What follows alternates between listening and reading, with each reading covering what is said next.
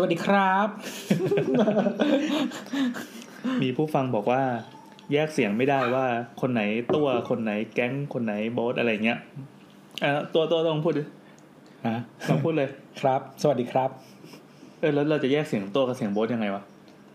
ก็ตอนนี้ไม่มีโบสอ๋อต่อไปนี้ไม่มีโบสอีกแล้ว ไม่มีโบสอีกแล้ว ต่อไปถ้ามีโบสคือโบสเสียงจะมันมาจะไม่ชัดด้วยทางโทรศัพท์อย่างเดียวอืมดังนั้นอันนี้คือตัว แล้วลักษณะการพูดของตัวนี้จะเป็นยังไงแนะลองวิจารณ์ดิ หุยมีขอให้คนฟังหน่อยเราว่าเราว่าจริง ๆ ลักษณะการพูดของตัวกับพี่แก๊งอะค่อนข้างที่จะใกล้กัน คือเป็นคนเป็นผู้ชายที่เสียงหวาน ผู้ชายเสียงหวาน เอออืมมีมีความมีจริตจักร้านอยู่ในเวลาพูดแล้หาวงเสียงเวลาพูดแล้วมันเราจะจับได้ใช่ไหมเออไม่ว่าจะพูดประโยคธรรมดาแค่ไหนใช่แบบอยู่ๆก็พูดแทรกขึ้นมาเนี่ยเราสามารถ identify ได้ไหมว่าคนนี้ได้คือตัวถ้าบางประโยคมันจะเหมือนแบบแหมหรืออะไรอย่างเงี้ยไหนต้องแหมดิแหมเห็นปะมันจะมันจะไม่มีได้หางเสียงเออที่อะไรสักอย่างที่ที่พี่แอนไม่เป็นอะเอาเหรออืมแหมก็เป็นอีกแบบหนึ่งเนาะเอาเหรอเออ อันนี้ก็ฝากถึงผู้ฟังนะครับ ถ้าเกิดว่าช่วงวินาทีไหนที่แยกไม่ได้จริงๆว่าเสียงใครเนี่ยช่วยมาร์กไว้ให้หน่อย เดี๋ยวเราจะลองมาปรับปรุงการทำงานตรงนี้ของเราเอ้ยแต่เราชอบที่มีคนบอกว่าส่วนมากอ่าแยกได้โดยเนื้อหา ยังไงครับ อืมก็วันนี้เราจะบูลลี่ใครอีกหรือเปล่าไม่ไม่ อะอย่างอย่างถ้าเป็นพี่แอนอย่างเงี้ยพี่แอนจะเป็นคนชงเนาะอืมอ่าอ่าเออชมถามคำถามใช่แล้วก็ถ้าเป็นคอนเทนต์ร้ายๆเนี่ย ไม่ตัวก็พี่แก๊งอ๋ออู้มันทักไลน์กันด้วยอะเห็นไหมนะสียงก็คล้ายเห็นไหมกัล่ะนแล้วก็เห็นไหมล่ะยังร้ายเหมือนกันอีกความซวยตกอยู่ที่ตัวก็อืมแล้วเราจะแยกตัวกับโบสออกจากกันยังไง เราให้เราให้ตัวสมมติไปฟังเสียงพี่แก๊งสิไปฟังอีพีก่อนๆอ่าอ่าถ้าถ้าถ้าแก๊งนี่ยังไง หลังๆเนี่ยแก๊งจะมาในโหมดหื่นอย่างเดียวเหมือนอะไรวะแก๊งผู้ทรงภูมิได้ตายจากเราไปแล้ว ไม่ไม่มีเวลาเตรียมคอนเทนต์ไงอ๋ออ๋ออ๋อแบบบางตอนแบบพี่แก๊งมาแต่ว่าไม่ได้ไม่ได้มีเวลาเตรียมคอนเทนต์มาคือพี่แก๊งอะจะพูดก็ต่อเมื่อเขาเตรียมคอนเทนต์มาอย่างแบบแน่นแล้วเขาก็จะแบบให้ความเห็นที่เขาผ่านการเตรียมมาแล้วอ่าอ่าอ่าไม่งั้นก็จะมาแทรกเล่นมุกอย่างเดียว ใช่ก็คือเวลามาแทรกก็บางทีแบบฟังก็แบบเพิ่งเล่นมุกเพราะว่ากำลังมือกำลังกดคอมอยู่ อ๋อ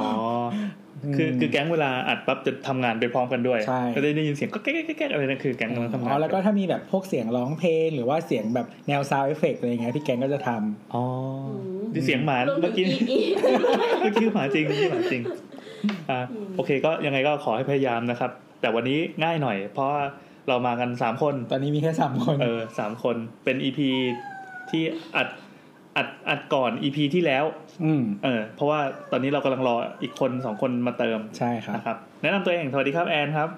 ตัวครับ แนทค่ะ แนนครับ นี่คือสาวสาวๆ EP ที่หกสิบหกเราอัดกันวันไหนวะ อัดกันวันพฤหัสที่ที่ห้าห้ากรกฎาคมนะครับเราออกอากาศวันที่สิบสี่กรกฎานะครับ เราเอ่อคราวนี้เราไม่มีไม่มีช่างเถอะ อืม เพราะว่า มันเป็นเรื่องที่เราอยากจัดมาตั้งนานแล้วเรื่องเนี้ยผัดผ่อนมาหลายวัน แล้วก็มาต่อจาก EP ถ้ำ EP ที่แล้วพอดี เออครับ ก็มันมีหลายหลาย ๆ เรื่องที่มันอาจจะเขาเรียกว่าอะไรอะ มันตรงกับเหตุการณ์พอดีหรือนู่นนี่นั่นอ่าที่มันมีโอกาสจะได้จัดก็เลยอาจจะสกิปช่างเถอะไปหน่อย แต่อ๋ว่าอเดี๋ยวจะกลับมาเออแต่ช่างเถอะอยู่อยู่แล้วใครมีคำถามอะไรก็สามารถถามมาในช่วงช่างเถอะได้ครับสำหรับ EP นี้เราจะคุยกันเรื่อง cashless society อ่า ไม่มีการเกิดเข้ากันหรอ ก็นี่ไงคือจะตัดเข้าเพลงก่อนแล้วเดี๋ยวค่อยว่ากัน ตัดเข้าเพลง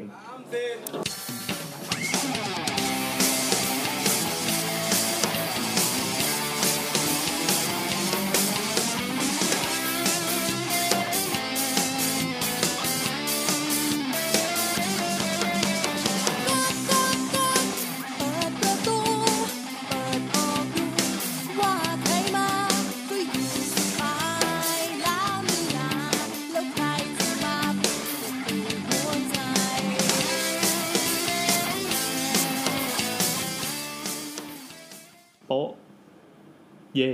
อ่ายังไงครับอะนะครับ EP นี้เราจะคุยกันเรื่อง cashless society อย่างที่บอกว่าสาวๆเรามีสโคปกันคุยกันแลกเปลี่ยนกันหลายอย่างนะไม่ได้แค่เรื่องตึกรามบ้านช่องอาคารอย่างเดียว หรือว่าเทคนิคการออกแบบการดีไซน์อะไรอย่างนี้อย่างเดียวครับยังมีบริบทแวดล้อม ซึ่งเราก็ได้มี ผู้เชี่ยวชาญคือคือตัวนะครับคราวนี้เราจะโยนความผิดทั้งหมดไปให้ตัวอะพี่แอนเป็นคนเริ่มนะเอาเหรอไม่จริงๆเราต้องแนะนำสิว่าอะแนะนำแนะนำมันมีตอนที่เราทำเรื่อง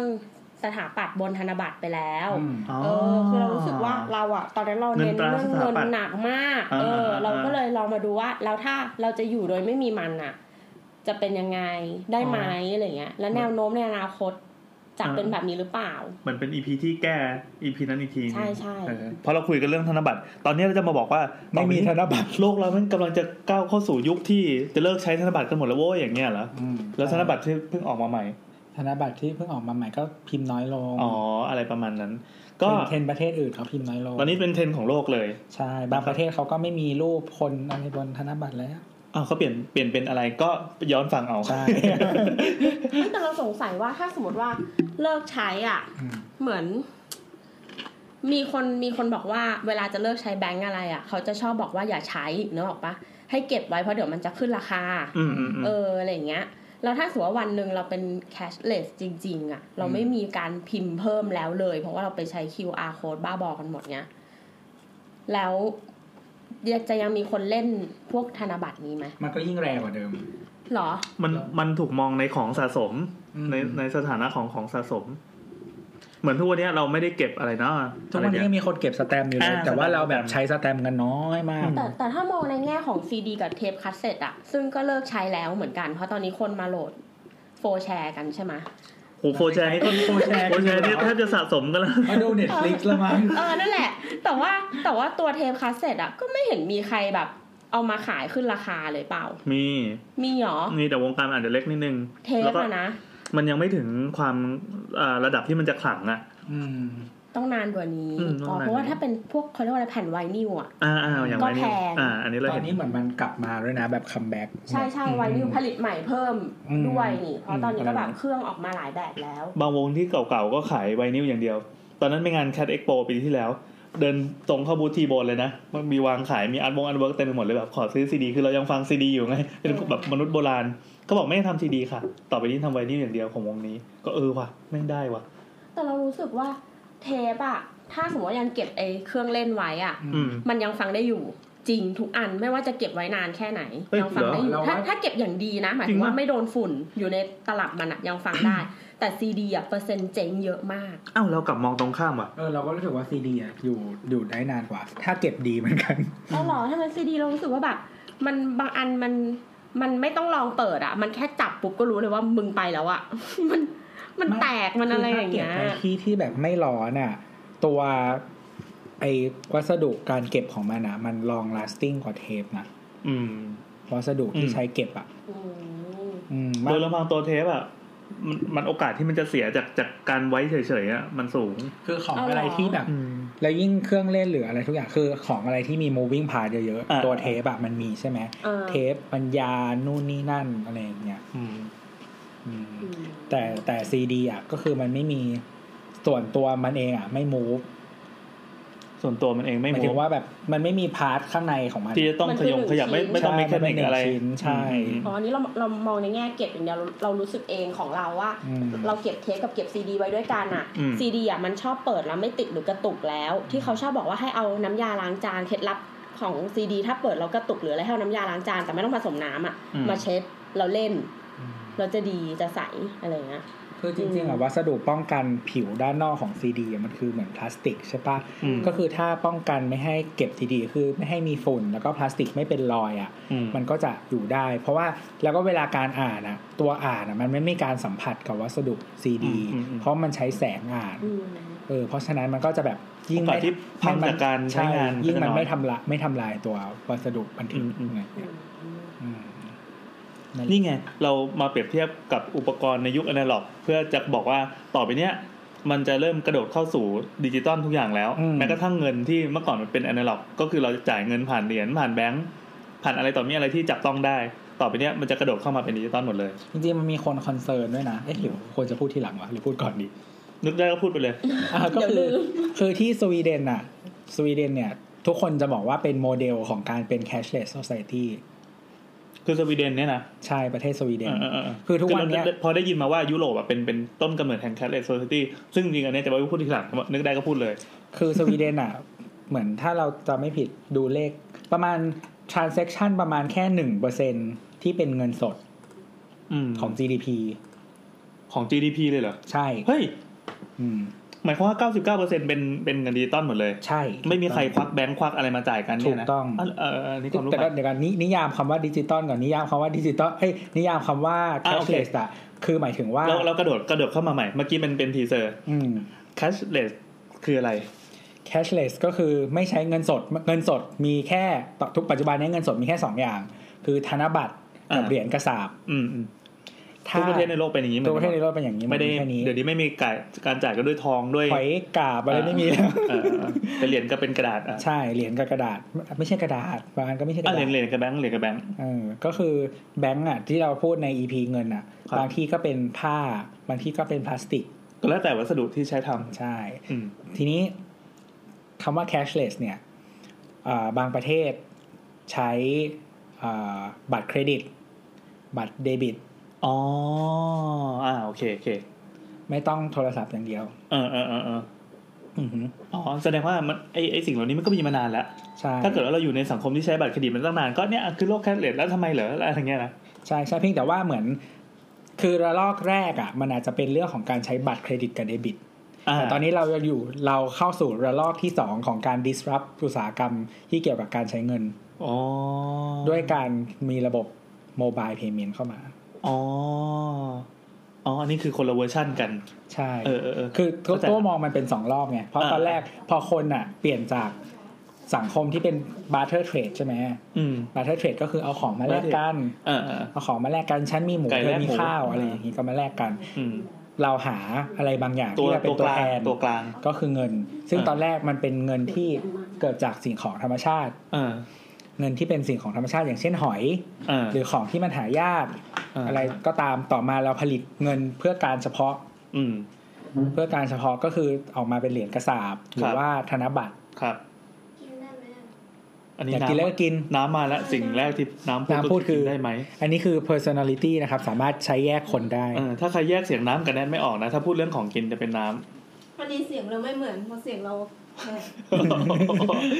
กันเป็นหวัดพร้อมกันอีกวันนี้อุตส่าห์คิดว่าเอ้ยเราเป็นหวัดแล้วเดี๋ยวเสียงเราจะไม่เหมือนทุกทีสบายๆเออแม่งเป็นหวัดพร้อมกันอะแล้วไงแล้วไงอ่านั่นแหละ แล้วทีนี้ก็คือเหมือนกับว่า หลังจากพอเราผลิตเงินมาเพื่อการเฉพาะแล้วใช่ไหมฮะแล้วที่เราบอกว่ามี dis disruption ในการใช้เงินอะ ก็คือรอบแรกก็คือการมาถึงของ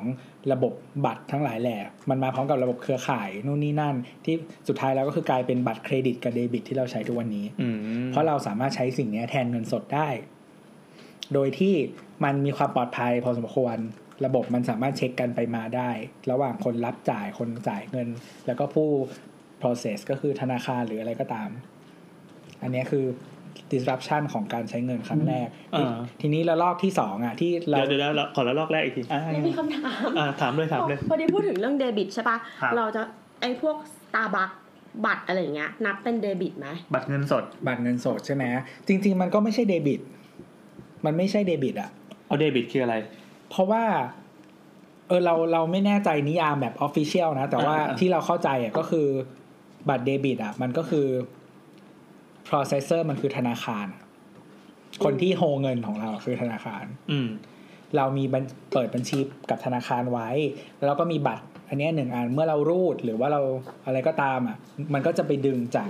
บัญชีนั้นออกมาอ่าอ่าทีนี้ทีบัตรนี้มันได้รับอนุญาตให้ไปดูดเงินใช่จากบัญชีเราออกมาสได้ตาร์บัคส์มันเป็นสิ่งที่เรียกว่า prepaid card อืมก็คืออมคนที่เป็นเจ้าของอะ คนที่โฮเงินอะ ไม่ใช่ธนาคาร อ๋อ อืมเออเออเออก็อาจจะเป็นร้านค้า ก็มีบัตรสตาร์บัคบัตร Rabbit อะไรพวกนี้บัตรใช่รถไฟใช่ฟ้าใช่ครับ แต่ว่าทีนี้เมืองนอกมันจะมีอีกอันหนึ่งเราจำได้ว่าเมืองไทยเคยมี แต่ว่ามันไม่ popular ก็คือ prepaid credit card เหมือนกู้เงินก่อนปะ no ก็คือต้องใส่เงินเข้าไป เสียงน้ำเท่ว่ะ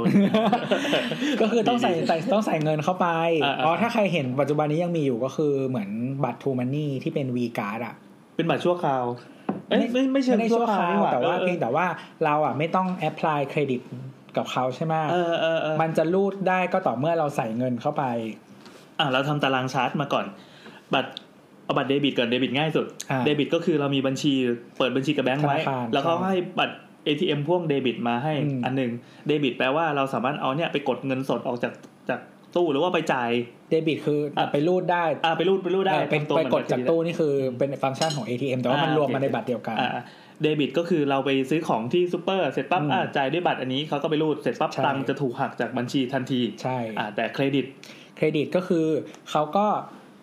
จะมีวงเงินไว้ใช่ไหมฮะอ่าๆซึ่งอันเนี้ยเขาจะธนาคารก็จะกำหนดจากอย่างเช่น รายได้ของเราข้อมูลที่เราส่งให้ธนาคารอืมอืมอย่างเช่นว่าสมมติเรามี สมมติเรามีบัตรหนึ่งใบวงเงินหนึ่งแสนบาทอืมเราไปรูดของห้าพันมันก็จะหักลบจากวงเงินอะออกไปห้าพันแล้วเขาก็จะมีเวลาที่บอกว่าอีกกี่วันเขาจะมาเรียกเก็บ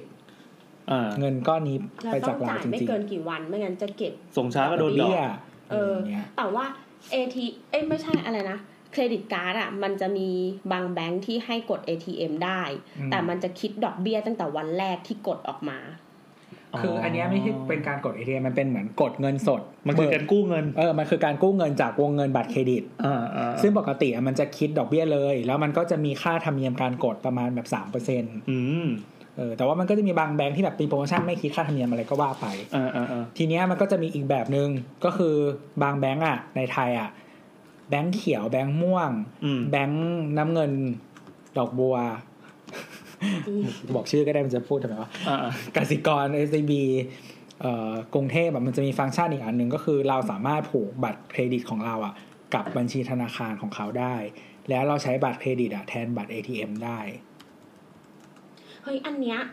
อันเนี้ยเราโมโหมาก เราได้ยังไงยินครับเราได้ยินตัวพูดแบบนี้ใช่ปะแล้วเราอะก็เลยไป เราก็เลยไปที่แบงก์สาขาโลตัสอืมที่โลตัสสาขาหนึ่งของของแบงก์ที่เป็น ที่เป็นดอกบัว เออ ที่เป็นดอกบัวอ่าแล้วเราก็เหมือนแบบพูดอย่างดิบดีแล้วอะนึกออกปะคือ ก็ไม่ค่อยมั่นใจตัวเองในเรื่องนี้เนอะเพราะว่าความรู้น้อยก็เลยพาพี่แก๊งไป ซึ่งคนเนี้ยไม่น่าพลาดอยู่แล้วอืมเออเขาก็บอกทำอะไรให้เรียบร้อยปรากฏไม่ได้ แล้วก็กดแล้วเราก็ลองเอามากด เออ ซึ่งเขาว่าให้ตั้งตั้งเลขอะหกหลักนึกเดี๋อยวอกนะปะปัญหาคืออะไรนะเอาใหม่ดิมันทำไม จะเอาบัตร เครดิตการ์ดอะเครดิตมาให้ไปทำเป็นทำเป็น ATM อ๋อแล้วเขาก็พยักพเยิดว่าได้เรียบร้อยเนกอะปะอืมเอาบัตรเราไปเอาบัตรประชาชนเราไปเอาบุกแบงค์เราไปทำอะไรเสร็จเรียบร้อยแล้วเราลองไปกดครั้งหนึ่งไม่ผ่าน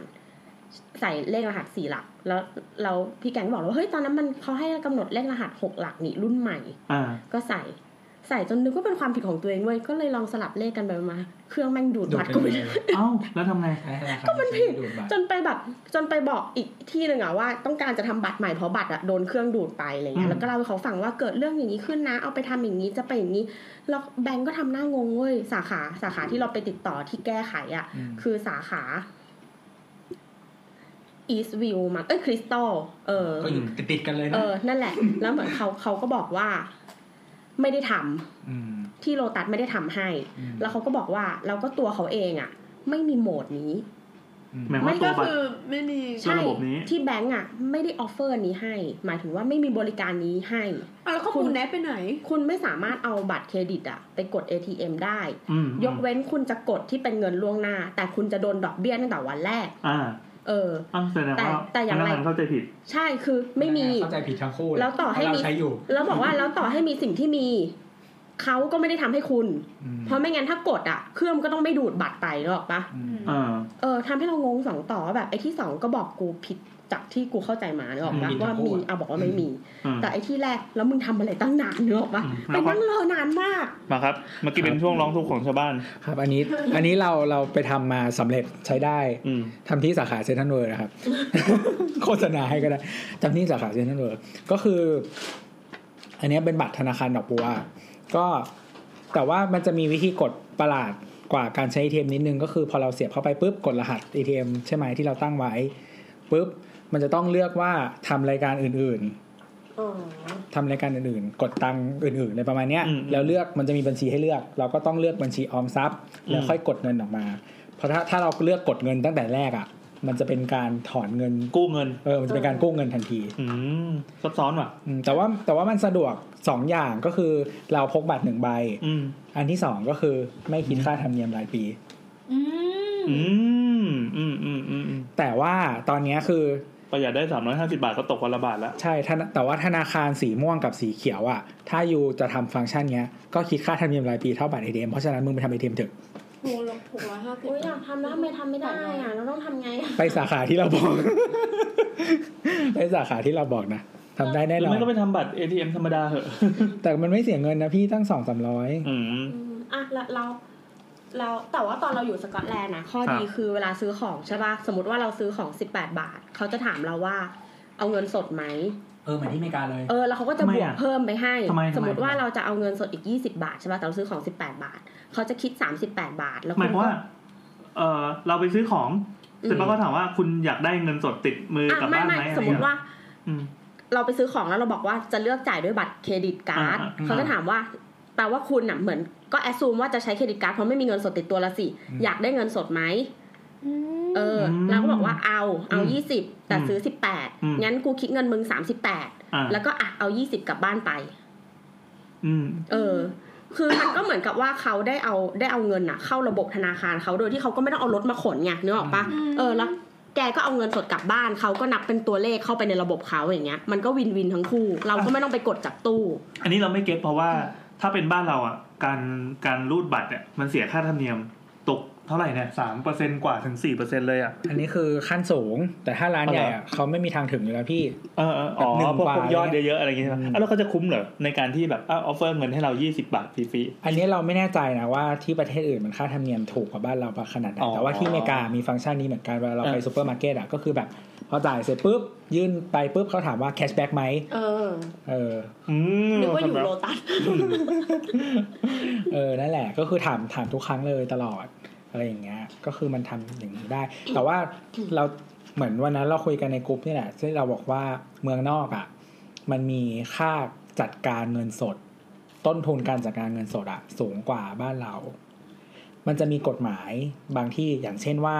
การที่คุณจะขนเงินสดไปที่ธนาคาร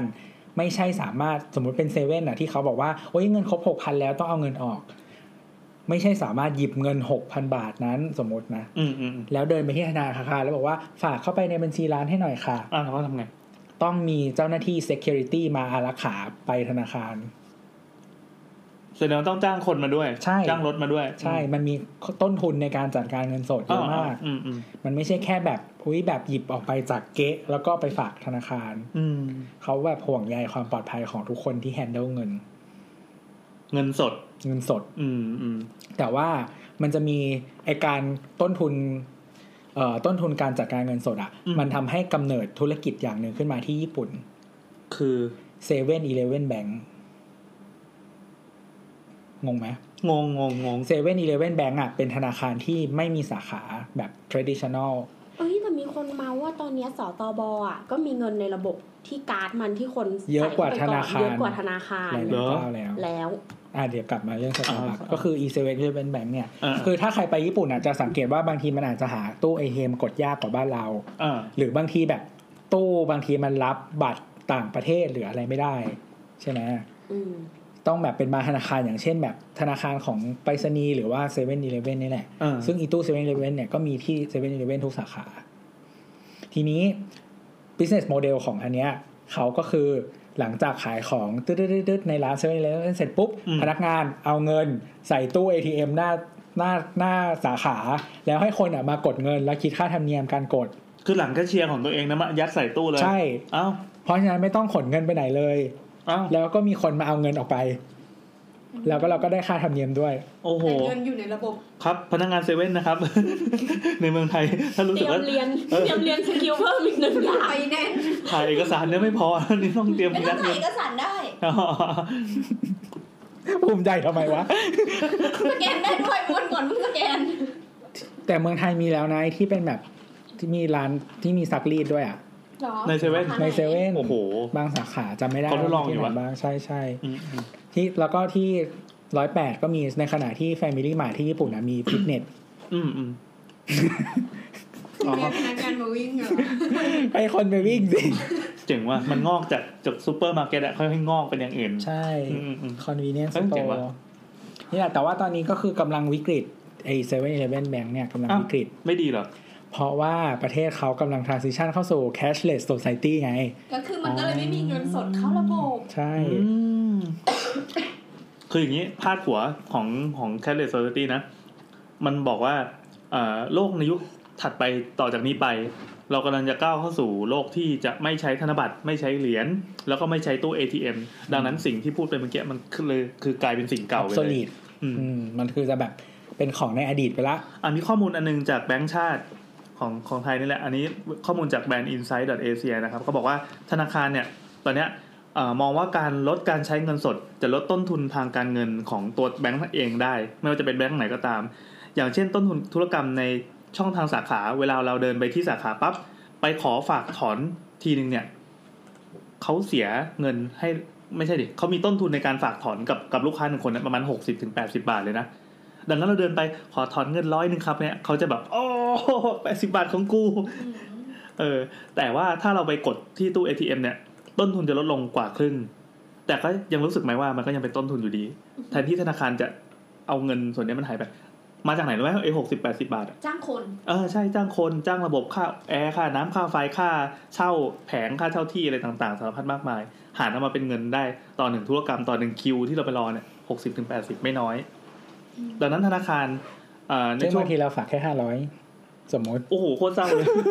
เขาก็เลยแบบพยายามจะผลักไงถ้าแบบไม่ได้ถอนเป็นแสนหลายแสนแล้วจริง ๆ ก็ไปทำตู้หน้าหน้าแบงก์เถอะอะไรอย่างนี้มาลดมันมันประหยัดได้มากกว่า คือเราอะเป็นคนฝากเงินทีทีละไม่เยอะบางทีถ้าเราได้เงินสดจากใครมา อืมอืมแบบพันสองพันเราก็ไปฝากแล้ว เพราะเราเป็นคนไม่ถือเงินสด เราจะกดเงินทีละสี่ร้อยบาท ใช้จนหมดแล้วถึงจะกดใหม่อืมงั้ นเราว่าเขาต้องเป็นคนที่เกลียดคำนี้มากพนักงานแบงก์อะทำไมปิดอะบัญชีค่ะ คือเหมือนตอนเรารู้สึกว่าพนักงานแบงก์อะเขายังไม่ได้ realize ต้นทุนออกปะเพราะเวลาทำอะไรไปมันก็ในในระดับพนักงาน ใช่แต่ว่าอืมเวลามุมจากข้างบนมองลงมาแบบว่าอุ้ยเหี้ยค่าทำรายการที่สาขาแบบเขาต้นพูดทุนมาแพเลยงเหรอมากอุ้ยเฮี้ยอย่างเงี้ยเลยจะไม่ขนาดนั้นคือแบบต้นทุนการทำรายการที่สาขาแบบเยอะมากแล้วแบบทำยังไงดีให้คนมันแบบ อยากมาใช้สาขากู อืม ก็แบบอย่างแบงค์สีม่วงใช่ไหมที่เขาประกาศประกาศแบบเหมือนวิชั่นของเขาไปอะเออเออเออว่าแบบว่าเขาจะปิดสาขาเอาเอาเอาข่าวที่เกิดขึ้นก่อนมีอะไรเกิดขึ้นกับแบงค์สีม่วง ก็คือเขาบอกว่าเขาจะลดจำนวนสาขาลง อืม แบบเยอะมากคือ คือแบงค์สีม่วงเนี่ยต้องเข้าใจโมเมนตัมในตลาดก่อนว่า โอเค มันอาจจะไม่ใช่แบงค์ที่มี asset ใหญ่ที่สุดในประเทศ เขาเป็นเบอร์ประมาณเท่าไหร่ น่าจะประมาณเบอร์สองเบอร์สามอันดับหนึ่งคือสีสีสีน้ำเงิน เขียวอ๋อเหรอเฮ้ยอันดับหนึ่งน้ำเงินเหรอ เราคิดว่าอันดับหนึ่งเขียวเออเพราะสว่า asset นะ เพราะว่าอืมเราสัง asset เราสังเกตจากใน IG อะแม่ค้าทุกคนจะเหมือนแบบมีเขียวอะนึกออกปะอืมเออเขาเน้นเรื่อง SME ไงสีเขียวอะในในช่วงอืมที่มันยังคิดค่าธรรมเนียมอะอืมเราก็จะไม่ซื้อเลย เพราะว่าเราไม่อยากจ่าย25บาทอ๋อเพราะเราไม่มีเขียวอ่าอ่าอือ่ามเราเคยขายของเราเลยแบบมีทุกแบงค์อืมทำแต่ว่าทำให้เราเรารู้สึกว่าอันเนี้ยคาดเดาจากตัวเองว่าอ่าคนประเภท มีอยู่คนสองประเภทที่จะมีเงินในบัญชีอะต่างแบงก์กันคือหนึ่งเป็นพ่อค้าแม่ค้าอืมสองย้ายงานบ่อยอ๋อแล้วแต่ออฟฟิศใช้เออเพราะว่าแบ่งไเมื่อก่อนนะเราทำไมมีเราตรงทั้งสองนะเรามีสีน้ำเงินน่ะอันเดียวเลย แล้วพอเราเราย้ายมาทำงานที่ซูเปอร์มาร์เก็ตอะเขาก็ request ว่าเขาจะ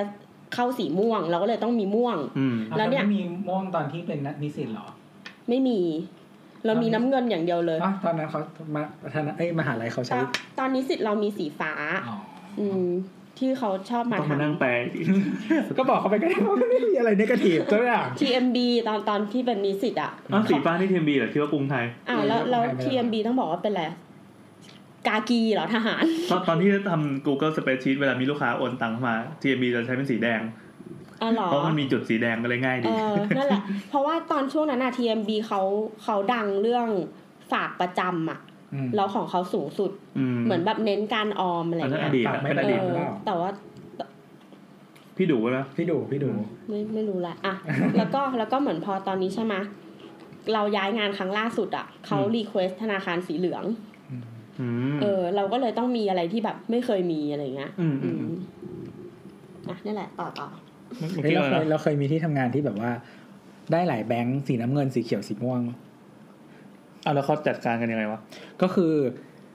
คือได้สามแบงค์นี้ แต่ว่าบัญชีของบริษัทอะเป็นบัญชีแบงค์ HSBC อ๋อเออ แต่แต่ว่าเดี๋ยวนี้มันไม่มีค่าธรรมเนียม 25 บาทมันยกเลิกทุกแบงค์แล้วถูกปะใช่มันก็ไม่น่า request แล้วดิยกเว้น TMB ว่าเราอะจะใช้ยกแบเว้นงทีมค์บีอะไรทีมบีซึ่งประกาศตัวมาก่อนหน้านี้ว่าฟรีบอค่ากธรรมตู้เนียมไหนก็ได้ TMB ต้องใช้บัญชีแบบนั้นเท่านั้นถึงจะฟรี แต่ว่าถ้าบัญชีธรรมดาไม่ฟรี โอ้โหอ๋อไม่คือแต่ว่า transaction ที่เขาคิดกับ corporate อะมันเป็นอีกแบบหนึ่งไม่เกี่ยวกันอ๋อออืมอืมอืมไม่แต่ว่าก็คือไอ้ที่ที่เราบอกที่ได้สามสามที่อะก็คือออฟฟิศอะใช้บัญชี HSBC อืม แต่ว่ามีบัญชีไทยด้วยเป็นสีเขียวอืมถ้าใครแต่ว่าคือท่านเงินเดือนอะมันจะเข้าเข้าเข้าพร้อมกันทุกคน แต่ถ้าสมมติเราเบิกระหว่างเดือนที่เป็นพวกแบบค่าเดินทางนู่นนี่นั่นไปหาลูกค้าอะไรอย่างเงี้ย ถ้าใครใช้บัญชีสีเขียวอะ จะได้ภายในสองวัน แต่ถ้าใครใช้บัญชีสีอื่นอะ จะได้อาทิตย์ถัดไปเราต้องรอการการการโอนการทำเรื่องข้ามอะใช่ไรอย่างเงี้ยนะใช่ใช่แต่เราก็เลือกไม่ใช้สีเขียวอยู่ดีเพราะเราไม่ชอบอืม นี่ไม่กลับมา แต่ในในสีเขียวอะ ในโซเชียลอะ เรื่องที่ดังที่สุดอะ เท่าที่เราเห็นนะ จากการมอนิเตอร์ด้วยคน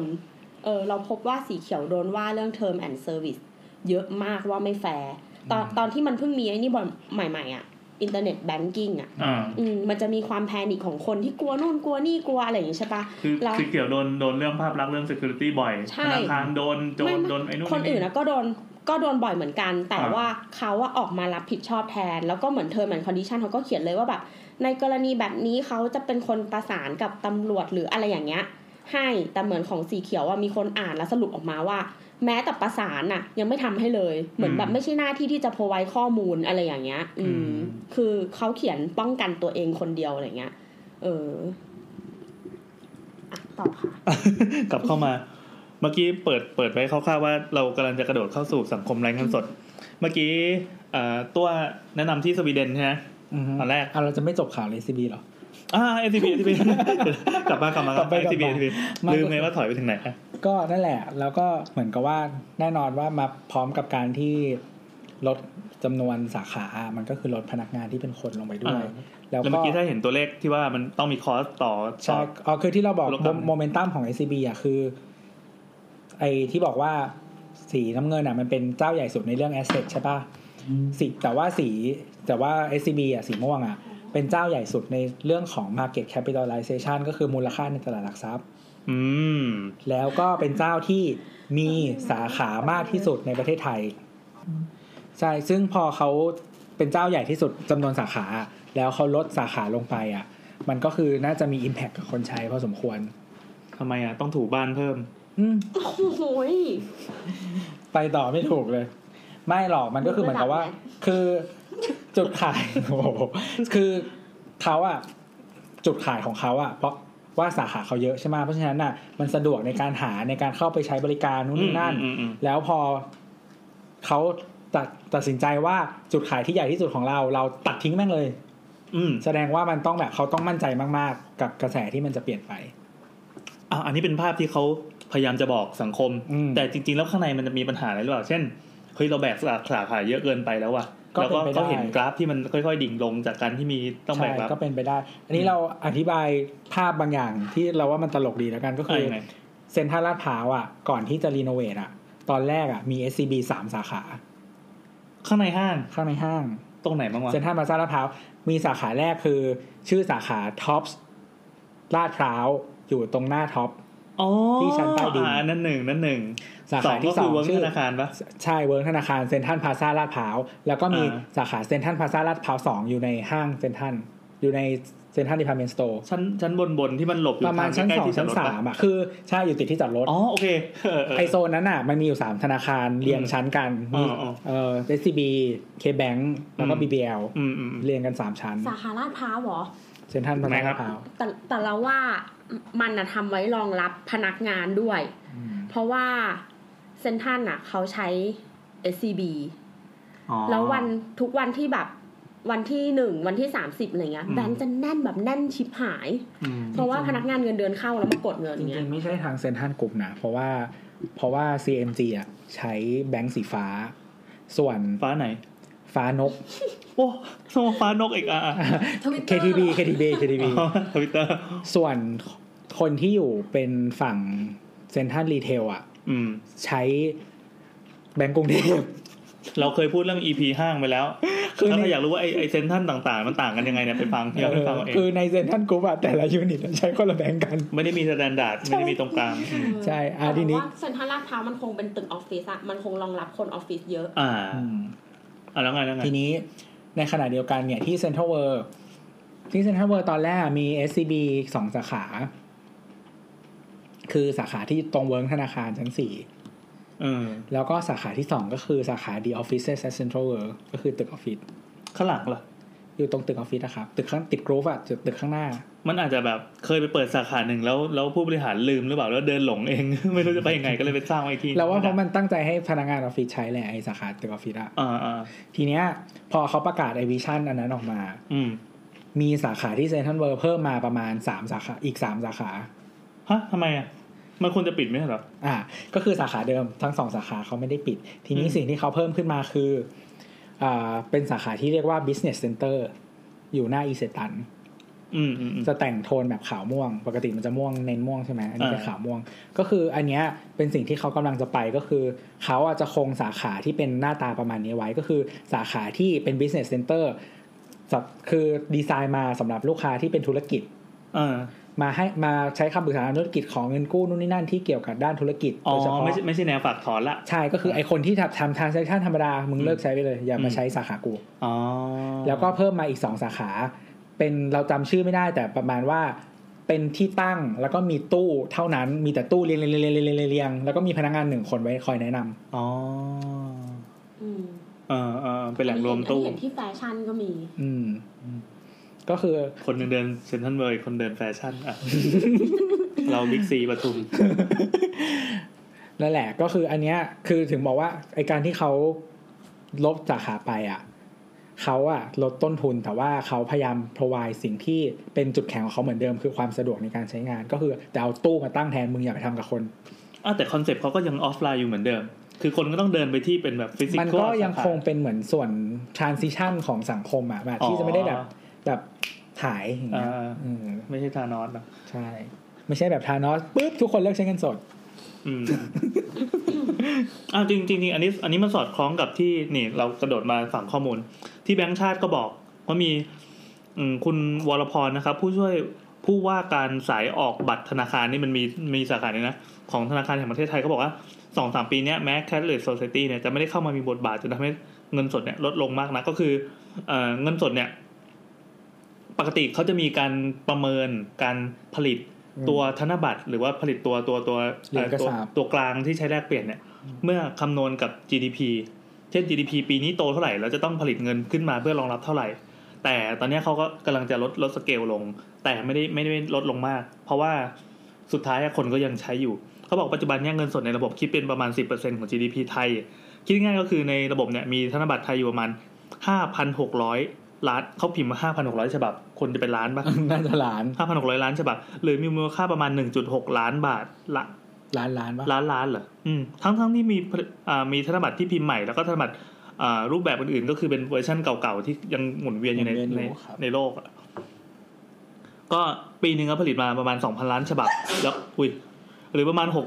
หกเจ็ดแสนล้านบาทเนี่ยพิมพ์ออกมาด้วยสองจุดประสงค์ก็คือข้อหนึ่งเพื่อมาแทนของเก่าที่มันหมดอายุไป ข้อสองสามก็คือต้องพิมพ์เพื่อมาเติมตาม GDP ที่โตขึ้นอ่าแล้วก็ คนไทยเนี่ยยังใช้เงินสดอยู่ เพราะว่าเรายังมีความอุ่นใจในการถือเงินสด อันนี้เป็นเป็นเป็นประเด็นสำคัญที่แต่ละชาติจะมีไม่เหมือนกัน อย่างประเทศไทยเนี่ยเราถือเงินสดปั๊บเอ่อเราเชื่อว่าเนี่ยมันไม่ใช่แบงก์ปลอม แต่บางประเทศมันมีปัญหาอืมเออมีบางหาที่เอ่อเราไม่เชื่อในเงินสด เพราะว่าเชื่อว่าจ่ายไปปั๊บมันอาจจะเจอโบนัสแจ็คพอตเป็นแบงก์ปลอมก็ได้ มันมีมันมีค่าเลยโชว์ให้ดูได้ว่าในประมาณในแบงก์หนึ่งล้านใบเนี่ย จะมีแบงก์ปลอมอยู่ต่ำกว่าหนึ่งใบ นี่คือในประเทศไทย แต่ประเทศอื่นนี่ก็จะมีค่าตัวเนี้ยต่างกัน เอออ่าแล้วไงต่อ คือถ้าเทียบกับ อ่าแล้วเทียบกับประเทศอื่นไหมประเทศอื่นๆคือเราไม่เราไม่มีเลขให้ดูแต่ว่าอืมไม่เป็นไรเอาเอาแต่ว่าข้อมูลก็ได้คือ แต่รู้ว่าตอนไปจีนน่ะ เขาต้องสอนนักท่องเที่ยวว่าดูแบงค์ยังไงว่าปลอม เพราะว่าแบงค์ปลอมเยอะมาก แล้วปลอมตั้งแต่แบบแบงค์ใหญ่แบงค์เล็กก็ปลอมนึกออกปะ คือออประเทศไทยอะเขาจะระวังกันแค่แบงค์พันกับห้าร้อยอ่าอ่าเออ แต่ของจีนคือเหมือนแบบได้ปุ๊บอะต้องดูเดี๋ยวนั้นอะเพราะว่าเขาจะมี checkpoint ป่ะจับเอามือจับเออสอะอไรงเงี้ยเพราะว่าเหมือนเหมือนเหมือนชาว local เขาอะรู้ แต่ด้วยความที่เราไม่รู้อะบางทีอะไอ้พวกเนี้ยมันเผลอรับมาปุ๊บมันจะเห็นหน้าว่าแบบมึงเด๋ออะนึกออกปะอะมึงเอาไป แต่พอเราอะไปจ่ายร้านอื่นต่อ ไม่มีร้านไหนรับเพอเขาดูออก อ๋อมึงเอาแบงก์กงเต็กมาจ่ายเอออะไรอย่างเงี้ย มันก็เลยกลายเป็นว่าอ้าวซวยรับมาแล้วนึกออกปะเพราะฉะนั้นถ้าใครรับมาแล้วอะซวย เคยเจอใครทวิตวันนั้นอะว่าเหมือนแบบไปจีนเสร็จปั๊บไปไปขึ้นแท็กซี่หรืออะไรเงี้ยแล้วกำลังคุยกันอยู่ดีๆแม่งสับแบงค์ให้ดูเลยฟึบเปลี่ยนแล้วก็กลายเป็นแบงค์อีกอีกชุดหนึ่งซึ่งเป็นของปลอมอืมมันจะมีวิชาชีพอย่างเงี้ยอยู่จำนวนมาก ดังนั้นจีนมันก็เลยเป็นสังคมที่ cashless society อะโตเร็วมาก ใช่อืมก็คือทีนี้กลับมาเมืองไทยก็คือ currency หลัก ๆอะที่แบบที่มันใช้กันหลายประเทศอ่ามันมีโอกาสปลอมเยอะ อย่างเช่นแบบ US ดอลลาร์หรือว่ายูโรอะไรอย่างเงี้ยซึ่งเพราะว่ามันเอาไปใช้ได้หลายที่ไง แล้วก็มันไม่ไม่ได้มันเป็นเทรด currency ที่แบบมีใช้ในการ trading ระหว่างประเทศอะมันก็สามารถแบบข้าม border ได้มันไม่ใช่แค่แบบใช้แค่ที่นั่นหรืออะไรอย่างเงี้ยอืม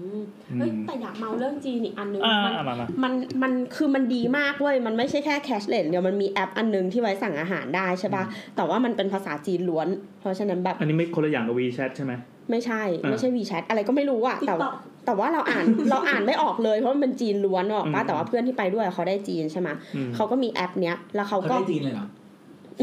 แล้วเขาก็รู้ว่า เนี่ยเดี๋ยวตรงตรงหัวมุมของของเวิร์กเนี่ยที่เราเดินกันอะจะมีร้านชานมดังอืมเขาก็เข้าไปในแอป แล้วก็ติ๊กเลยว่าเขาจะเอาชานมแก้วเนี้ยลดอะไรนี่ใส่คือกดสั่ง ใช่ใส่ใส่ไหมอะไรอย่างเงี้ยอืมแล้วมันมีระดับทุกอย่างว่า หวานมากกลางน้อย น้ำแข็งมากกลางน้อยในแอปนั้นเลยไม่ใช่แอปของร้านด้วย เออ มันเป็นแอปกลางที่รวมเอาหลายๆร้านหรือว่ามันเป็นของร้านอันนั้นไม่รู้อะอ้าวแต่ แต่ว่าพอพอกดเสร็จแล้วแล้วมันก็กดว่าไป pick up ที่ไหนนึกออกปะก็คือเนี่ยฉันกำลังจะเดินถึงร้านนี้ เออเออแล้วพอไปถึงอะ มันก็ทำไว้เสร็จแล้วอือฮึเออ แล้วเงินก็คือจ่ายผ่านมือถือเรียบร้อย แล้วก็ไม่ต้องเข้าคิวอ้าวอย่างนี้มันต่างอะไรกับอ่าแอปอย่างแบบพิซซ่าหรืออะไรบ้านเราอะที่สามารถทำอย่างคล้ายๆอย่างนี้ได้เหมือนกัน ก็มันไม่เด้งออกอะแต่พิซซ่าประเทศไทยอะแม่งเด้งไอ้นี่อมัอนกห่วยบ่อยเองมากพี่เชื่อมันห่วยเองเกลียดมันเหมือนสตาร์บัคที่อเมริกาเลยมีแบบสั่งไว้ก่อนแน่เออแต่เออแต่เราว่าความไปด้วยกันของมันอะคือ ถ้าถ้าจะให้ cashless อะไอตัวแอปตัวสินค้าตัวอะไรมันก็ต้องพร้อมด้วยอืมหมายหมายถึงว่าไม่ใช่แค่ไอ stability แต่ว่า UX UI อะไรอย่างเงี้ยเอออที่แบบผู้ใหญ่ต้องใช้ได้อะอย่างอย่างแม่เราพยายามจะแบบเขาได้โฆษณามาใช่ปะว่าพิซซ่าสั่งอย่างนี้อย่างนี้แล้วมันจะแถมแต่เฉพาะสั่งออนไลน์เท่านั้น แล้วเขางมอะรอบแรกอะใช่วงการพิซซ่าไม่งงกันนะแล้วก็หลุดออแล้วเขาก็แบบ เอาวะเพื่อนหนึ่งแถมหนึ่งมกูเอาอีกรอบหนึ่งยาเาชนะเออ ก็เข้าไปจึ๊ดๆๆรอบสองหลุดอีกเนาะปะอืมจนไม่ไหวแล้วเราก็เลยโทรสั่งเลยแล้วก็โทรไปแล้วก็เหมือนแบบทำไม่ได้อย่างงู้นอย่างนี้แล้วก็แล้วก็โปรถามนี้มันที่มีเฉพาะออนไลน์อย่างเดียวปะใช่แล้วอ่าแล้วทางโทรศัพท์เขาบอกว่ามันมีเฉพาะออนไลน์ตาตาโทรมาอีกแล้วแล้วแล้วสักพักหนึ่งอะเขาก็เลยบอกว่า งั้นเอางี้ค่ะ ขอชื่อนามสกุลรายละเอียดอะไรอย่างเงี้ยเดี๋ยวแล้วเขาจะกดออนไลน์ให้ใช่แล้วเขาก็โอ้โหไปกดออนไลน์เอง มันก็ไม่ต่างกันมันก็เป็นการโทรศัพท์อยู่ดีอ่าอ่าอ่าพอแป๊บนึงเดี๋ยวปะตาตาโทรมาแล้วครับโอเคเมื่อกี้พอดไปเพื่อไปรับโทรศัพท์ตาตานะครับ เออซึ่งมันมันมีบริษัทที่ตามมานั่งดูด้วยตาตานั่งแล้วอะมันมีบริษัทที่เราเคยมันมีบริษัทที่เราเคยทำงานแล้วเขาทำเว็บเอออีคอมเมิร์ซอะเออแต่สุดท้ายก็โดนด่าเรื่องนี้เหมือนกันอืมแล้วลองใช้บริการเองก็ก็ค้นพบว่ามันแบบ เออมันไม่ work เหมือนกันด้วยหลาย ๆ อย่างอะไรเงี้ยเราหเลยน้ารู้ตาสึกมันว่าห่วยมันไม่ใช่หน้าตาห่วยอย่างเดียว สต็อกมันก็ไม่ real time อะไรเงี้ยโอ้โหมันก็เลยเช็คไม่ได้ว่ามีของจริงหรือไม่มี สุดท้ายอะทุกออเดอร์อะไรต้อง confirm โดยการโทรศัพท์อืมอืมอืมแล้วแล้วคือทุกคนก็เลยบอกว่าถ้าอย่างเงี้ยคุณน่ะไม่ใช่อีคอมเมิร์ซอย่าเรียกตัวเองว่าเป็นออนไลน์อย่าอ่ามัมันไม่ใช่ออนไลน์ช้อปปิ้งมันคือการโชว์แคตตาล็อกบนเว็บไซต์เฉยเสร็จปั๊บก็ๆเอต้องมาอนับสต็อกแล้วมันก็เป็นออฟไลโฟน์อยู่ดีออเดอร์อยู่ดีอะแล้วอย่างนี้มันจะต่างจากพวก Happy Fresh อะไรยังไงอะไม่ อันนั้นไม่เคยใช้อะ คือ Happy Fresh อะวิธีก็คือเขาอะเรากดสั่งในแอปใช่ปะเออ แน่นอนว่าเขาไม่มีสต็อก แต่เขาจะมีแคตตาล็อกสินค้าอ๋อ ปุ๊บมีสมมติเราสาขาสั่งจากกูเม่มาร์เก็ตสาขาพารากอนอืม ก็มีพนักงาน Happy Fresh อะที่ยืนอยู่ที่กูเม่มาร์เก็ตสาขาพารากอนเขาอะพอเราเขาเราสั่งสินค้าปุ๊บเขาก็จะมีออเดอร์ในมือใช่ปะอืม เขาก็จะไปเดินตาม shelf แล้วก็หยิบของตามที่เราสั่ง อ๋อ ถ้าของไม่มีหรือแวรเลียนที่เราสั่งหมด เขาก็จะโทรมาพี่ครับสินค้าตัวนี้ที่พี่สั่งหมด หรือว่ามีแต่แวรเลียนนี่นี่นี่นี่พี่เปลี่ยนเป็นอะไรดีครับ อืมเออแล้วถ้าเราบอกให้เปลี่ยนเนี่ยเขาก็เปลี่ยนปุ๊บเสร็จแล้วเขาก็แพ็คลงกล่อง แล้วก็ขับรถมาส่งอะที่บ้านเรา ซึ่งอันนี้ไม่จริงๆมันต้องไปเกี่ยวอะไรกับโมบายก็ได้นะใช้โทรศัพท์เอาอย่างเดียว ใช่แต่ว่ามันจะเห็นไง เราเห็นของง่ายกว่า อ๋อ เรา browse ของได้อันง่ายซึ่งจริงๆมันก็คือการเลือกแคตตาล็อกแล้วก็สั่งให้ซื้อให้หน่อยใช่ใช่มันก็ไม่ใช่ได้มีอะไร ใช่ใช่ใช่ก็เลยบอกว่า ไอ้ที่ที่ที่แนททำอะซูเปอร์มาร์เก็ตอีกที่หนึ่งอะอืมก็แบบไม่เห็นต่างจากอันนี้เลยอ่าแฮปปี้เฟรชเนี่ยอืมแต่เราเข้าใจเพราะว่าที่ร้านที่ร้านที่ร้านซึ่งเป็นร้านขายเดทผู้หญิงนะ ก่อนหน้าเนี้ยแอดนารินฟ้าชื่อก็ได้นะโฆษณามาหลายรอบนะ ก่อนหน้านี้ รอสปอนเซอร์จากพี่โบอยู่นะครับ ก่อนหน้านี้เรามีสต็อกอยู่สองแห่ง มีสต็อกออนไลน์กับสต็อกออฟไลน์ แล้วแยกกัน สต็อกออฟไลน์ก็คือ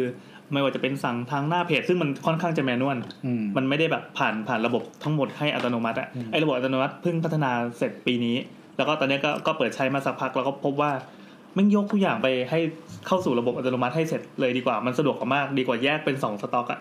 พอเช็คเสร็จปั๊บเราจะต้องมานั่งกด เออเอ้ยออ สต็อกฝั่งออนไลน์นั่นหรือเปล่าสต็อกฝั่งออฟไลน์นั่นหรือเปล่าแล้วบางทีต้อง sync กันต้องโยกของต้องอะไรวุ่นวายมาก แล้ว staff เราไม่ได้มีเยอะขนาดแบบแบบเป็นห้างเป็นอะไรที่เป็นมืออาชีพอะอืมทุกวันเนี้ยเราเลยยกเลิกสต็อกเดิมครับใช้เอาโดยเดียวกันรวมกันเลย ใช่ใช่ตัวเดียวกัน แล้วถ้าเกิดว่าใครจะมาสั่งออฟไลน์ ก็คือเราก็จะ key ให้ผ่านไอ้ระบบอัตโนมัติเนี่ยซึ่งเออว่ะชีวิตมันดี ก็ถือว่าร้านนารินฟ้านะครับลองไปเอาพูดยี่ห้อไปแล้วขอโทษทีเอ้ยร้านนารินฟ้าแหละเออรอสปอนเซอร์จากพี่โบอยู่นะครับ ก็นี่ ที่พี่แอนมีกินอยู่ทุกวันนี้ก็สปอนเซอร์นารินฟ้าไม่คือเอ่อต่ออีกนิดนึง ห้าง Central Department Store อะเคยทำบริการอันหนึ่งที่ประหลาดดี มันเป็นไลน์แต่ว่าไลน์อะ มันจะแยกสาขาพอเราไลน์ไลน์เขียวๆเนี่ยนะดูแลใช่เป็นไลน์แอดดูไลน์แลแอดอะดูแลดูแลมันจะแยกสาขาทีเนี้ยแยกเสียงตัวกับแก๊งออกแล้วใช่ไหมเราสามารถพิมพ์เข้าไปได้ว่า มีสินค้าตัวนี้อยู่มีสินค้าตัวนี้ไหมคะ แบบที่สาขานี้ตึ๊ดตึ๊ดตื้ตึ๊นดถามเนี่ยเหรอพิมพ์ถามแล้วจะมีพนักงานวิ่งไปดูรุ่นพี่รุ่นพี่ที่ทำงานผมใช้ แล้วแม่งประทับใจมากเราเคยใช้เราคืเคอยไงใช้สิ่งที่พนักงานทำก็คือเห็นข้อความแป๊บนะครับแล้ววิ่งไปตอนนั้นเลยโอ้เราจะพูดนะคะเดี๋ยวไปเช็คให้ค่ะโคตรเจ๋งว่ะดีนะมันก็ดีนะเอ้ยชอบเนี่ยแม่งคือแม่งแม่งคือออโต้มันนวดในออโต้อีกทีหนึงอะเออคือแบบ เฮ้ยเหมือนเราว่ามันก็มีความดีในแง่ของการแบบเขาเข้าใจอินไซต์คนเฮ้ยเราชอบเราไทชอบยอันนี้เราชอบซึ่งซึ่งมันเช็คได้หลายอย่างนะพี่อย่างเช่นว่ามีสินค้าตัวนี้นี่ไหมเราจะได้ไม่ต้องไปถึงห้างใช่ไหมอ่าหรือว่าแบบใช้โปรมีโปรอันนี้นี่นี่นี่ไหมคะเห็นในเว็บ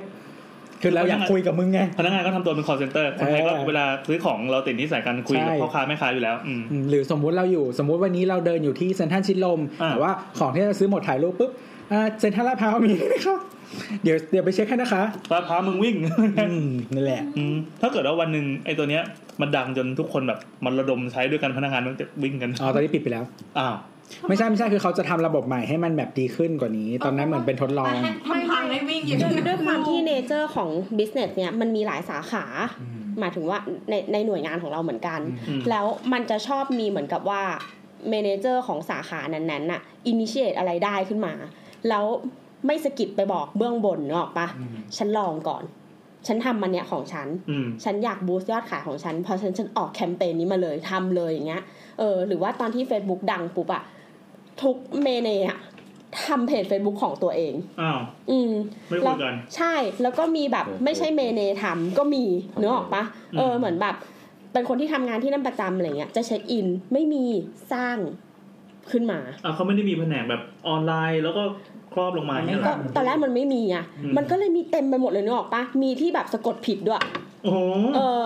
สะกดอันนี้ผิดแล้วก็ต่อด้วยสาขาอืมแล้วก็สะกดอันนี้แล้วก็ไม่เคาะวรรคแล้วก็เป็นชื่อสาขาเลยอืมแล้วก็สะกดอันนี้ชื่อชื่อบริษัทเป็นภาษาไทยอืมสาขาเป็นภาษาอังกฤษอืมชื่อบริษัทเป็นภาษาอังกฤษ สาขาภาษาไทยอืมอะไรอย่างเงี้ย มีแม่งสิบหกอันน่ะในหนึ่งสาขา แล้วมันมีประมาณสองร้อยสาขา แล้วพอวันหนึ่งแผนกเป็นเป็นหลักเป็นแหล่งปุ๊บแล้วก็เหมือนแบบฉันจะ verify Facebook อืมเพราะฉันจงไปปิดทุกอันที่ไม่ใช่อัน verify อืมเหี้ยเออแล้วมันก็จะลิงก์กับเหมือนแบบอันเนี้ยลิงก์กับ place ซึ่งเป็นแบบสถานที่ในใน Google Map อะไรอย่างเงี้ยอ่านี่มันแล้วต้องมี location แล้วพุ่งเราด้วยบางอันใน Google Map ก็ดันไปเปิด G plus ด้วยอ๋ออืมอะไรอย่างเงี้ย แบบวุ่นวายมากอืมอืมหลาย ๆ อย่างเฮ้ยเรากลับมากลับมากลับมาครับกลับมาครับเป็นโบสแป๊บนึงเมื่อกี้อะไรนะ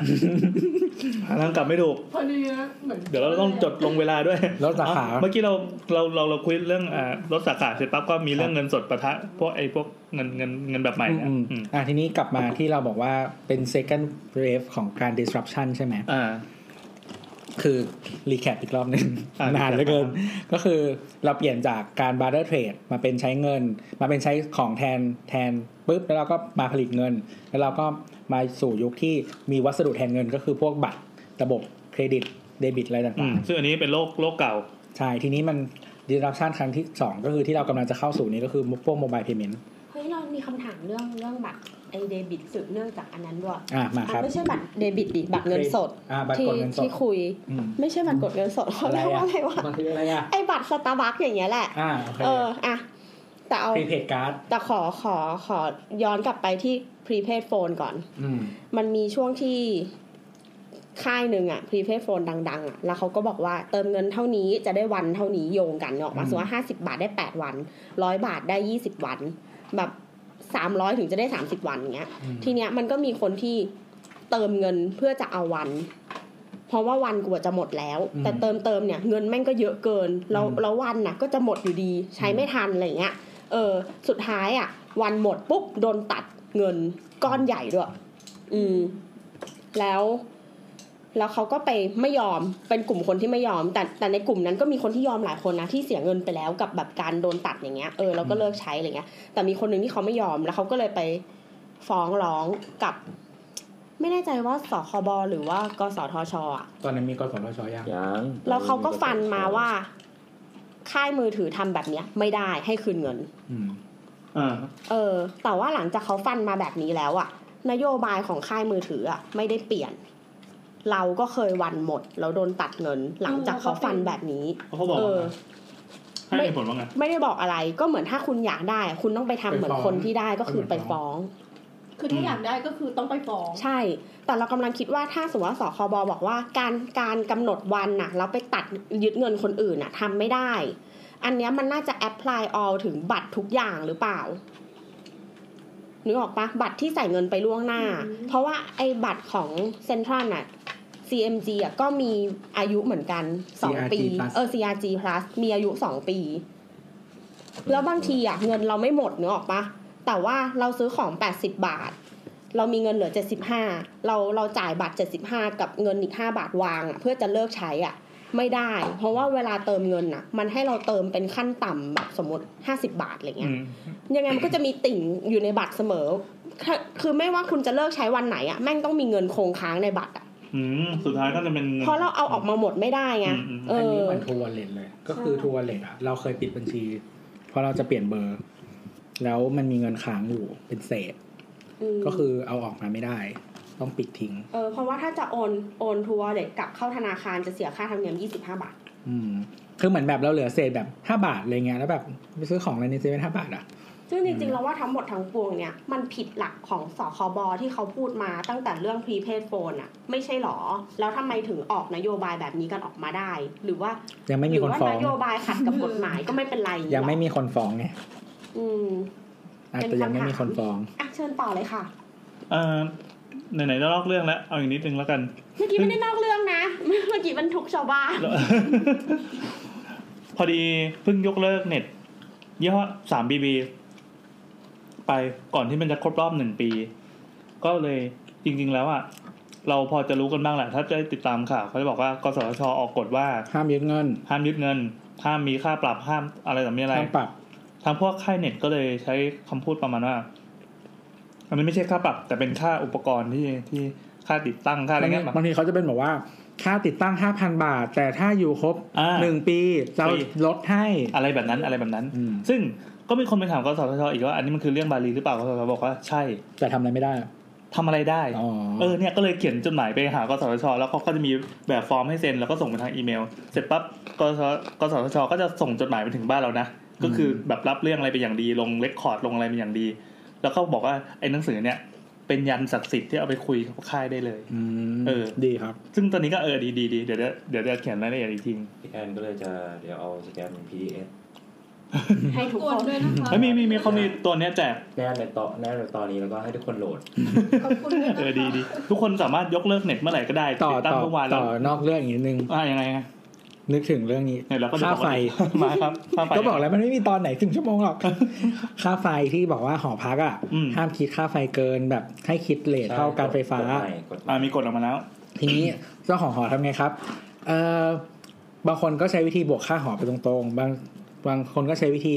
ค่าธรรมเนียมการใช้ส่วนกลางใช่ตึ๊ดตึ๊ดตึ๊ดบาทเลี้ยงไปของเราโดนอืมโดนอันนี้แล้วไงจะมีทางแก้ปะไม่มีไงตอนนี้เหมือนยังไม่มีที่เขาทางเรียกว่าค่าแก้ FT ป่ะโนโน่ไม่ไม่เรื่องของไฟฟ้าดิไฟฟ้าเป็นคนคิดคือกฎหมายอะมันก็คือเหมือนกับว่า ถ้าใครเคยอยู่หอครับ อย่างเช่นว่าสมมติคิดง่ายๆสมมติการไฟฟ้าคิดยูนิตละเจ็ดบาทอืมแต่เจ้าของหอเก็บยูนิตละสิบเจ็ดบาทอันนี้ผิดก็จะบวกไปนิดนึง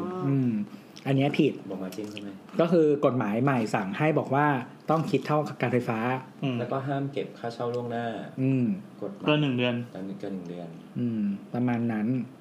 ฉะนั้นเนี่ยเจ้าของก็แบบมาเลี่ยงบาลีด้วยการบวกค่านู่นนี่นั่นเข้าไปแทน อืมครับ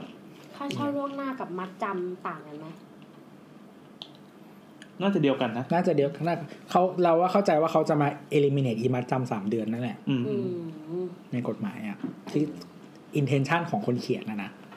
อืมมาครับ the second disruption ก็คือเรื่อง mobile payment ครับทีนี้ เรื่อง mobile payment เนี่ยมันมีหลายรูปแบบมากอืมๆเอ่อที่บ้านเราที่น่าจะคุ้นเคยกันก็คือ ตอนนี้น่าจะเป็นเรื่องของการใช้ QR code อืมอ่า แรงมากเลยในช่วงประมาณปีที่ผ่านมา อืม อืม ที่อ่า เอางี้มีสองแบงค์ที่กำลังแข่งกันชิบหายไม่ว่าเลย หรือว่ามีแบงค์อื่นด้วยไม่รู้แต่ถ้าจริงๆทุกแบงก์อะ มีอ๋อเหรอีอเวนอีเวนออมสินยังมีอ๋อเหรอเออใช่ใช่ใช่เคยเห็นสีชมพู อ่า แต่ว่าก็คือสองสองแบงค์เนี้ยสีเขียวกับสีม่วงเนี่ย มันครับเป็นเหมือนเจ้าที่มันมันเป็น leader ในคอน sumer market อยู่แล้วบอกไปเลยเอออืมนั่นแหละ เมื่อกี้พูดเรื่องสีกันจนจนชินแล้วอะเริ่มรับได้แล้วมาอืมนั่นแหละ ก็คือเราไปห้างร้านที่ไหนก็จะมีแม่มณีนะกวักมือเรียกอ่าแล้วแม่ก็มณีกับอีเขียวเขียวๆอีแมวนั่นน่ะ ปิ๊บปิ๊บชื่อปิ๊บปิ๊บเหรอชื่อด้วยเหรอชื่อมันชื่ออะไรไม่รู้ไม่รู้แต่มันมีแคมเปญชื่อปิ๊บปิ๊บอะอ๋อเหรอนั่นแหละแต่ตัวมันเป็นแมวอ้วนๆน่ะแล้วก็มีมี QR code เคยไปงานอีเวนต์อันหนึ่งไปตอนนั้นไปงานของบิวแล้วเขาบอกว่า อืม คือมันมีบูธของของอีแบงค์เขียวเนี่ยมาอืมแล้วก็อะน้องคะน้องแบบขายของออนไลน์อะไรหรือเปล่าอะทำไมทำไมทำไมพี่รู้ล่ะครับ ก็ไปนั่งแล้วเขาก็เริ่มขายตรงเนี่ยเดี๋ยวพี่ทำ QR code อะไรให้พี่ต้องการทำยอดน้องช่วยหน่อยพี่นะเขาดักหน้าธนาคารเลยนะเดินไปกดเงินเออนะน้องมี QR code ยังคะมีแล้วมีแล้ว ก็เลยเราก็โหลด a แอปอะไรนะ K K K Pass Shop SME เออ K Pass Shop K Pass Shop เพื่อจะเจน QR code แล้วก็สามารถเรียกเก็บตังค์จากใครก็ได้อะไรเงี้ย ก็ดีก็ดีก็สนุกดีล่าสุดพ่อก็มีแล้วนะเคยมีคนน่ากลัวเลยคือไอ้ทั้งสองอันอะเป็นรูปกวักเหมือนกันใช่ไหมก็คืออ๋อแมวกวักกับเออำเคกวักแบงก์อะเป็นแมวกวักเคแบงก์ออกมาก่อน แล้วก็เอ่อ SCB มาเป็นแม่มณีแมวกวักแม่มันเอ้ยเป็นเป็นนางกวักแม่มณีมีคนเล่าอันนี้มีคนพูดมาแต่ว่าไม่รู้จริงหรือเปล่าอืมว่าแบบว่าที่ SCB อะดีไซน์มาเป็นนางกวักอะเพราะว่าเหมือนเวลาเราจะเป็น QR code ใช่ปะถ้าเป็นร้าน traditional ทั่วไปอะ คือมัน ideally มันควรอยู่บนเคาน์เตอร์หรืออะไรสักอย่างใช่ไหมอ่าแต่ว่าทีเนี้ยถ้าลูกค้าไม่ค่อยใช้อะไรเงี้ยหรือมันเกะกะการวางของของเราแล้วจะของของอื่นมาวางใช่ปะแต่ว่าพอเป็นตัวนางกวักปุ๊บเราก็รู้สึกว่าแบบมีความศักดิ์สิทธิ์มันมงคลว่าเว้ยวางไว้ข้างหน้าเลยอ่ามันเป็นแบบวิธีดีไซน์ที่แบบว่า แก้ปัญหาตรงนี้ เคยเห็นร้านที่เขาเอาพวงมาลัยไปล้อมคล้องแม่มณีด้วยด้วยใช่อืมอืมนั่นแหละก็คือถ้าถ้าถ้าคนดีไซน์เขาคิดแบบนี้จริงๆแสดงว่าอินไซต์ฟูมากอ่าเจ๋งเจ๋งใช่อันนี้เจ๋งดีนับถือเออนั่นแหละ respect respect ดูเยอะนะเราอะแล้วไงแล้วไงมันเกิดอะไรขึ้น แล้วก็จริง ๆ ทีนี้มันมีประเทศอื่นที่มันแบบผ่านจุดนี้มาก่อน อ๋อคือเราไม่ไม่ได้มาเริ่ม QR code เพราะว่าเราลองผิดลองถูกอืมแต่เราไปเห็นเคสจากประเทศอื่นมาแล้ว ใช่ คือ ก็เดี๋ยวพูดถึงอะไรก่อนดี สวีเดนแล้วกันอ่าสวีเดนจริงๆก่อนก่อนมี mobile banking อะอืมอ่ามันต้องมี internet banking ก่อนถูกปะ อืมใช่ เราอะเราผ่านช่วง internet banking ก่อนแล้วค่อยมาอ่า mobile bankingแต่ว่าประเทศระยะหลังตอนเนี้ยที่เขามา go แบบมาแรงๆ cashless เขาไม่ตอนเนี้ยผ่านเขาไม่มี internet banking พี่อ๋อเขาข้ามมา mobile banking เลยก็คือเหมือนคราวที่แล้วเราพูดในตอนไหนไอ้เรื่องพวกเนี้ยมันมีตอนหนึ่งที่เราพูดถึงเรื่องเนี้ยเออเออเหมือนมันจะมีคุ้นๆอยู่จำไม่ได้ก็คือจีนกับอินเดียอ่าใช่ใช่ข้อหนึ่งที่มันทำให้คนอะ ใช้พ วก mobile payment อะเยอะมากอ่าๆเพราะว่าคนอะเข้าไม่ถึง ไม่ใช่เข้าไม่ถึง mobile banking นะ เข้าไม่ถึงธนาคารเลยเออเออเข้าไม่ถึง banking infrastructure เลย พอมันสตาร์ทช้าปั๊บมันก็ต้องไม่ต้องไปเสียเวลากับไอ้อะไรที่เป็นใช่ช่วงระหว่างการพัฒนาใช่ในขณะเดียวกันพลิฟื้นประเทศอื่นบางประเทศอะอืมบางประเทศเราหรือประเทศอย่างเราพัฒนาแล้วบางประเทศอะอ่าทุกคนอะเข้าถึงธนาคารคนส่วนใหญ่เข้าถึงระบบธนาคารแล้วรู้สึกเท่จังเลยเราไปอยู่ในกลุ่มเดียวกับพวกประเทศพัฒนาแล้วอ่าคนส่วนใหญ่เข้าถึงระบบธนาคารครับทีนี้พอเข้าถึงระบบธนาคารถึงจุดหนึ่งธนาคารมีอินโนเวชันออกมาใหม่เป็น mobile banking ด้วยนั่นอ่าคนกลุ่มหนึ่งที่เข้าถึงระบบธนาคารเดิม ก็ transition ไปอยู่ mobile banking อ่าแต่มีคนที่ยัง stuck อยู่ที่เดิมใช้อ่าสาขาติดกับดักก็ยังมีอยู่อืมทีนี้พอมันมีของใหม่ขึ้นมาอีกชั้นหนึ่งที่เป็นแบบ mobile payment อีคนที่อยู่กรุ๊ปมันต้องอยู่ group mobile banking มาก่อนอะขยับไปอยู่ mobile payment แต่ว่ามันก็ยังมีเป็นขั้นบันไดอยู่ไงอืมมันจะมีคนที่อยู่ข้างหลังไปเรื่อยอ่าอ่าอ่าๆในขณะเดียวกันบางประเทศที่แม่งไม่เคยไม่เคยมีเลย ไม่เคยมีแม้แต่แบงก์เลยอะยกตัวอย่างจีนกับอินเดียอ่าสองประเทศที่คนเยอะที่สุดในโลกด้วย ใช่อืมไม่เคยมีเลย ไม่เคยใช้แบงก์ด้วยซ้ำ แต่ว่าเขาเก็บตังค์กันยังไงวะกำเงินเป็นฟ่อนๆไว้เออได้ถุงบ้านในเนี่ยไหอ๋ออ่าก็คือเหมือนบางมีบริการเอาเข้าแบงค์ให้ซึ่งงั้นหักค่าธรรมเนียมไปคือจ้างคนขนตังค์ไว้ที่แบงก์เนี่ยเหรอตอนผมตอนผมอยู่ที่เก่าครับ แล้วก็ไปพม่า แล้วคนก็ก็คือมันมีบริษัท global บริษัทหนึ่งแหละอืมที่ทำยาสีฟันอะแล้วไง Palmolive เลยก็ใช่ แต่ว่าก็ เขาจะแต่ว่าพม่าพี่มันมี mobile banking แล้วอืมแต่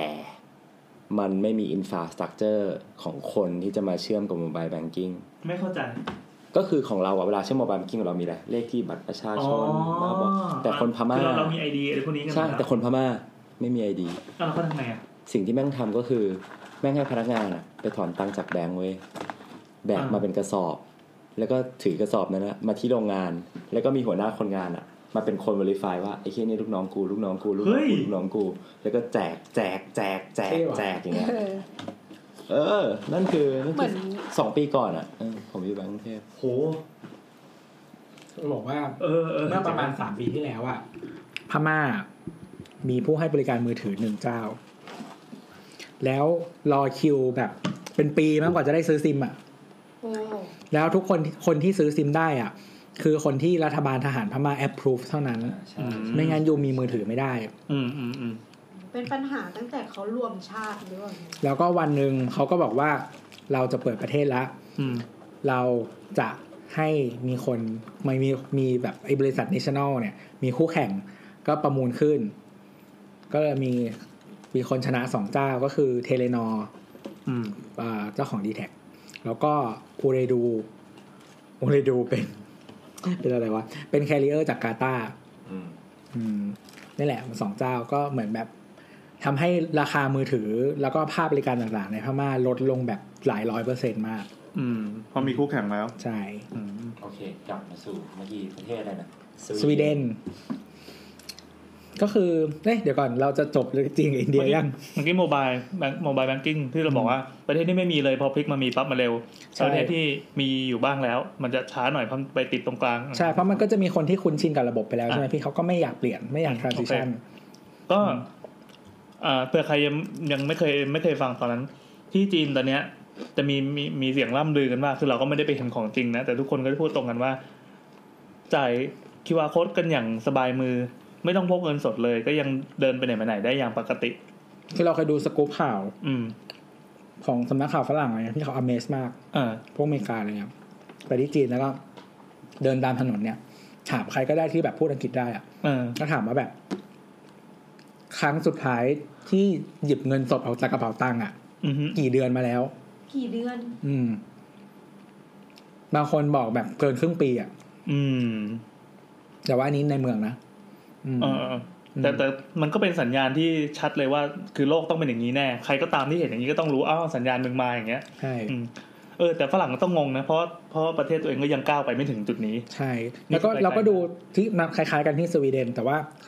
วิดีโอมันถ่ายประมาณสองปีมาแล้วเราไปอ่าถามผู้หญิงคนหนึ่งแล้วก็บอกว่าครั้งสุดท้ายที่หยิบเงินสดเมื่อไหร่อืมบอกว่าสองปีที่แล้ว แสดงว่าเป็นสี่ปีแล้วอืมอืมครั้งสุดท้ายที่หยิบเงินสดมาจ่ายตังค์อะเอออืมแต่เพียงแต่ว่าฝั่งสวีเดนเขายังเป็นเวอร์ชันหนึ่งอยู่ยังแบบจ่ายบัตรเครดิตจ่าใช่ยเป็นการ์ดจ่ายเป็นคืออะไรใหญ่ที่สุดในการใช้ของสวีเดนอะคือเดบิตเดบิตอ๋ออืมก็ใช้คือ debit ดูดตังค์จากบัญชีโดยตรงอืมใช่ ก็คือแบบมันก็ไปถามแบบเด็กผู้ชายอะไรอย่างเงี้ย ถามว่าทุกวันนี้แบบใช้เงินยังไง ก็คือเขาก็บอกว่าไม่มีเงินสดเลย ทุกทุกอาทิตย์อะพ่อแม่จะโอนเงินเข้าไปในบัญชีเขา แล้วเขาก็เอาบัตรเดบิตไปรูด ไปไหนก็รูดไปไหนก็รูด แล้วก็ในสวีเดนอะ มีร้านเยอะมากที่มันแบบว่า ไม่รับเงินสดอืมเขียนเขียนไว้หน้าร้านเลยนะอืมไม่รับเงินสด รับเฉเขียนพาะเป็นบัตภารษาเท่าไทนั้นยอย่างนี้ด้วยเหรอภาษาสวีเดนสิพี่เอ้ยเราเพิ่งนึกขึ้นได้ วันเนี้ยเราเดินผ่านธนาคารสีฟ้าแล้วมันเพิ่งออกฟ้าไหน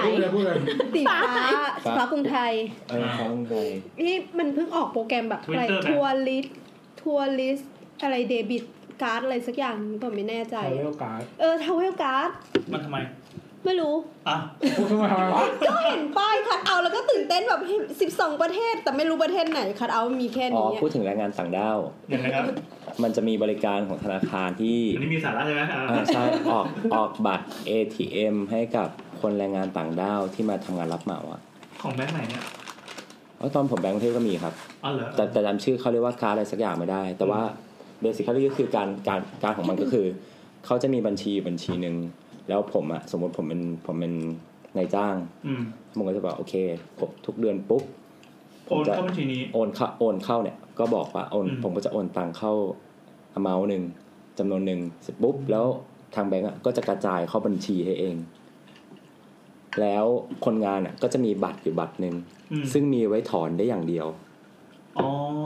ฝากไม่ได้อ่ฝากไม่ได้คือถอนได้อย่างเดียวทำธุรกรรมอะไรไม่ได้เลยได้แต่ถอนตังค์ออกมาขาใช้อย่างเข้าเดียวเข้าจากนายจ้าง ขาเข้าเข้าจากนายจ้างแต่แต่ไว้กดออกขาออกไว้กดออกอย่างเดียวอืมอืม คือมันก็เป็นบัญชีเพโลที่แบบให้ให้คนงานแบบกดอ่าตังค์ออกได้อย่างเดียวทำเงินอย่างเดียว ใช่ก็มีบริการอย่างนี้ด้วยก็เนี่ยรับมารับมารับมาอย่างเดียวแต่ว่าบัตรนี้คือยังไม่ได้ใช้แทนแบบแลบบิดอะไรได้นะก็เป็นแค่ได้เป็นแค่ได้แค่บัตรถอนเงินอย่างเดียว เออเออน้องพม่าที่บ้านก็อารมณ์ประมาณนี้เหมือนกัน คือ เมื่อสักอาทิตย์ที่แล้วเขาก็คือเก็บตังค์ไว้ได้ก้อนหนึ่งอะก้อนใหญ่มากเลยนะแล้วไปซื้อทองไหมไม่ซื้อไม่ซื้อทองไม่ซื้อทอง อันนี้เขาจะส่งเรามาชอบซื้อทอง ใช่ใช่ใช่คือทองมันเป็นสิ่งแลกเปลี่ยนที่ขนไปง่ายที่สุดแล้ว คือเขาจะส่งเงินกลับบ้านสองหมื่นห้าอืมเขาก็ใส่ยางมัดแล้วก็ใส่ถุงพลาสติกมาอย่างหนาเลยพอเปิดดูแบบแบงค์ร้อยเป็นฟอนต์ฟอนต์เงี้ยแบบฝากให้พี่โบพี่แอนเอาไปเข้าธนาคารให้หน่อย บัญชีนี้ของแม่หนูที่พม่าอะไรเงี้ยโอ้โห เอางี้เลยเหรอก็เลย ก็เลย ก็หยิบมือถือขึ้นมาแล้วก็กดกดโอน แล้วก็ขอเก็บเงินสดไว้เดี๋ยวเผื่อไปซื้อกับคงกับข้าวอะไรเงี้ยเออก็ได้ว่ะคือเราคือเขาไม่มีวิธีอื่นคือที่ใช้เมื่อเปิดเมื่อบัญชีเมื่อนะก่อนหน้านี้มันจะมีอีกแบบหนึ่งก็คือ เหมือนกับว่า ถ้าสมมติอยู่โซนที่เขาอยู่กันเยอะ เช่นสมมติสมมติสมุทรสาครหรืออะไรอย่างเงี้ยใช่ปะอ่ามันจะมีคนที่เหมือนแบบกลับบ้านอะ แล้วต้องอยู่หมู่บ้านเดียวกับเราใช่ไหมอ่าฝากเงินไปโอ้ยกลับไปยังรวย เอออะไรอย่างนี่นั้มานขุอะดทองแต่ว่าแบบคือมันก็ต้องมี trust นิดนึงใช่ไหมว่าแบบคนที่เราฝากไปอืมนู่นนี่นั่นตัวอะไรเงี้ยก็ต้องโทรไปหาหาแม่ได้เงินยังอะไรเงี้ยอืมอืมเออประมาณนั้นก็จะแมนนวลนิดนึงอืมเหมือนเราเคยทำอยู่บริษัทหนึ่งที่เป็นบริษัทแบบทำโอนตังอะอืมอืมตอนนั้นเป็นนักศึกษาอยู่แบบพาร์ทไทม์อะไรเงี้ยก็แบบเหมือนเขาพยายามคิดแคมเปญว่าแบบทำยังไงอะ ให้คนลาวอะมาส่งเงินกับเขาอะไรอย่างเงี้ยแบบลดค่าธรรมเนียมนู่นนี่นั่นหา outlet ที่แบบเข้าถึงคนลาวได้ทำสื่อให้เป็นภาษาลาวเยอะๆอะไรอย่างเงี้ยมเพื่อที่จะแบบ capture ตลาดตรงนี้ ซึ่งมันก็ใหญ่พอสมควรอืมอืมอืมประมาณนั้นนั่นแหละกลับมาครับ กลับมาครับ ก็คือสวีเดนวันนี้เป็นสวีเดนตั้งแต่ต้นแล้ว มันจะถึงตรงนี้ยังสวีเดนอยู่เออ ทีเนี้ยอย่างที่บอกว่าแบบคือ GDP เป็นเปอร์เซ็นต์น้อยมาก ๆ ที่มันยังใช้เงินสดอยู่ แล้วก็อย่างที่บอกว่าเดินไปที่ร้านร้านค้าในสต็อกโฮล์มอย่างเงี้ยอืมมีแต่ร้านขึ้นป้ายว่าแบบ ไม่รับเงินสดอ่ารับแต่บัตรเท่านั้นอืมหรืออะไรอย่างเงี้ย แล้วทีนี้เนี่ย ก็ทีนี้สวีเดนคนสวีเดนอะเขาก็พยายาม ไป beyond บัตรเหมือนกันเขาก็ธนาคารเจ็ดแห่งในประเทศ รวมตัวกันพัฒนาแอปขึ้นมาหนึ่งแอป ชื่อ Swish หมายความว่าแอปเดียวใช้ได้ทุกธนาคารเงี้ยเหรอใช่โอ้ยเออเจ๋งดีว่ะซึ่ง Swish เนี่ยก็คือ แล้วมันจะใช้สีอะไรวะมันเป็นสีลุงพี่เออดีฉลาดฉลาดฉลาดเออมันเป็นสีลุงจริงเออๆก็ไป search ด้วยนะ Swish เออเออชอบแล้วก็ ไอ้ Swish เนี่ยก็คือใช้ QR code นี่แหละในการจ่ายเงิน อืมเออเออก็คือเป็นระบบ QR code คล้ายๆบ้านเรานี่แหละ ก็มีอ่าน QR แล้วก็แบบจ่ายเงินไปอะไรอย่างเงี้ยอ้าวนั่นแสดงว่า QR code เนี่ยเป็น standard เรื่องการเงินของโลกไปแล้วตอนนี้ ใช่ใช่ประมาณหนึ่งอืมอืมแล้วก็ทีนี้เนี่ย มันก็มีสตาร์ทอัพอีกเจ้าหนึ่งของสวีเดนชื่อ iZettle iZettle เนี่ยเป็นมีบริการหลายประเทศทั่วโลกแบบยุโรปกับอเมริกาอะไรอย่างเงี้ย ซึ่ง iZettle อะเขาทำระบบที่เรียกว่า POS point of sale ครับก็คือจะแบบระบบการคิดเงินอ่านู่นู่นนี่นั่นอะไรเงี้ย แล้วเขาก็มีเครื่องรูดบัตร ซึ่งเครื่องมันเป็นเครื่องรูดขนาดเล็ก ต่อกับแบบมือถืออะไรประมาณเล็เนี้กยๆอะเหมือนอะไรนะเมื่อก่อนมีมันเครื่องคิดเลขอะ เอ่ออืม เสียบตรงช่อง USB อะไรเงี้ยป๊อกใช่ ก็ทีเนี้ยเขาเขาทำระบบอันนี้ขึ้นมา แล้วมันก็ popular มาก ซึ่งมันทำให้ร้านค้าที่เป็นร้านเล็กๆอะที่เมื่อก่อนไม่มีเครื่องรูดบัตรอะสามารถมาใช้ระบบอันเนี้ยแล้วมัน cost ไม่แพง สามารถรับบัตร debit credit ได้ เอ้เหมือนเหมือนบ้านเราก็มีปะ มีบ้านเรามีสตาร์ทอัพแนวนี้เหมือนกัน อืมอืม แล้วก็มีแบบ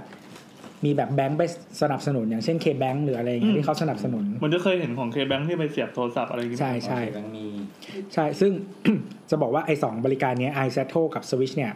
มันก็เป็นส่วนผลักดันให้คนสวีเดนอะมาใช้ mobile อืม mobile หรือว่าแบบ cashless ได้มากขึ้นอืมจนถึงจุดที่ว่าตอนเนี้ยมันจะมีที่สวีเดนมันจะมีคนที่เป็น homeless ใช่ไหมครับอืมซึ่ง homeless มันจะมีมูลนิธิที่มาช่วยเหลือโดยการแบบว่า อะเราทำนิตยสารอะแล้วให้ you อะถือแล้วก็ขาย อืมซึ่งเหมือนคนเหมือนมันเคยมีปัญหาว่าแบบอยู่ๆคนก็แบบเลิกซื้อไปเว้ยคือปกติมันก็ขายได้ คนโฮมเลสก็มีอินคัมอ่าแต่อยู่ๆคนก็แบบเลิกซื้อไปเขาก็มาแบบศึกษาว่าเอ้ยเกิดอะไรขึ้นวะ เพราะว่าคนอะ ไม่มีเศษเงินอีกต่อไป เพราะทุกคนอะไม่ใช้เงินสดอีกต่อไป มันไม่มีเศษเงินมาซื้อแบบคนที่เดินผ่านไปมาซื้อนิตยสารที่แบบยืนอยู่ขายอยู่ อ๋อ ทีเนี้ยเขาก็เลยให้อีคนโฮมเลสทุกคนอะ มีเครื่องรับรูดบัตรเออ หลังจากนั้นมันก็เลยกลับมาขายได้ อ๋อโอเคมอย่างนี้ต้องไปทำตู้กาจะปองรุ่นใหม่ด้วย ยังไง ไม่ใช่เหรียญหยอดกาจะปไงองมันหยอดเหรียญไง อ๋อเออว่ะ ต่อไปเราก็เอามือถือแตะปุ๊บแล้วก็มีที่บิด อย่างเดีกายวจะปองในไทย อ๋อแต่กาจะปองในไทยอะ ไอ้เครื่องมันรับแต่เหรียญเยนใช่ไหมเออถ้าถ้าเราไปเจอไอ้เรากาต้องจะไปปองแลในกไทยใช่ไหม เราต้องไปเอาเงินไทยอะไม่ไปต้องแลกเอาเหรียญ แช่ตู้เย็นแต่เราเราจะไม่เราจะไม่ได้เหรียญของไม่ได้เหรียญเยนมานะ มันจะเป็นเหรียญที่บากบากล่องอะไว้เนอะออกปะนานๆจะมาทีนะ เอองั้นเราว่ามันก็อาจจะใช้เป็นโมโมเดลนั้นแหละ แต่ว่าคุณก็เอา QR code อะไปจ่ายที่เคาน์เตอร์ แล้วก็รับเหรียญพิเศษเนี้ยมาหยอดกระจะปองอีกทีเปล่า น่าจะง่ายกว่าการทำให้เครื่องกระจะปองอินดิวิโดทุกเครื่องอะรับ QR code ได้ อ่าอ่าอือ่ามอันนี้เราไม่รู้ก็อยู่ที่ญี่ปุ่นเองจะผลักดันไปยังไงนั่นแหละ แล้วทีเนี้ยก็คือนอกจากอีกคน homeless ที่รับการจ่ายเงินด้วยแบบ mobile อะไรพวกนี้แล้วเนี่ยอ่าก็คือตอนเนี้ยมันก็เลยแบบถึงขั้นว่าเกิดปัญหาในประเทศ คือเหมือนกับว่าคนส่วนใหญ่พกเงินสดน้อยมากอืมๆไปตลาดตลาดเลยนะ แบบไปซื้อผลไม้อะไรเงี้ยก็ยื่นบัตร โอนเงินผ่านมือถืออะไรก็ตามอืมทุกคนแบบไม่ใช้อืมอะไรเงี้ย ถึงขั้นที่ว่ามีวันหนึ่งอะเขาไปสัมภาษณ์คนที่เป็นหัวหน้าดีไซเนอร์แบงค์ดีไซเนอร์ธนบัตรของแบงค์ชาติสวีเดนชื่อชื่อริกส์แบงค์เนี่ย อืม คือสวีเดนอะ เป็นประเทศแรกในยุโรปที่พิมพ์ธนบัตรอ๋อ เรานำเทรนด์มาตั้งแต่ไหนแต่ไรแล้ว ใช่ แล้วก็ไปสัมภาษณ์คนเนี้ย ผู้หญิงคนเนี้ยเขาตอบว่า ฉันอะ ไม่พกธนบัตรอ้าวทั้งๆที่เป็น คนออกแบบ ใช่ แต่ฉันไม่ใช้เออเออเออเออ คือเหมือนจริงกับๆถูกว่าแล้วนะเหมือนแบบมันมีปรัชญาที่ว่าคนขายยาบ้าต้องไม่ติดยาบ้ามันเหมือนกันเหรอพี่อ้าวนั่นแหละก็คือเขาอะ คือขนาดเขาเองอะเขายังไม่พกเลยเออเออแต่ว่าก็คือมันก็มี movement ว่าแบบอย่ายกเลิกเงินสดเลยอะไรอย่างเงี้ย คือแต่ว่าไอคนที่บอกว่าไม่ยกเลิกอะเหตุผลที่เขาให้คืออะไร มันเป็นแบบ ความเขาเรียกว่าอะไรอะความภูมิใจอย่างหนึ่งในชาติที่มันจะมีสัญลักษณ์อะไรบางอย่างถึงชาติเรา ไม่ได้แปลว่ากูอยากใช้เงินสดนะอืมเหมือนเป็นของสะสมใช่ เออ มองมันเป็นคุณค่าทางใจไปแล้วอะใช่คือมันเป็นสื่อว่าแบบเป็นชาติของเราอะไรอย่างเงี้ยแต่ว่ามีมีอีกกลุ่มหนึ่งที่มีปัญหาจริง ๆ ก็คือ มีองค์กรหนึ่งมันเป็นเหมือนแบบคล้ายๆเขาเรียกว่าอะไรอะสำหรับผู้ผู้เกษียณอายุอะกองทุนผู้เกษียณอายุอะไรเงี้ยเหมือนบันเดบันดาลอะไรอย่างเงี้ยใช่เขาก็บอกว่าแบบเหมือนแบบ ถ้าตอนเนี้ยคนสมาชิกของเขาอะสมาชิกกองทุนน่ะมีปัญหา เพราะว่าเหมือนแบบคือไม่คุ้นชินกับเทคโนโลยี แล้วก็แบบมีร้านจำนวนมากที่แบบยกเลิกการการใช้เงินสดไปแล้วทำให้มีปัญหาในการใช้ชีวิต คือเขาปรับตัวไม่ทันหรือยังไงใช่เขาปรับตัวไม่ทันอืมเขาก็อยู่อยู่อยู่ในอยู่ในโลกเวอร์ชันหนึ่งไปใช่แล้วคือไม่ใช่แค่ร้าอืมร้านค้านะ แม้แต่ธนาคารอะเหมือนเราอ่านมีแบงค์ที่ใหญ่ที่สุดในสวีเดนอะเหมือนเขาบอกในสต็อกโฮล์มอะอื มมีเพียงเจ็ดสาขาของธนาคารเขาเท่านั้น ที่รับทำ transaction ผ่านเงินสด โอ้โห แบงค์ไม่รับเงินสดใช่ไหมจัง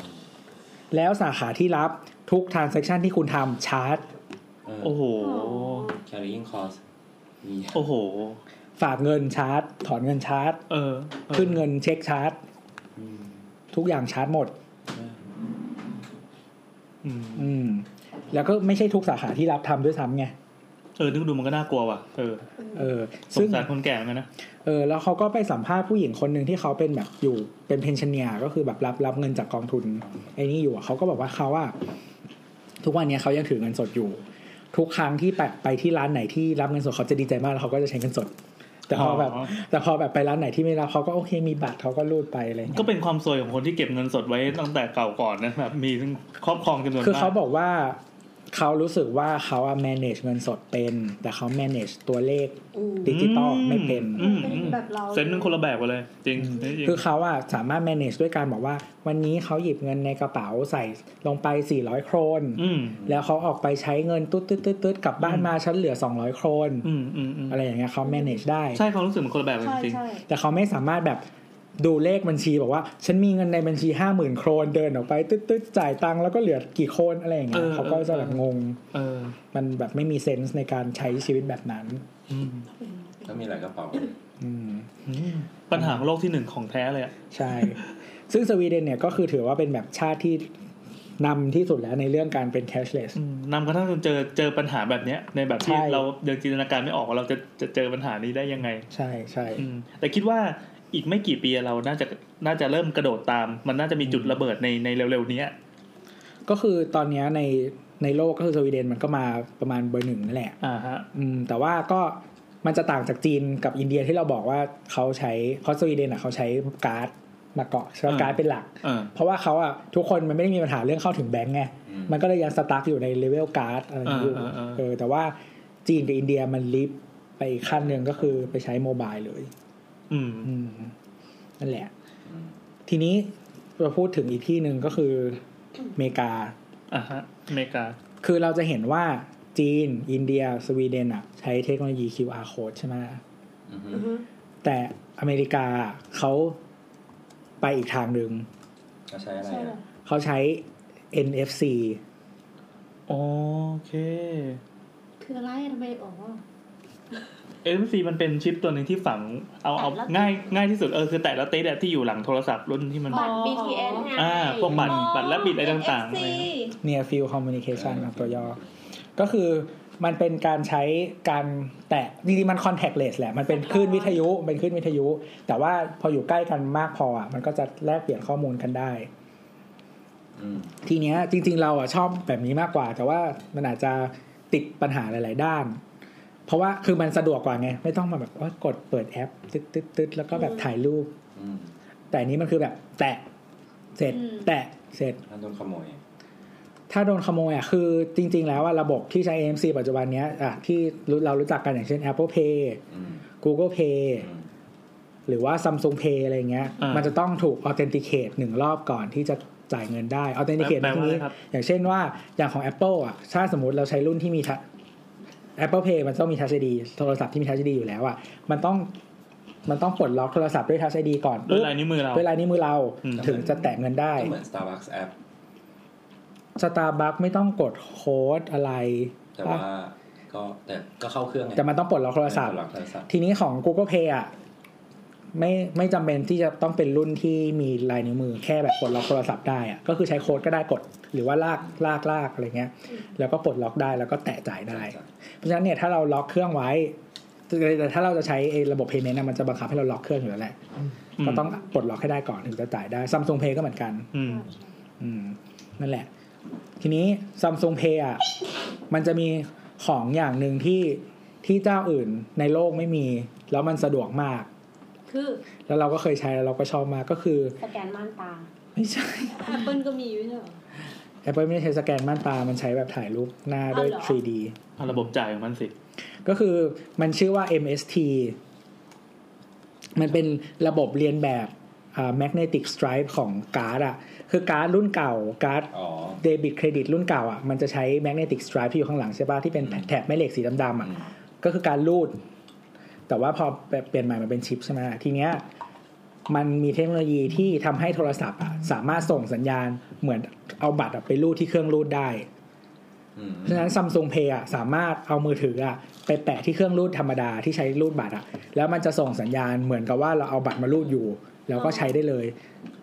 ข้อดีของมันก็คือไม่ต้องเปลี่ยนเครื่องรูดบัตรใหม่ แต่ว่าสามารถใช้ใช่ใช่Samsung Pay ได้เลยอืมซึ่งอันเนี้ยเมืองไทยมีแล้ว เรียกได้ว่ารองรับ เกือบทุกเครื่องเลยปะมันจะมีบางยี่ห้อบางรุ่นที่รับไม่ได้ อืมแต่ว่าเกือบคือแบบที่รับไม่ได้คือเป็นแบบที่เสียบที่แบบใช้ชิปเท่านั้น อ๋อแบบเสียบการ์ดรองรับข้เฉไปพาะชิปเท่านั้น ใช่เพราะว่าอันเนี้ยมันใช้ใช้ตัวต้องต้องต้องเป็นเครื่องรูดที่รองรับแบบแถบแม่เหล็กอะอ่าอ่าอ่าอืมซึ่งจริงๆส่วนใหญ่เมืองไทยอะก็มีแต่แถบแม่เหล็กนั่นแหละใช่ใช่ หมายถึงว่าเครื่องรูดทุกเครื่องมันรองรับแถบแม่เหล็กอยู่แล้ว แต่ว่าบัตรใหม่มันก็มีชิปด้วย ปัจจุบันแท็บแม่เหล็กก็ไม่มีแล้วป่ะมีบัตรบัตรแท็บเวลาอิชชูออกมายังมีแถบแม่เหล็กอยู่ แต่ว่าแบบมันก็มีมีมีชิปด้วย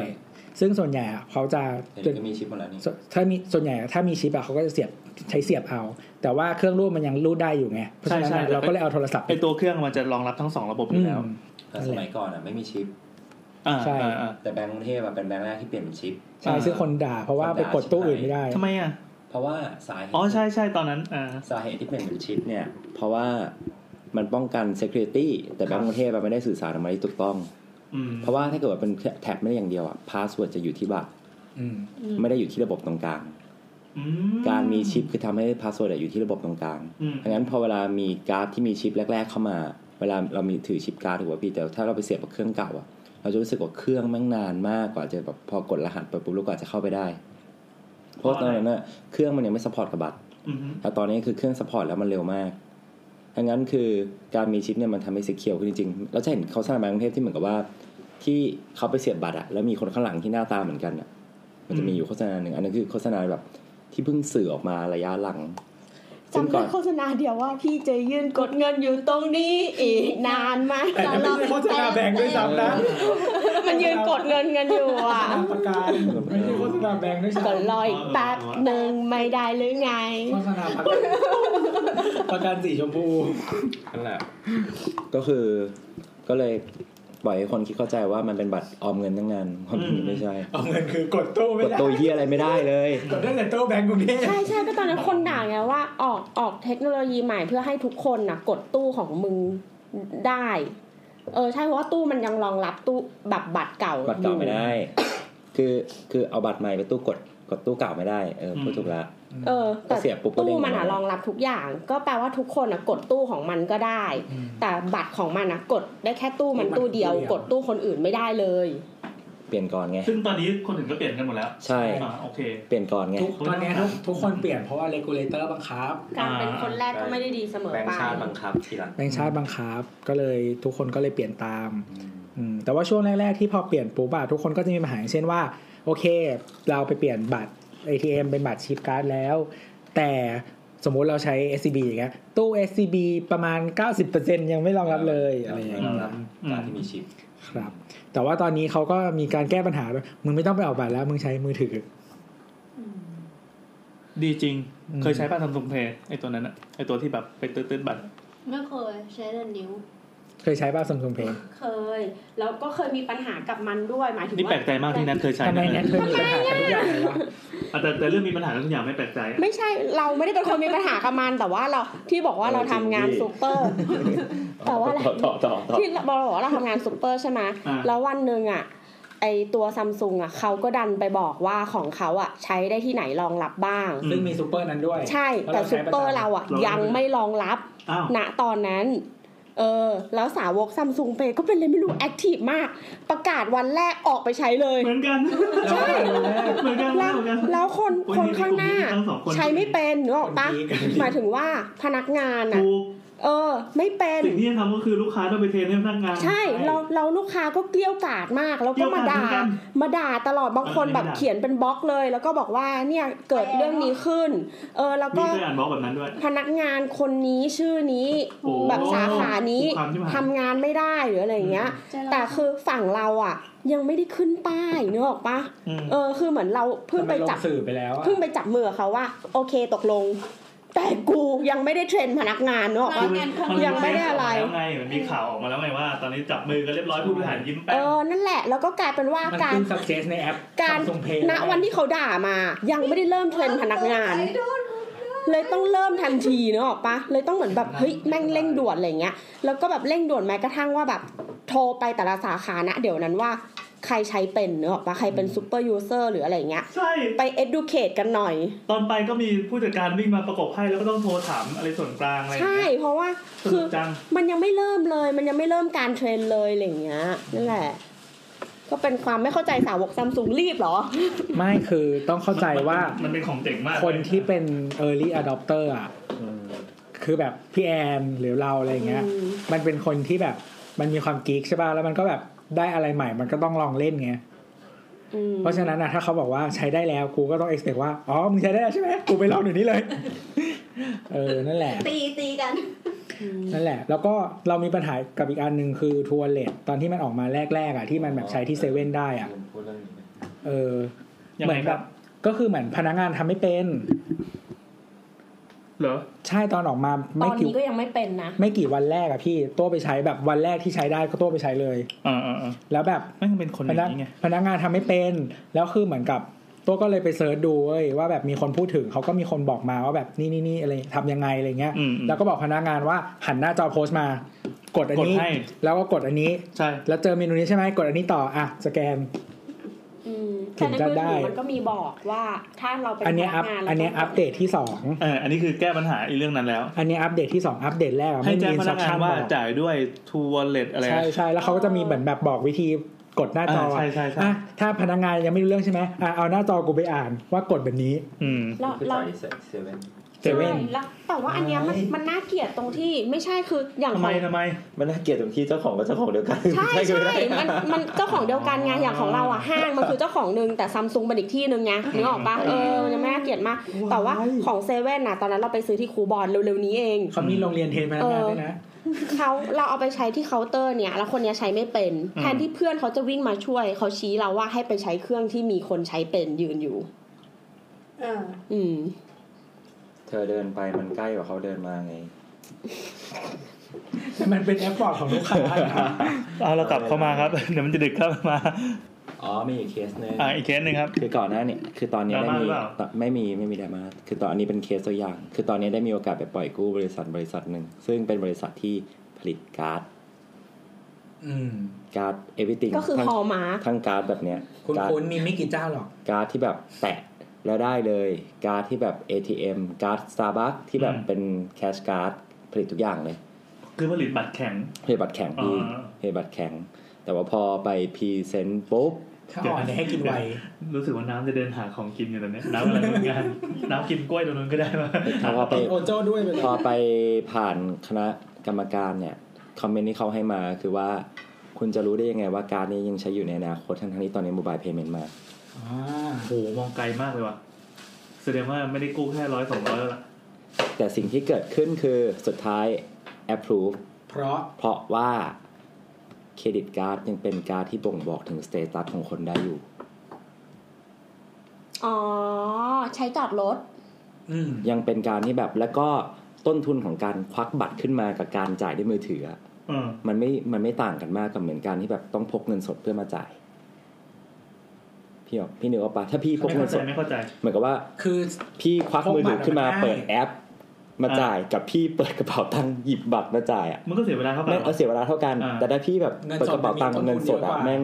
ต้องแบบหนามากต้องมาบนนับเนี้ยต้องมานู่นนี่แล้วนั่น credit card บ่งบอกถึงสถานะบ่งบอกของตัวตนของผู้ใช้ได้ มันมันไม่ใช่แค่บัตรพลาสติกแข็งๆอย่างเดียว มันมีอย่างอื่นที่แฝงมาด้วยเหมือนกับรถยนต์ใช่ไม่ได้เอาไว้ขับอย่างเดียว ใช่แล้วก็ debit card กับ credit card ไม่ได้เป็นตัวแทนของการโอนเงินเขาต้องแยก mobile payment คือการโอนเงิน ส่วนมากเราใช้ mobile payment เป็นการโอนเงินส่วนมาอ่าก mobile payment คือการโอนเงิน ใช่ งั้นมันคนละอย่างกัน อันนี้คือสิ่งที่อ๋อ credit card์ดมันมีเรื่องที่ mobile payment ยังทำไม่ได้ คือการผ่อนเอาเงียบก็ได้ไงก็ได้ตามคิดตามก็ได้ก็ได้ก็ทำได้ก็คือเธอยังใช้ได้เหรอเธอก็ใช้ credit card ในมือถือเธอจ่ายเพื่อผ่อนได้อยู่ดีอืมเพราะมันแต่ทว่าำคือทุกไอการกดผ่อนนู่นนี่นั่นอะ มันอยู่ที่เครื่องรูดอืม ไม่ได้อยู่ที่แบบฟิสิกอลการ์ดอืมคือถ้าสาเขาสามารถอย่างเช่นสมมุติเราใช้ Samsung Pay ใช่ป่ะที่มันที่มันเรียนแบบบัตรไปแล้วอะแล้วเขากดให้มันผ่อนที่เครื่องรูดอะก็ทำได้อืมอืมอืมอ๋ออ๋อตอนที่เครื่อง ATM มันดูดบัตรแบงก์กรุงเทพเราไปอะอืมเราก็ใช้ในเนี้ยแหละต่อ ในในซัมซุงเปย์อะอ๋อแสดงว่าก็ยังมีบัตรอยู่เหมือนเดิมใช่ แล้วก็ยังใช้ได้อยู่อืมในระหว่างที่มันดูดเราเราก๊ไปอปปี้บัตรเธอตัวบอกว่า มันมีจริงที่เราเราใช้ไปตัวใช้อยู่และตัตัววใช้ใช้ออยู่ยู่อ๋อเหรอใช่เออ แล้วเราไปตั้งสองสองสถานที่อะ ทั้งโลตัสทั้งทั้งแต่ตัวทำคริสที่สาตัลขาบอกว่าทำไม่ได้อ๋อเนี่ยต้องมาทำมิสเซนเวิร์แล้วเรา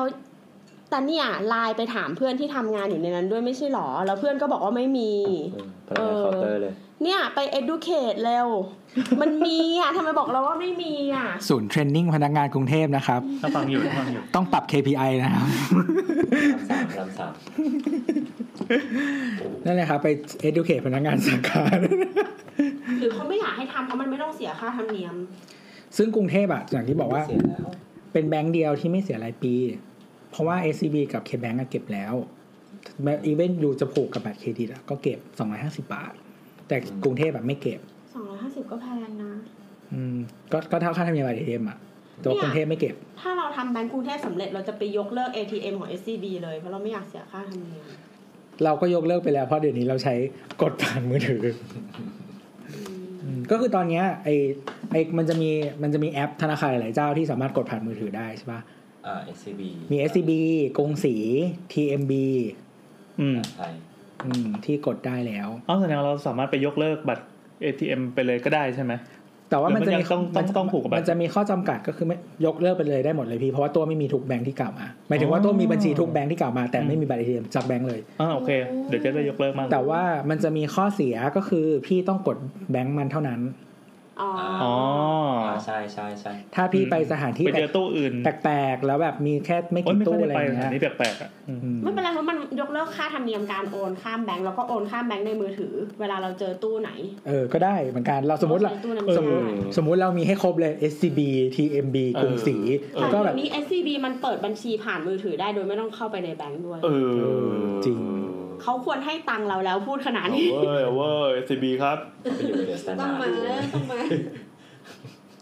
ก็ S- อะถ้าใครยังไม่เห็นข่าวก็คือ SCB อะมันเพิ่งมีบริการใหม่ ตกใจคิดว่าข่าวอะไรซึ่งชื่อเอ่อโอเค eKYC ก็คือเหมือนกับว่า เราอะสำคัญคือถ้าเป็นลูกค้า SCB อยู่แล้วอะแล้วเรามีแบบใช้ mobile banking อยู่แล้วอะครับมันสามารถเปิดบัญชีเพิ่มได้ใน mobile banking ได้เลย อืม อย่างเช่นว่าเรามีแบบเอาประโยชน์ของการมีบัญชีอยู่แล้วแล้วดันไปเปิดที่อยากแยกเงินไงอ๋อหรือว่ามันจะกระมีเป๋าอ๋อมันเคยข้าใจมีแล้วมันเคยมีบริการอันหนึงชื่อ e-saving ที่แบบว่าเป็นบัญชีที่แบบดอกเบี้ยสูงกว่าปกติ อ่าอ่าก็คือพี่สามารถเปิดอันนั้นได้เลย แล้วก็แบบอ๋อโอนเงินเข้าไปโอเคเก็บอืมแต่ว่าอีกอันหนึงเป็นบัญชีสำหรับทำ transaction อะไรเงี้ยก็ก็แล้วอ๋อแต่เข้าใจเข้าใจเข้าใจโอเคแยกกระเป๋าอะไรเงี้ยแต่ว่าอันเนี้ยบริการใหม่อันเนี้ยก็คือเหมือนกับว่า เปิดบัญชีสำหรับคนที่ไม่เคยมีบัญชี SCB มาก่อนอืมเขาอะคือคนสำหรับคนที่ไม่เคย SCB มีจากไม่เคศูยนย์เลยนะใช่จากศูนย์เลย ก็คือสิ่งที่ใช้ก็คือโมบายแอปโทรศัพท์ Android ที่มี NFC ต่อไปคงเป็น iPhone ได้ด้วยใช่ไหมคือตอนเนี้ย Apple มันยังไม่เปิดให้ใช้ NFC อะ อ๋อ ต้อง NFC NFC ใน iPhone อะทำได้อย่างเดียวเท่านั้นคือ Apple Pay อืมตอนนี้ เออ นั่นแหละก็คือ แล้วทีเนี้ยไอแอปอะมันก็จะให้เราใส่กรอกข้อมูลไว้นั่นอะไรปกติเหมือนที่เราไปแบงค์ใช่ไหมอืมแล้วก็ให้เราถ่ายหน้าบัตรหน้าบัตรประชาชนอืมหลังบัตรประชาชน แล้วก็เอามือถือไปแตะที่เล่มพาสปอร์ตเพื่อดึงข้อมูลจากพาสปอร์ตเข้ามาโอ้อันนี้ล้มาจำเป็เช็นคต้องมีพาสปอร์ตด้วยหรอ จำเป็นต้องมีพาสปอร์ตอืมโอเคเข้ามาเช็คกัน แล้วก็ให้เราถ่ายรูป พร้อมกับทำ gesture บางอย่าง เช่นกระพริบตาหรืออะไรอย่างเงี้ยที่แอปมันจะบอก เพื่อเช็คว่าเราเป็นคนไม่ใช่ robot ไม่ใช่รูปอ๋อไม่ใช่รูปถ่าย เออฉลาดฉลาดให้ฉทริลาดคของคำว่า am not a robot นะให้ถอนขนจมูกอะไรเราก็ต้องทำตามใช่ไหมเออแล้วมันจะมีพนักงานนั่งหัวเราะอยู่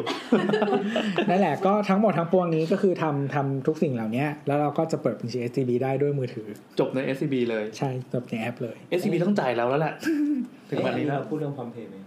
ยังยังไม่ได้พูดตรงๆครับอืมถ้าพี่จะเริ่มพูดก็ได้เลยครับใช่พร้อมเพย์เนี่ย เดี๋ยวก่อนเดี๋ยวก่อนก่อนก่อนจะเข้าพร้อมเพย์คือเราก็ต้องแบบมีมีมีแบบเปลี่ยนซีนนิดนึง ก็ต้องบอกว่าตอนเนี้ยอ่าระบบไม่ว่าจะเป็นธนาคารเองหรือรัฐบาลเองเขาก็พยายามจะผลักดันไอโครงการ national e-payment อะไรต่างอืมๆพื่อให้ตอนเนี้ยเรากระโดดเข้าสู่สังคมที่มันเป็นสังคมไร้เงินสดอืมภายในระยะเวลาที่ยิ่งเร็วเท่าไหร่ก็ยิ่งดี เพราะอืมเทรนด์โลกมันมาขนาดนี้แล้ว จริงๆมันไม่ใช่แค่เรื่องเทรนด์โลกนะมันก็นั่นพูดข้อดีเพิ่มอีกนิดอ่านึงข้อดีข้อดีข้อดี ก็คือหลาย ๆ ประเทศอะที่เขาอยากไปสู่สังคมไร้เงินสดอะอย่างเช่น ยกตัวอย่างเช่นอินเดียหรืออะไรอย่างเงี้ย คือเหมือนเราเคยพูดเรื่องนี้ไปประมาณนึงแล้วแหละใน EP เงินหรืออะไรก็ตามอ่าก็คือเหมือนกับว่าเงินสดอะมันเป็นสิ่งที่มันไม่ traceable ก็คือ track ไม่ได้อะได้เงินไปไหนตามเงินได้ไปอะไรยังไงใครเป็นคนจับเงินนู่นนี่นั่น มันตามยากการตามอะใครมันเป็นประโยชน์ให้กับใคร เป็นประโยชน์ในกับรัฐ ในการที่ตั้งแต่เรื่องอย่างเช่นว่า อย่างอันนี้เป็นคำพูดของรัฐนะป็นถ้าำพูใครของเคยได้ยินว่าประเทศเราเป็นประเทศที่มีแบบ gray economy เยอะอ่าการที่มีเงินสดอยู่อะอืมทำให้ transaction ของธุรกิจพวกเนี้ยมันเกิดขึ้นได้ เพราะมันรัฐเข้ามาควบคุมไม่ได้อ่าไม่มีใครมอนิเตอร์อืมไม่มีใครมาดูได้อืมถ้าทุกคนเลิกใช้เงินสด เข้าไปอยู่ใช้เงินอิเล็กทรอนิกส์ทั้งหมด รัฐสามารถมอนิเตอร์ได้ทุกอย่าง ตกลงมันดีแล้วมันไม่ดีวะเมื่อกี้บอกว่าเป็นข้อดีอ่า bottom line อะคือการที่สามารถ collect tax ได้มากขึ้น หรือเก็บอืมภาษีได้มากขึ้น อันนั้นคือสิ่งที่รัฐมองในข้างหน้า อืมไม่แต่ว่าพี่พี่พี่เรามองอีกมุมว่าสมสมมติถ้าถ้าคนที่บอกว่ามันไม่ดีอะอย่างเช่นว่าถ้าเขาบอกว่า GDP ประเทศเราหนึ่งร้อยเปอร์เซ็นต์อะเป็นธุรกิจสีเทาเราจำไม่ได้สมสมมติแล้วกันสมมติเลขขึ้นมาแล้วกันนะสามสิบเปอร์เซ็นต์ ซึ่งคนเหล่านี้ไม่เสียภาษีอืมแล้วถ้าเราเป็นคนสุจริตแล้วเราเสียภาษีปกติอะใช่อ๋อเราก็จะเหม็นคนพวกนั้นเออแล้วแบบเออสมมติเราอะเราเห็นว่าแบบบริการต่างๆของร้านแม่งห่วยมากเลยอะเออเออเออแล้วเราลองคิดกลับมาว่าเราเป็นคนเสียภาษีเออเราได้รับบริการห่วยขนาดนี้ แต่ว่าแม่งมีคนไม่เสียภาษีและรับบริการเหมือนเราอะอืมแค้นเลยเออเริ่มเอาโหให้ดหมแล้วดเว้ยเริ่มโหขึ้นดแล้วนี่แสดงว่าอธิบายดีน้ำขึ้นมาแล้วเราลองมองมุมเอาเงินเดือนถึงเหรอ ถึง เรามองเร็วจริง มอง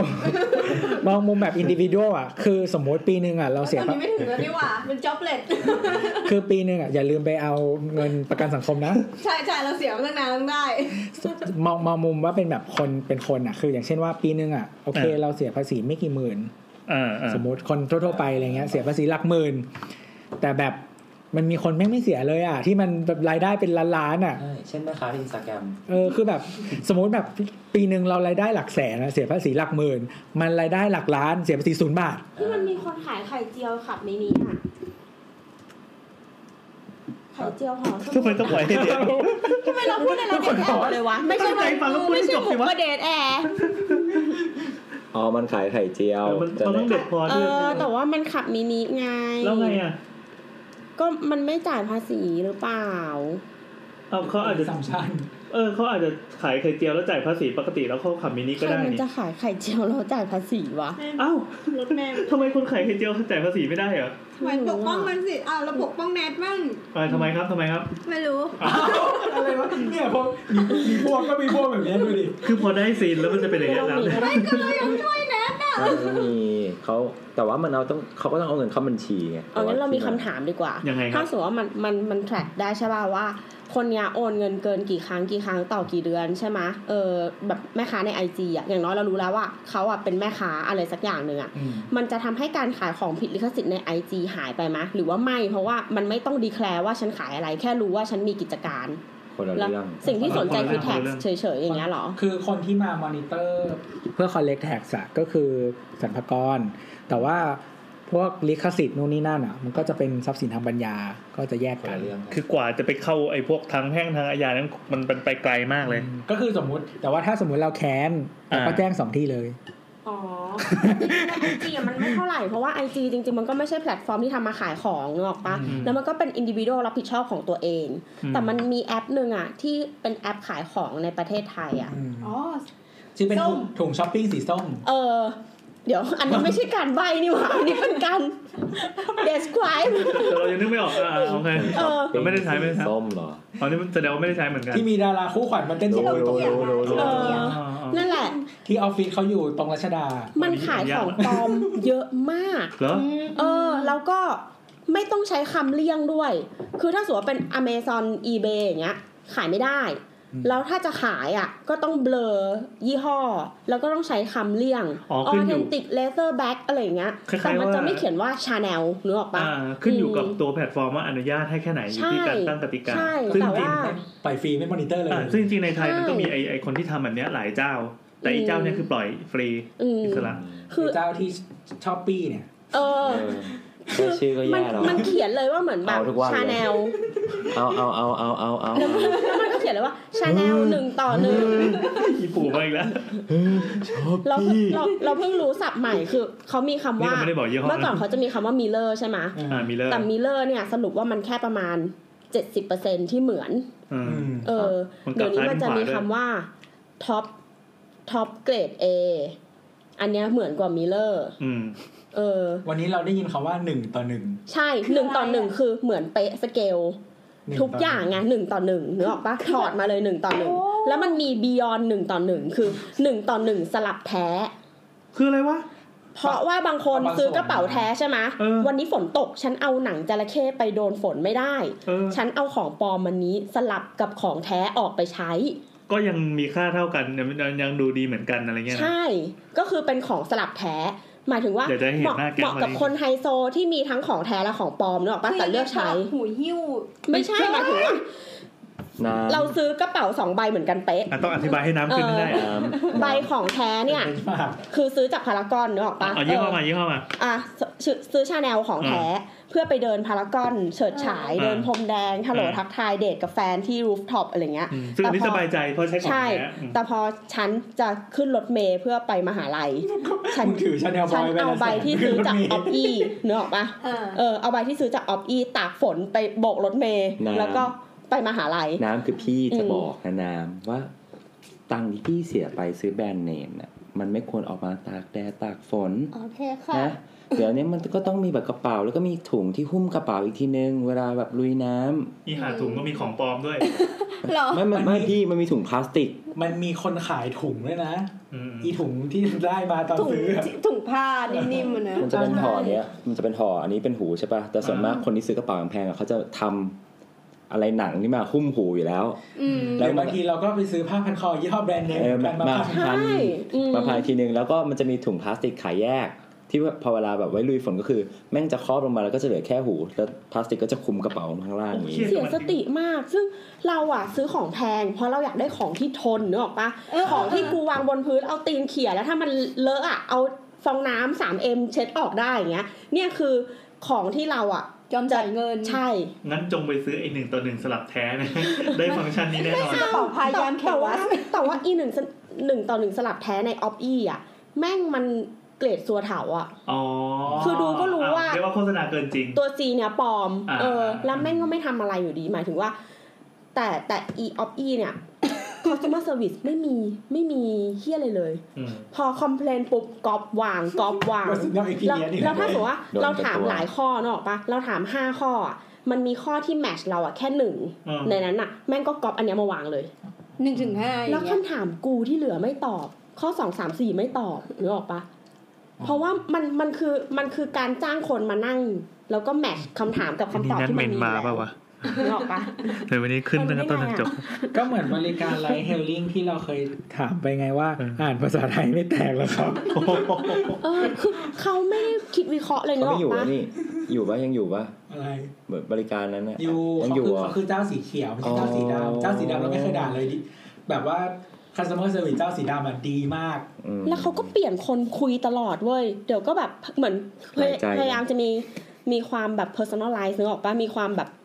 เหมือนเปลี่ยนชื่อมาว่าอะวันนี้นะครับไม่ใช่ทีมงาน แต่ว่าเป็นคุณประยุทธ์กำลังคุยกับคุณเนกออกปะแต่เออวันต่อมาแม่งเปลี่ยนชื่อเปลี่ยนเป็นกลายเป็นวันนี้สรศักดิ์อะไรเงี้ยคุณปรัชญาเออมันไม่ได้แท็กเป็นแบบ issue number อะไรอย่างงี้ใช่ไหมใช่แล้วเราก็เลยรู้สึกว่าตมตลอดแม่งมึงก็ตอบไม่ตรงกับประเด็นที่กูถามอ่าแล้วแล้วกูยังต้องมาท้าความใหม่ทั้งหมดอีกเพราะไม่รู้ว่ามึงรู้เรื่องหรือเปเล่าล่าให้ฟังแต่แรกนะอย่างงี้เออแล้วแล้วพอถามเขาว่าอันนี้ได้อ่านตั้งแต่แรกปะคะ ขอบคุณที่แจ้งเข้ามาไอ้สัตว์มันก็ยังไม่ได้ตอบสิ่งที่เราถามนึกออกปะเพราะมันมีมันมีข้อความกรอบวางอยู่แค่นั้นคนไงจริงพี่ อยากจะให้เห็นหน้าแก๊งวันนี้ไม่มีอะไรพี่ไม่มีอะไร ผมก็ไม่ไม่มีความเห็นเรื่องนี้อยู่เป็นอยู่เป็นผมไม่มีความเห็นเรื่องนี้นี่นะรคอรัดบรอดทั้งสองอย่างนะอ่าอ่าเรื่องอื่นต่อ สบายใจแล้วช่วงนี้ว่างไงอ๋ออ๋อก็แบบ เออก็ช้อปปิ้งออนไลน์อะไรอย่างเงี้ยเนี่ยคครันบเนี้ยครับก็ดูเฮ้ยแต่ว่าเพื่อนเราร้อนอะนี่อย่าร้อนเคร้อยนเคยซื้อเออฮอร์โมนไม่ปกติร้อนมากเลยเหงื่อแตกซอกอ่าเพื่อนเธอเคยซื้ออะซื้อหูฟังบีดใช่ปะอืมจากอเมซอนครับแล้วมันดันได้ของปลอมแต่ว่ามันซื้ออะ expect ว่าของจริงอืมแล้วทุกอย่างก็จั่วหัวว่าเป็นของจริง แล้วอืม Amazon กับ eBay อะเขาจะมีไอ้นี่อยู่แล้ว มีแบบ code of conduct เขาเนื้อออกปะว่าเขาแบบห้ามขายของปลอมห้ามขายเซ็กทอยห้ามอะไรเงี้ยเออนู่นนั่นนี่อือืมมมันก็เลยแจ้งไปว่า มันได้ของที่ได้อะเป็นของปลอม เขาก็บอกว่าถ่ายรูปให้ดูหน่อยสิอืมเออ พอถ่ายไปปุ๊บเขารู้เป็นของปลอมปุ๊บเขาคืนเงินให้อืมแล้วเขาก็บอกว่าช่วยส่งรูปอะว่าทำลายทิ้งอะให้หน่อยสิอืมเออ แล้วพอส่งรูปที่ทำลายทิ้งอะเพราะว่ามันผิดลิขสิทธิ์ไงอืมเออเขาส่งอันใหม่แท้ๆอะมาให้ ว้าว โดยที่มันอะได้เงินคืนด้วยเออได้ของจริงด้วยเออเออแล้วก็ได้ของปลอมที่เอากาวติดกันใช้ต่อได้ไม่ได้ไม่ได้เออนั่นแหละมันก็ต้องทำลายอันนั้นทิ้งไป อืมอืมเนี่ยคือความรับผิดชอบของคนที่เป็นเจ้าของแพลตฟอร์มอย่างแท้จริงอืมเขาอยู่ประเทศอะไรไอสองแพลตฟอร์มนั้นเขาอยู่โลกที่หนึ่งปะอืม เออเขาไม่ชอบขายของหรอกเขาชอบปี้ แต่เขาอะจะมาอ้างว่า คือมันมีคนบอกว่าให้ดูดีๆ ถ้าสมมติว่าร้านที่เป็นคนไทยแท้ยังโอเค แล้วมันก็ถูกมากจริงคือ อันเนี้ยเถียงไม่ได้มันถูกมากจริง แม้ว่าจะติดติดเรื่องว่าในช็อปเดียวกันนะแม่ต้องซื้อให้ไม่ต่ำกว่าร้อยห้าสิบถึงจะส่งฟรีอ๋อถูกแล้วบางทีอะถูกกว่แบบของถูกกว่าสีคือส้มแบบอีกอันหนึ่งเลยอะสมมติว่าปากกาเนี้ยอืมเราเห็นทุกที่ขาย39บาทมันขาย8บาท แต่กูซื้อ 8 บาทก็ไม่ได้เพราะกูต้องซื้อให้ครบ150บาทเดี๋ยวเดี๋ยวไม่ส่งฟรีเอออะไรอย่างเงี้ยก็ต้องเข้าไปดูว่าในร้านเนี้ยมีอะไรบ้างเฮ้ยเดี๋ยวนี้มันมีโปรใหม่แบบว่า คุณมีสิทธิ์ส่งฟรีเดือนละกี่ครั้งอะไรอย่างเงี้ยเออแล้วเขาก็บอกว่าของของร้านที่เป็นเจ้าของเป็นคนไทยแท้ๆยังโอเค แต่ว่าร้านที่ไม่โอเค จะเป็นร้านที่ลงท้ายด้วยคำว่า th TH เออก็คือบอกว่าอันเนี้ยเป็นสาขาไทยอ่าแต่ตัวตัวเจ้าของร้านจริงๆอะเป็นคนจีนอ่ามันก็เลยไม่โอเค แต่ถ้าอ้างแบบเนี้ย 80%ของคนขายใน eBay อะแม่งเป็นคนจีน ไม่เห็นเขามีปัญหาเหมือนมันเลย อ๋อจะบอกว่าคนจีนโกงก็ไม่ใช่แล้วแบบเนี้ยไม่คือคนจีนอาจจะโกง แต่ว่า customer service มึงอะ ก็ต้องอุดช่องนึกออกปะต้องตอบต้องชดใช้ต้องแบบอะไรเงี้ยต้อง protect ได้คนซื้อหน่อยเอะไรอย่างแต่ว่าเงี้ยก็ถ้า E-Opti eBay เนี่ย eBay มันจะมีโล่อันหนึ่งสีทองทองๆเลยแบบ buyer protection policy เออะไรอเงี้ย e op e อะมันไม่เคย protect คนซื้อเลยมัน protect อ่าแต่คนขาย เพราะว่ามันกำลังมันอยู่ได้ด้วยคนดันขายดันแพลตฟอร์มอยู่อืมทำไงก็ได้ให้มีคนมาขายในระบบมันให้เยอะที่สุดนั่นแหละ แต่เราเคยซื้อมาอ๋อออฟอี้เราซื้อก็เยอะอารีก็ซื้อนะแต่ก็ยังไม่เคยมีปัญหานะเราซื้อออฟอีบ่อยเออแต่ก็เลือกเลือกเจ้าที่มันดาวเยอะๆหน่อยอันนี้ดีกว่าเวลาอะไรที่เราเพิ่งซื้อเคสโทรศัพท์อารีมาสีแดงแป๊ดเลยเพิ่งได้เมื่อกี้นี่เองนี่เราสามซื้สิอบเก้าจกบาท เราซื้อจากเฮ้ยเอา eBay มาอารีเราสั่งมาเยอะมากเลยแบบชาร์จหน่อยดิยี่สิบบาทมันถูกบามากเลยทนะอะไรอย่างเงี้ยใครไม่ใส่ชั้นหนึ่งแต่ว่าเหมือนแบบถ้าจะซื้อเคสโทรศัพท์จากเรซื้อ eBay มาโอ้โห18บาทโอ้โหโคตรขิงเลย แต่เวลาจะซื้อแบบไอ้นี่เดี๋ยวลอกเคสโทรศัพท์จากอารีเดี๋อะยวลอกเราจะสมมติว่าดำเราคิดว่าพอเราจะเปลี่ยน iPhone ใหม่อะไรอย่างงี้ใช่ไหมอ่าฮะเราต้องสั่งก่อนสักแบบสามอาทิตย์นี่ก็ eBay พอพอเราได้ iPhone มาปุ๊บเคสจะมาถึงพอดีมาถึงพอดีเออ เป็นการแมทชิ่งไทม์กันดีนะเฮ้ยจะบอกว่าว่าในตารางเวลาเราเขียนไว้ว่า นาทีที่ไอยชั่วโมงที่หนึ่งจุดสามสามการผลักดันของรัฐ กลับมาครับ อ๋อก็คือเมื่อกี้ถึงไหนนะ อ๋อ collect tag Oppie อยู่ Oppie อยู่ collect tag ได้การ collect tag ครับคอลเลกนั่นแหชัละซึ่งซึ่งก็มีพร้อมเพย์ถูกไหมคือแต่ว่าอยู่ดีๆ เราจะมีคำว่าพร้อมเพย์ขึ้นมาเต็มบ้านเต็มเมือง เอ้ยแต่ว่าไอ้ที่คนที่บอกว่าแบบ ที่กลัวกันนะว่าแบบที่ไม่ยอมลงทะเบียนพร้อมเพย์อะอืมอืมเพราะว่ากลัวรัฐรู้ transaction ของเราอะไรเงี้ยอืมคือเราจะบอกว่าไม่ว่ายูจะลงหรือไม่ลงอะ รัฐรู้เท่าเดิมอะรู้เหมือนกันรู้อยู่แล้วเอาเรียกว่ารู้เท่าเดิมได้ไหมรู้หรืเท่าว่ากันหรือว่ารู้ง่ายขึ้น ไม่ง่าย เพราะว่าไม่ง่ายไม่ได้ง่ายขึ้น เพราะว่าถ้า you ใช้แพลตฟอร์มธนาคารทุกแห่งอะอืมแบงก์ชาติได้ข้อมูลนั้นอยู่แล้ว ไม่ว่าคุณจะผ่านระบบพร้อมเพย์หรือไม่แบงก์ชาติก็รู้ข้อมูลนั้นอยู่อ่าแล้วเพื่อคนที่ไม่รู้จักพร้อมเพย์เราอธิบายได้ง่ายที่สุดได้อย่างนี้ไหมว่าจริงๆแล้วพร้อมเพย์เป็นแค่ shortcutที่เอาไว้โปะบัญชีธนาคารแค่นั้นเองพร้อมเพย์เป็นมาตรการที่มาสนับสนุนให้เอาเงินเข้าระบบอืมมากกว่า คือจริงๆอะมันมันสิ่งที่มันพร้อมเพช่วยย์มันจะเป็นมันอะคือเหมือนกับว่าธนาคารแต่ละธนาคารอะทุกคนจะมีก้อนเงินของตัวเองใช่ไหมฮะอ่าอ่ามีอยู่แล้วมีมีถังเงินของเขาอืมมีบัญชีอยู่แล้วแหละอะอ่าทีเนี้ยพร้อมเพย์อะ สร้างท่อให้มันวิ่งหากันอ่าได้ได้ง่ายขึ้น คือเมื่อก่อนมันมีท่ออยู่แล้ว ไม่ใช่ไม่มีนะอ่ามีอยู่เพียงแล้แต่วว่าท่ออันเก่าเนี่ยจะแบบใช้ต้นทุนสูงในการปล่อยเงินเข้าไป แต่ว่ารัฐบาลสนับสนุนในการสร้างท่อใหม่ อืมซึ่งท่ออันเนี้ยมันแบบมันดีกว่าเดิม แล้วมันก็ใช้ต้นทุนต่ำกว่า สุดท้ายตังค์ไหลเข้าไหลออกก็ไปจิ้มที่บัญชีเดิม แล้วการที่รัฐจะมาสอดส่องก็ ได้เท่าเดิมอะก็ได้เท่าเดิมก็คือต้องต้องไปดูที่ธนาคาร ซึ่งใช่ธนาคาร ก็ให้ความร่วมมืออยู่แล้ว ใช่ ก็ไม่มีปัญหาอะไรก็คือธนาคารเป็นกฎหมายอะให้ควร่วมือเพราะเงินเข้ามาธนาคารมากขึ้นอ่ารัฐบาลก็ได้มอนิเตอร์มากขึ้น collect อืม tax มากขึ้น เก็บภาษีได้มากขึ้นด้วยอืมงั้นพร้อมเพย์มันไม่น่าใช่ชื่อพร้อมเพย์อืมมันน่าชื่อพร้อมรับมากกคว่าวามลับ คือมันจะมีคนสับสนไงว่าแบบ อย่างเช่น ถ้าเราลงทะเบียนพร้อมเพย์อะแล้ว คือหมายถึงว่าพอเราจะบอกเอ้ยโอนเงินผ่านพร้อมเพย์ให้หน่อยอะไรเงี้ยเขาก็จะบอกว่าเอ้ยฉันยังไม่ได้สมัครพร้อมเพย์อืมแต่ว่าจริง ๆ แล้วว่าคนที่ต้องมีพร้อมเพย์คือคนรับเงิน ไม่ใช่คนโอนเงินออกอืมอืมแต่ว่าตอนนี้ก็อาจจะไม่ต้องวอรี่แล้ว เพราะว่าในเมื่อพอหลังจากพร้อมเพย์อะมัน disrupt ธุรกิจธนาคารอย่างหนึ่งก็คือ เกือบทุกธนาคารอะเอาค่าธรรมเนียมการโอนเงินออกไปไปอืม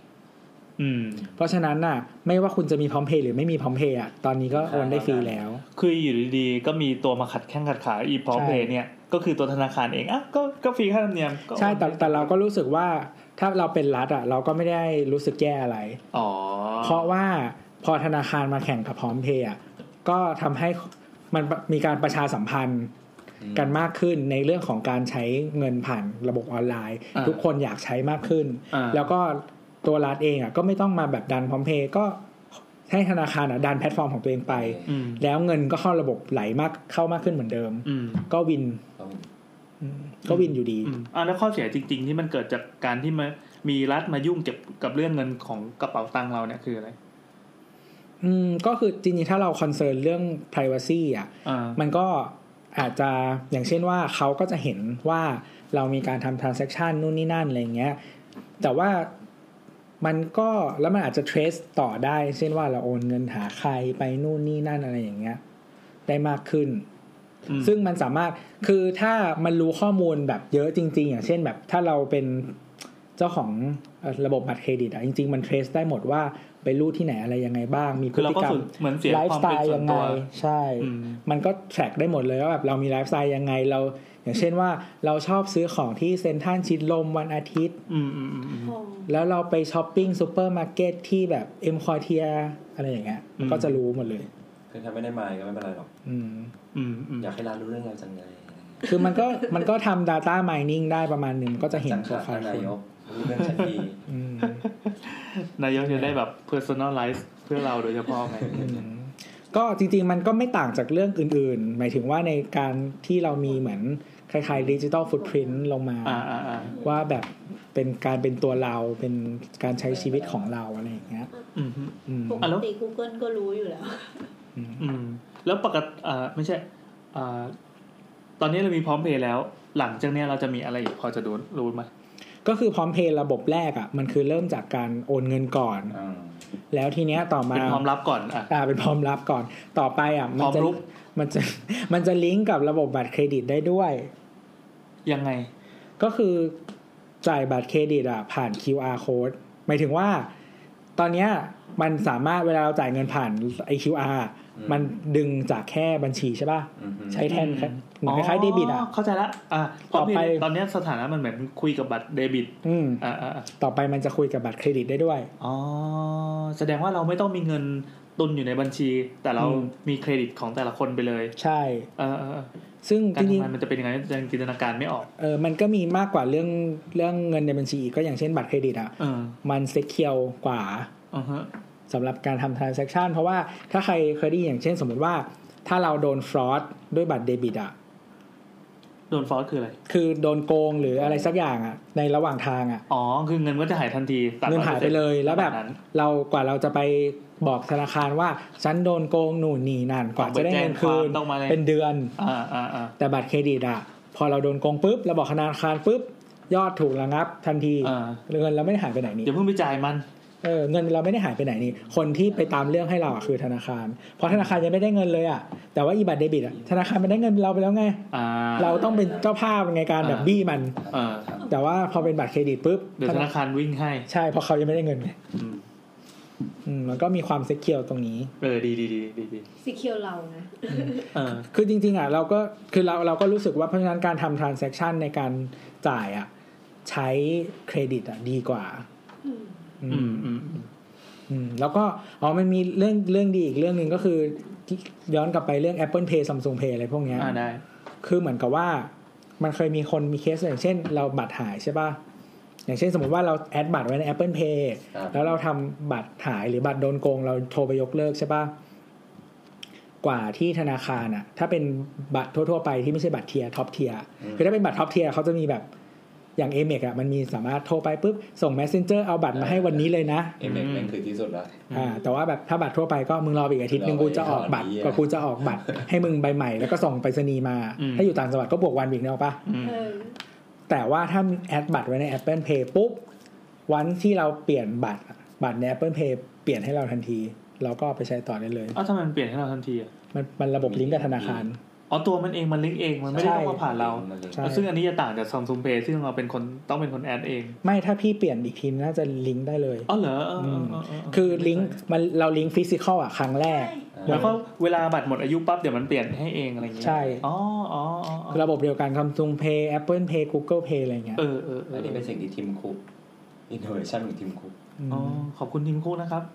แต่ว่าจริง ๆอะตอนเนี้ยคือในในในเจ้าหลักในไอ้สามเพย์เมนต์สามอันเนี้ยอืมจริง ๆ แล้วอะ ที่เมืองไทยอะ ใช้ได้จริงๆมันใช้ได้หมดแล้วแหละ แต่คือ หมายความว่าเทคโนโลยีรองรับหมดแล้วด้านด้านเทใช่คนิครองใช่รับได้ก็คือติดมันที่อะไรมัน launch official ที่เมืองไทยใช้เจ้าเดียวคือ Samsung Pay ใช่ป่ะครับอ่าอ่าอ่าแต่ว่าถ้าพี่มีบัตรเครดิตเมกากับเครื่องกับเครื่องที่ใช้บัญชีเมกา พี่ก็ add บัตรเมกาเข้า Apple Pay แล้วก็ไปใช้ที่ร้านที่เมืองไทยได้เหมือนกัเอานจริงๆก็คือใช้ได้อยู่ใช้ได้ได้อ๋อ Google Pay ก็เหมือนกันอ๋อเหรอเพราะว่าการวิ่งเงินของ Apple Pay Google Pay Samsung Pay อะมันไม่ได้สร้างระบบการวิ่งเงินใหม่ขึ้นมา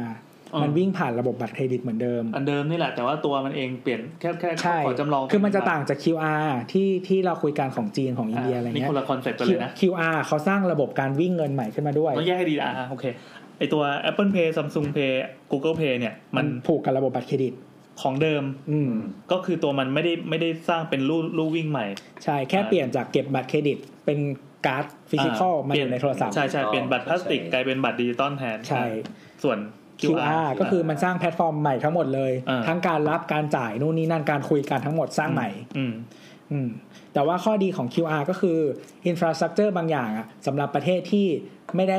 มีบัตรเครดิตเยอะอะอ่าอย่างที่เราอธิบายตัวแล้วแล้วแล้วตอนแรกว่าใช่ เป็นโลกที่ยังอยู่ห่างจากธนาคารอยู่ ใช่คือคืออย่างคนไทยเราไม่แน่ใจ penetration บัตรเครดิตกี่เปอร์เซ็นต์อะแต่ว่าไม่ถึง 50 แน่นอนอ่าอ่าในขณะที่ประเทศบางประเทศที่เจริญเจริญที่แบบเขาใช้บัตรเครดิตกันเยอะๆอะธนาคารอย่างแคนาดาอเมริกาอะไรเงี้ยคนหนึ่งอะมีบัตรเครดิตสองสามใบเฉลี่ยทั่วทั้งประเทศนะอืมเกาหลีก็มีเกินสองใบ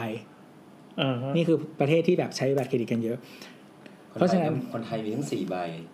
หมุน หมุนแล้วหมุนนี่คือถ้าเฉลี่ยมันอาจจะแบบไม่เยอะอะไรเงี้ยคือคือเราอะมีเยอะอะไรเงี้ยแบบเพราะว่าเราชอบแบบใช้ตามโปรอะไรใช่ป่ะเราก็มีแบบบัตรหลายๆนะครับเออแต่ว่าเวลาไปกินข้าวร้านนี้ก็เอ้ยดูป้ายละใช่บนโต๊ะอืมแต่ละคนอื่นอาจจะมีคนอื่นอาจจะมีไม่เยอะหรือบางคนก็ไม่มีอะไรเงี้ย อืมอืมเพราะไม่ชอบระบบนี้หรืออะไรก็ตาม อืมแต่ว่าทีเนี้ยไอในเรื่อง infrastructure ก็คือถ้าจะใช้พวก Samsung Pay อาจจะใช้เครื่องรูดเดิมได้ ข้อดีของมันอืม แต่ว่าใช้ได้เฉพาะโทรศัพท์ซัมซุงทีนี้อ่าเข้าใจ Google Google Pay กับ Apple Pay เนี่ย มันต้องอาจจะต้องเปลี่ยนไอ terminal การ์ดใหม่อืม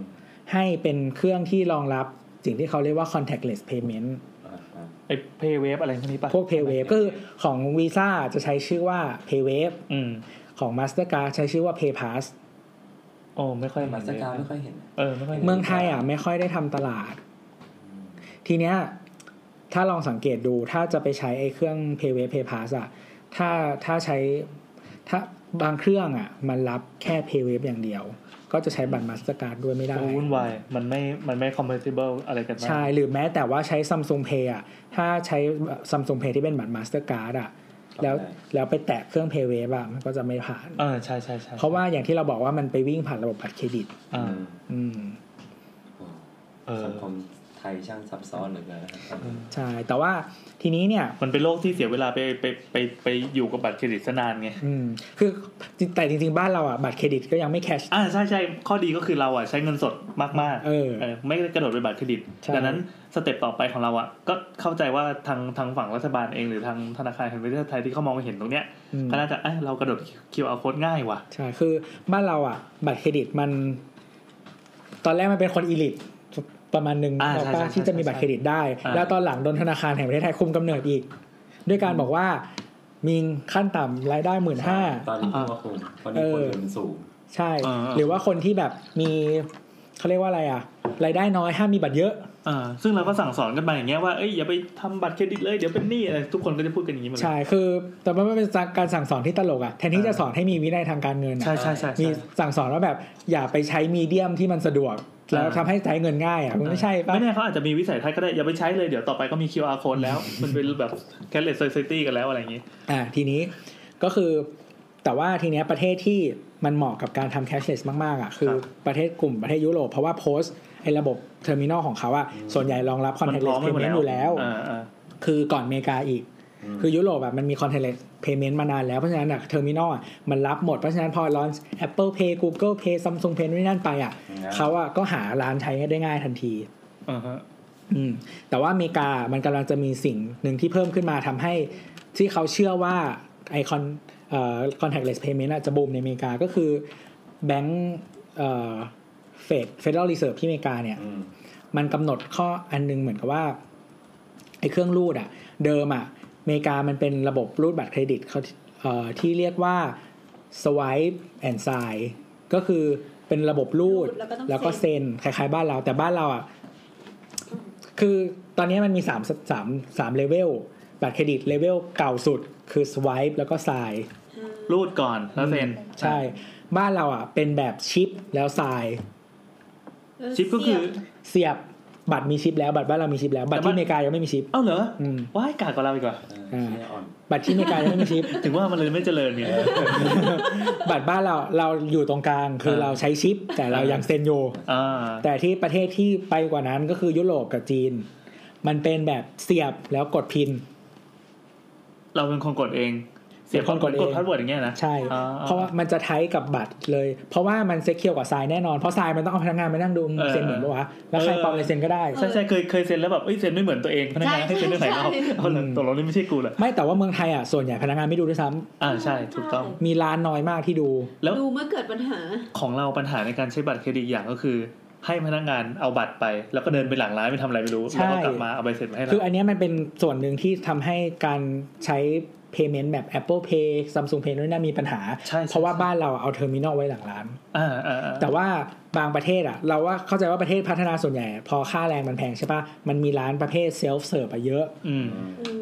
มันต้องไปจ่ายตังค์ข้างหน้าไงอืมมันก็มี terminal ไปรูดจุดเดียวไปอะไรก็เซ็นแล้วก็ไปอยู่ข้างหน้าอืมมันก็จะง่าย บางทีลูกค้าก็เซ็นไม่เหมือนด้วยนะอืมอย่างเนี้ยเคยเจอเวลาแบบมันต้องลงนามลงเซ็นผู้มีอำนาจลงนามอืมไอ้ผู้มีอำนาจอะอย่างกรรมการบริษัทเนี่ยแม่งเซ็นแล้วแม่งจำลายชื่อลายเซ็นตัวเองไม่ได้เว้ยพี่ไอ้แล้วเซ็นมาแล้วแม่งเซ็นได้ไงวะแม่งเซ็นแล้วแม่งเซ็นผิดเออเออแต่เรารู้ว่าเขาเซ็นไงเออแต่ว่ามันเซ็นไม่เหมือนกับคือธนาคารพอเวลามันเปิดมันเปิดทำอะไรครั้งแรกอะเราจะมีการดลายเซ็นให้เขาไปเพื่อนเขาจะต้องเซ็นบอกว่าอ่าเนี่ยเป็นการยืนยันว่าเนี่ยคือลายเซ็นของเขานะแล้วธนาคารก็จะเก็บการดลายเซ็นไว้อ่าแล้วพอเวลาจะเกิดทางทางเน็กซันอะไรอย่างเช่นโอนตังหรือว่าทำอะไรก็ตามเออะอเอาอีนี่ไปสองใช่เอาอันเนี่ยมาเทียบอ่าซึ่งบางทีกรรมการอะแม่งจำไม่ได้ ว่าตัวเองเซ็นไปว่าเรียนชัเซ็นอะไร แล้วพอเสร็จปุ๊บรายการก็ไม่เกิด แม่งก็โทรมาหาธนาคารบอกว่าทำไมรายการไม่เกิดบอกอ๋อพี่เซ็นไม่เหมือนนะครับเอาเอาแล้วเซ็นใหม่ ต้องเซ็นใหม่ แต่ว่าผมอะบอกเขาไม่ได้คือผมอะไม่สามารถโชว์รูปให้เขาดูได้ว่าเขาเซ็นยังไงอ๋องั้นสิ่งที่เกิดขึ้นก็คือเกมใบคำสอเสือพี่จะแบบ โค้งๆหน่อยอะพี่ วนกว้างๆหน่อยเออเออวนกว้างๆหน่อยบอกยังไงอะน้องยังไงยังไงแล้วมันก็เสร็จแล้วมันก็เสร็จแล้วมันก็ถ่ายรูปมาให้ดูบอกอย่างนี้ใช่ไหมเออเอออย่างนี้ใช่ไหมบอกไม่ใช่พี่ไม่ใช่อย่างเงี้ยก็อย่างเงี้ยเซ็นไปเซ็นมาอะไรวะงั้นแต่ตอนเราไปปิดบัญชีที่แบงก์สีม่วง แล้วเราก็จำจำไม่ได้จำลายเซ็นตัวเองไม่ได้เพราะว่ามันคือบัญชีตอนเด็กเออๆวันเนนี้กเราอะเปิปะดตอนเด็กเอไม่อมีลายเซ็นเลยแล้วเขาถามเราว่าจำได้ไหมเราบอกไม่ได้ แล้วเขาก็กวักมือเว้ยแล้วคือ เคาน์เตอร์มันค่อนข้างสูงเนกอะปะหมายถึงหมายถึงในอายุปัจจุบันนะไม่ใช่เด็ก เข้าใจปะเออเออ เราก็ต้องเหมือนแบบฮึบไปนิดนึงอะเออพอเขาเอาไปส่องแบ็คไลท์แล้วเขาก็ให้เราดูอยู่ดีว่าเนี่ยน้องเคยเซ็นแบบเนี้ยอ่าอ่าอืมเออแต่เราเคยแบงค์สีม่วงเหมือนกันแต่เขาไม่ได้ให้เราดูนะ แต่เขาบอกว่าแบบ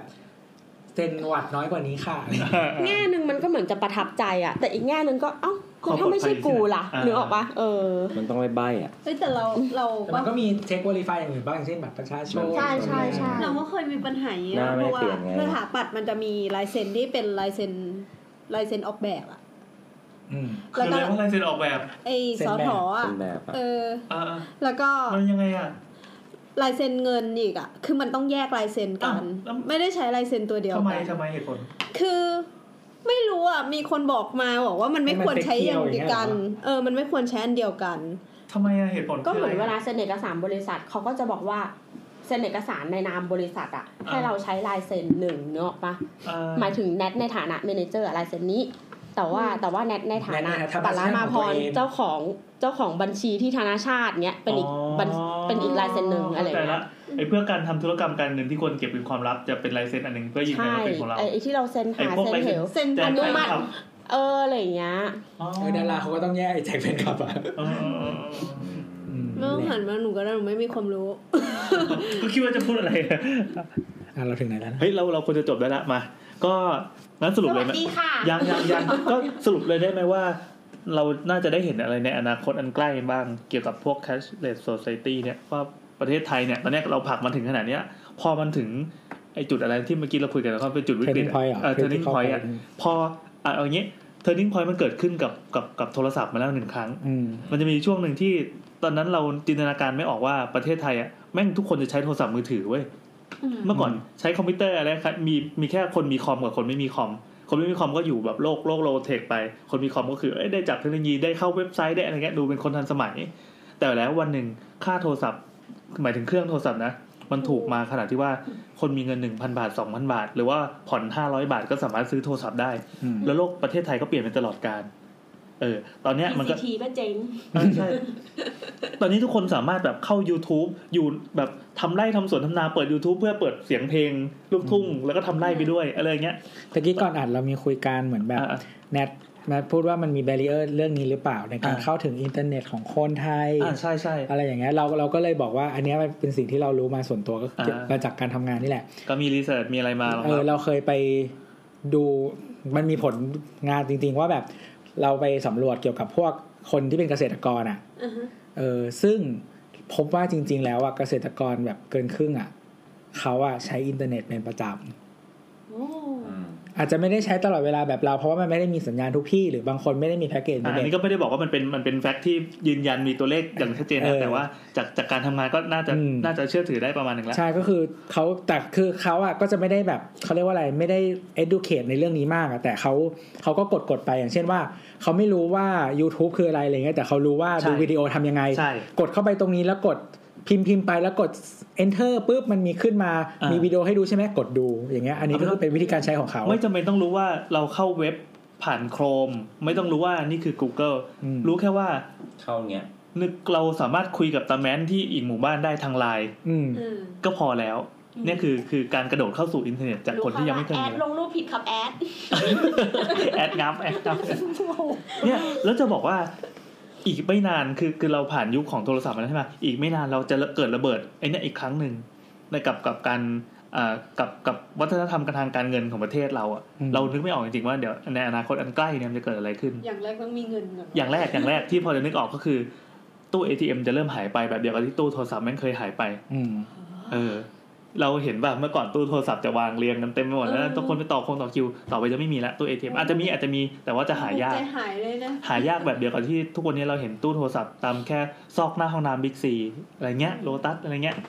เราไม่เห็นแบบเกินเกินๆละแล้วเราก็จะเห็นตามอาชญากรรูปแบบใหม่ยัๆงไงเราก็อาจจะต้องมีกฎหมายใหม่ ๆ มารองรับอะไรอย่างเงี้ย เออออะกดไอ้นี่เมื่อกี้ที่เล่าเรื่องเรื่องเรื่องจีนเรื่องจีน ไม่แน่ใจว่าเมื่อกี้อัดหรือยังที่คุยเรื่องจีนที่ที่จีนมันมีปัญหาเรื่อง QR code เนี่ยแหละอ่าเพราะ QR code มันบูมมากใช่ไหมแล้วก็ที่ตัวบอกว่ามันมีแบบสตาติกกับไดนามิกอะอืมเออซึ่งหลังสติกคือ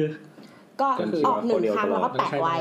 เหมือนว่าเอ้ยเหมือนเหมือนเหมือนเหมือนที่ธนาคารแม่มณีอะไรมาแปะให้เราใช่ใช่ไหมพวกแม่มันมีปิ๊บปิ๊บอะไรพวกนั้นของอืมนั่นแหละแล้วก็เหมือน dynamic ก็คือเปลี่ยนทุกครั้งที่หนึ่งครั้งซื้อก็ปริ้นออกมาครั้งหนึ่งอ่าเออ จะเป็นเรื่องจะโชว์ในจอเอมืออก็ถือเป็นแล้วแต่ transaction ของเรา ซึ่งซึ่งถ้าทำผิดจากนี้ก็คือโอนตังค์ไม่ได้ ใช่อะโอเคแต่ว่าไอไออย่าง static เนี่ยสมมติว่าสินค้าตัวเนี้ยเขาจะขายราคาเท่านี้อืมเขาก็ไปแปะราคาไว้ที่ shelf เลย เพราะว่า มันน่าจะเป็น portion ที่ซื้อทีละหนึ่งต่อหนึ่งอยู่แล้วอะไรเงี้ยมันจะมี static แบบที่มีแค่เหมือนเลขบัญชี กับ static แบบมีวงมียอดเงินไปด้วยอะไรอย่างเงี้ยเอออันเนี้ยคือเหมือนมียอดเงินอะไรพร้อมเสร็จ แล้วเขาก็จะสะดวกในการสแกนปึ๊ดปุ๊บแล้วเขาก็กดจ่ายเลย ซึ่งบางทีเขาก็ไม่ได้ดูนึกออกปะว่าแบบให้ใครหรือว่าจำนวนมันผิดไปหรือเปล่า มันก็จะเริ่มมีมิจฉาชีพ เช่นแบบอะมันรู้ว่าสถานที่เนี้ยขายของตั้งแต่10โมงถึง4ทุ่มมันมาเที่ยงเอาโค้ดของมันเองอะมาแปะ เออเออ แล้วบ่ายสี่มันก็ลอกโค้ดมันออกแล้วก็กลับ เจ้าของเขาก็ไม่รู้ตัวว่าโค้ดเขาอะโดนเปลี่ยนระหว่างวัน อืม แล้วแล้วคนที่ซื้ออะก็ไม่รู้ว่าเงินกูอะไปถึงเจ้าของหรือถึงคนอื่นอืมเออ ซึ่งก็อาจจะได้ของไปแล้วนึกออกปะจบแล้วการซื้อขายแต่ว่าเงินน่ะ ไม่เข้าไปในคนที่ขายของจริง ๆ อ่า อืม หรือ แบบสั่งสั่งแล้วมันอะไปออเดอร์อะไรออนไลน์ทีหลังแล้วเดี๋ยวส่งของกลับมาให้ แต่ว่าสั่งผ่านหน้าร้านนึกออกปะอืมเออคือช็แล้อวปอไอ้อคฟนไลเนี้ยน์ก็แต่งของว่าออนไลน์แล้วทำไมของไม่มาถึงกูสักที เพราะว่าไอ้บาร์โค้ดที่เขาติ๊กแล้วเขาจ่ายตังค์ไปมันคืออีกคนมันไม่ใช่ระบบนี้ อืม อืม แต่ว่าเจ้าของอะ พอโดน complain อะ ก็ต้องเหมือนแบบ protect ลูกค้าก่อน ก็กลายเป็นว่าทำอะไรไม่ส่งได้ของเออให้งั้นก็ดราม่าใช่แต่เงินก็ไม่ได้อืมแล้วลูกค้าก็ไม่ได้เช็ค transaction ตัวเองเพราะว่า ทั้งวันเนื่องจากเขาจ่ายผ่านวิธีเนี้ยเยอะมาก ชานมก็ซื้อผ่านทางนี้ปากกาซื้อผ่านทางนี้ผ้าอนามัยก็ซื้อผ่านทางนี้ แม่งมีเหมือนแบบสองร้อยรายการต่อวันอะอ่าเออแล้วเรื่องผ่านไปแล้วกว่อนจะรู้ว่าฉันไม่ได้ของคือสองอาทิตย์อะมาไล่ดูบินก็แบบไม่รู้ว่าอันไหนวะที่กลัวโอนผิดอัน อืม เพราะว่าไม่คิดว่าตัวเองจะผิดเนื่องจากตัวเองไม่ได้กรอกอะไรเลย มันเป็นการแบบติดแล้วกดติดแล้วกดอ่าแล้วแบบอ่ากูผิดได้ไงอะอะไรเงี้ยเออออย่างตอนเนี้ย ตอนเนี้ยไปเที่ยวเพิ่งไปเที่ยวสุพรรณมา แล้วก็จะลองใช้เงินสดให้น้อยที่สุด ลองดูว่าอะอย่างอย่างสุพรรณบางปะม้าเนี่ยนะ คือไม่ได้เป็นอำเภอเมืองนะ อยากรู้ว่าเขาจะรองรับได้หรือเปล่า สรุปว่าธนาคารเขาก็ไปไล่แจกไอ้เขียวม่วงเขียวม่วงเนี่ยเรียกว่าทุกร้านเลย แล้วเราก็สามารถจ่ายได้ บางที่ก็จ่ายไปเขาจะงงๆหน่อยเป็นคุณลุงคุณป้าก็ยื่นให้ดูนี่นะครับโอนให้แล้วนะครับนี่จออยู่ท่านี้นะครับใช่ชื่อคุณลุงหรือเปล่าครับ คุณชื่อนามสกุลเขาเออโอเคเขา accept เขาคือรับได้ลุงอายุหกสิบก็โอเค แล้ว อืม ก็มีอย่างอย่างมีร้านหนึ่งที่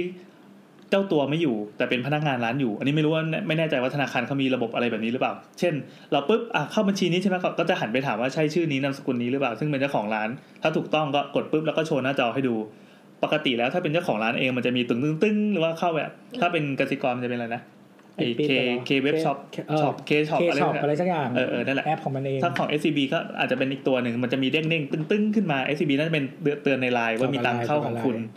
แต่ว่าไม่แน่ใจว่าถ้าเป็นพนักงานร้านอะ มันจะต้องไปผูกบัญชีหรือไปอะไรหรือเปล่าที่เป็นแบบ account รองอะอืมอืมเออ แต่ที่แน่ๆก็คือเราสามารถไปเที่ยวจังหวัดสุพรรณได้ โดยที่เอาเงินสดไปประมาณ400บาทเองมั้งเชฟนี่พี่แอเท่บไปปะเขียนคำพูดเลยนะเหรอ เที่ยวสุพรรณใช้เงินเพียง 400 400บาท ที่เหลือขอเมียใช้งินสดเพียงสี่ร้อยบาท ที่เหลือจ่ายดิจิตอลหมดเลย เราเรามีช่วงที่แบบเราใช้ชีวิตแบบว่าไม่มีเงินสด ไม่มีเงินเลย ไม่มีเงินสดเลยตอนนั้นโดนไล่ออก คือเหมือนกับว่าเราอะช่วงนั้นเราทำงานที่สีลมใช่ไหมอืมแล้วก็ทุกเช้าวิธีที่เราไป เราก็คือเราจากบ้านเราอะเราจะนั่งมอเตอร์ไซค์เราก็เรียกผ่านแอป แล้วก็จ่ายผ่านบัตรเครดิตในแอป ก็คือไม่ต้องใช้เงินเรียกสดเรียกมอเตอร์ไซค์นี่คือเรียกวินหรือว่าเรียกผ่านไอ้พวกไอ้พวกไลน์แมนหรืออะไรพวกเนี้ยเรียกผ่านแอป อ๋ออ๋อเรียกผ่านแอป แล้วก็ไปไปถึงรถไฟฟ้ารถไฟฟ้าเราก็เติมเงินด้วยบัตรเครดิต อืมเออ แล้วก็ซึ่งเดี๋ยวนี้เขาไม่รับแล้ว เออมันมี trick อ๋อยังไงครับจะให้เล่า trick กันไหมยังไงครับอะได้ได้ได้ขอไปนึงอะก็คืออันนี้สำคัญมากเดี๋ยว mark เวลาไปเลย ก็คือตอนเนี้ยถ้าเราจะเติมเงินแบบไม่ใช่เที่ยวอะ เติมแบบเป็นมูลค่า อ่าด้วยบัตรเครดิตบัตรไอ้บัตรแลบบิดอะ ไม่ได้แล้วเขาไม่รับ อืม แต่ว่าเราสามารถเติม เอ่อเที่ยวพร้อมวงเงินอะได้ เขาก็จะรับบัตรเครดิต ยังไงนะ สมมุติว่าเราขอเติมสามสิบเที่ยวพร้อมเงินห้าร้อยอ๋อเขารับ แต่เขาจะไม่รับเติมเงินห้าร้อยอย่างเงี้ยไม่เอาไม่ได้ไม่รับอืมอืมแต่ว่าเติมพร้อมอ้าวแสดงว่ามันก็ใช้ได้สำหรับคนที่ขึ้นเป็นเที่ยวเท่านั้นปะก็คือเอ้ยไม่ไม่ เออใช่ต้องเป็นเป็นเที่ยวต่อเดือนนะมันก็จะมีเวลามากำกับอะดิอืมใช่ใช่ใช่อ๋อแต่ว่าถ้าสมมุติเราจะเติมเงินด้วยเที่ยวด้วยอะมันอืมสามารถทำได้อ๋อกับอีกแบบหนึ่งที่เราใช้ก็อะคือ บัตรเครดิต กรุงเทพและบิดอืมอืมเป็นบัตรใบเดียวที่สามารถเติมเงินเข้าบัตรและบิดด้วยได้อืมแต่ว่าไม่ได้เติมกับพนักงานนะเราต้องตั้งระบบอัตโนมัติไว้ อ๋อให้มันโอนให้มันถ่ายกัน ใช่ก็คือเราตั้งไว้สมมติเราตั้งไว้หนึ่งพันบาทอะสมมุติเราไปที่หน้าร้านปุ๊บอืมเราเหลือเงิน 5 บาท แต่เราจะกินแมคโดนัลล์ร้อยบาทอืมพอเราติดปุ๊บมันก็จะเติมให้ทันทีหนึ่งพันมันก็ไปสูบเงินจากกรุงเทพลงมา ใช่ก็คือทุกครั้งที่เงินหมดมันจะเติมอัตโนมัติเลยอ๋อโอเค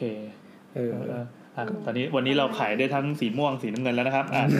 เดี๋ยวนี่ innovation จริงๆเลยอืมเลียหน่อย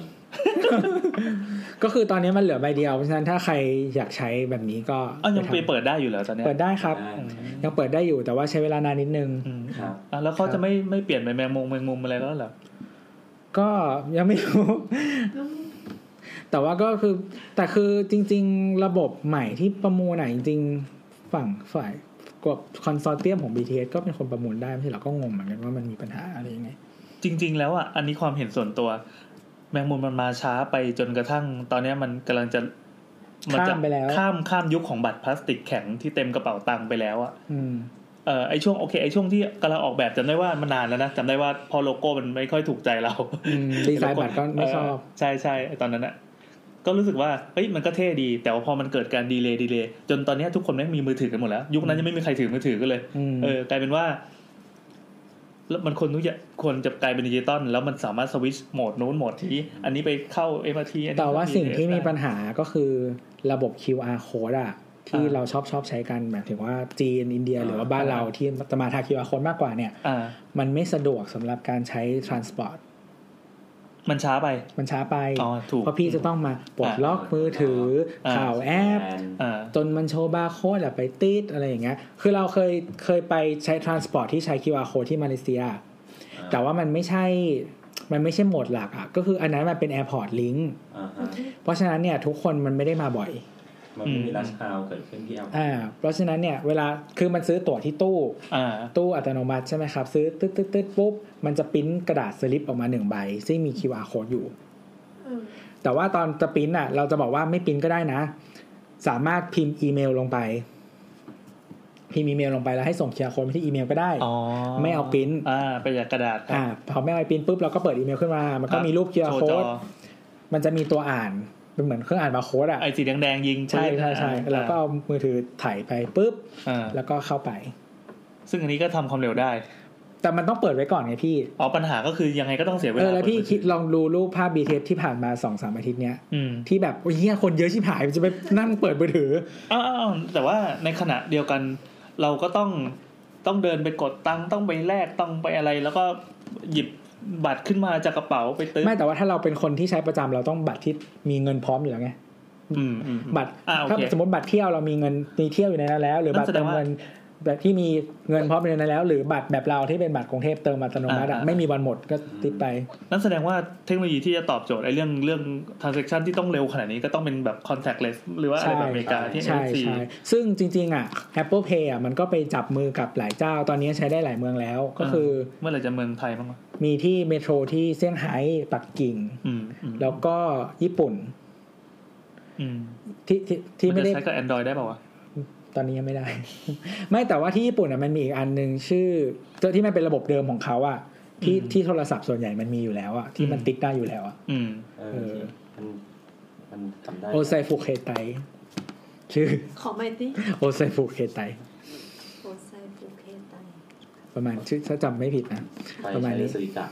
อืมเออก็คือแต่ว่าของ Apple Pay อะ add add บัตร Suica เข้าไปได้เลย เอาเยียดเคบัตรบัตร Suica ก็คือ คือญี่ปุ่นอะมันจะต่างจากประเทศอื่นตรงที่เนี่ยถ้ามัน add กันได้ครับมันไม่มีบัตรกลางเหมือนบ้านเราทุกทุกระบบอะไม่มีบัตรของตัวเองอ๋อเหรอใช่ก็แล้วในญี่ปุ่นอะเหมือนกรุงเทพอีกแล้วเอ่อไม่ใช่ในญี่ปุ่นในโตเกียวเหมือนกรุงเทพอีกแล้วตรงที่มีโอเปอเรเตอร์รถไฟหลายเจ้าสองเจ้าเออสงเจ้าแล้วก็ไม่เจ้าไม่ได้อยู่ในไม่ได้อยู่ในเทคโนโลยีเดียวกันเลย แต่ว่าทีนี้ข้อดีก็คือสมบัตรซุยกะเนี่ยเป็นของบริษัทชื่อ JR East อ่า ครับแล้วก็มันจะมีอีกเจ้าหนึ่งชื่อโตเกียวเมโทรบัตรชื่อ Pasmo เออซุยกะกับ Pasmo อะถ้าพี่ถือ Pasmo พี่แตะซุยกะได้ทุกอัน พี่ถือซุยกะพี่แตะ Pasmo ได้ทุกอันเขาจับมือกัน คือมันไม่ได้ไม่ได้มีบัตรกลาง เพียงแต่ว่าทุกบัตรมันใช้ทุกด้วยบัตกัรนมันได้เออมารองรับฝั่งตรงข้ามได้ ซึ่งจริงๆไม่ใช่แค่ซุยกะกับพาสโมด้วยอย่างสมมติพี่ถือบัตรไอโกกาของโอซาก้าอย่างเงี้ยอืมอืมพี่ถือไอโกกาอยู่พี่ไปโตเกียวพี่ก็แตะที่มีซุยกะได้เออเออแล้วเขาจะเปิดรับและปิดไหมอะยังไม่รับไม่รับบิดถึงไม่ได้รับแต่ว่าทีเนี้ยของ Apple Pay อะมันแอดได้แบบบัตรได้แบบเดียวก็คือซุยกะอืมอืมเออแต่ว่าแค่แอดซุยกะได้ก็สะดวกแล้ว เพราะว่าพี่ก็ไปได้หมด ใช่ใช่ใช่ใช่อืมอืมนั่นแหละก็คือ แค่แค่จะบอกว่าถ้ามันคิด scheme ในการแชร์เงินกันได้ โดยที่ไม่ต้องคือมึงจะมีหลักบัตรหลายแบบก็ได้อะอ๋อเราเข้าใจละคือคือตอนแรกพอพอพูดอย่างนี้ก็เลยเข้าใจตอนแรกเราก็งงว่าทำไมมันไม่ทำให้เชื่อมถึงกันได้ มันก็คือผลประโยชน์นะมันก็คือการแชร์กระเป๋าตังค์กันใช่คือเงินที่ลูกค้าหยอดลงไปเนี่ยมันมันมันมันเป็นตัวเลขอยู่ข้างใน ตัวเลขนี้จะไปหล่นลงในกระเป๋าตังค์ใคร จริง ๆ มันมี concept ว่าแมงมุม phase แรกอะจะเป็นอ่าเหมือนกับว่า การคิดเงินเหมือนเดิมทุกอย่างอ่าฮะแค่รวมบัตรให้ลงมา ซึ่งก็มีคนด่า ว่าแบบมันไม่มันไม่โอเคสำหรับผู้บริโภคนะ อย่างเช่นว่าคือปัจจุบันเนี้ยสมมติว่าเราจะนั่ง BTS จากสยามมาหมอชิด แล้วเราต่อ MRT จากสวนจตุจักรไปลาดพร้าวอะสมมติจากจำจำ exact number เลขไม่ได้ประมาณว่าสยามไปหมอชิด42 บาทอ่าแล้วพอเราจะนั่งจากสวนจตุจักรไปลาดพร้าวอะอีก 22 บาท คือทุกครั้ง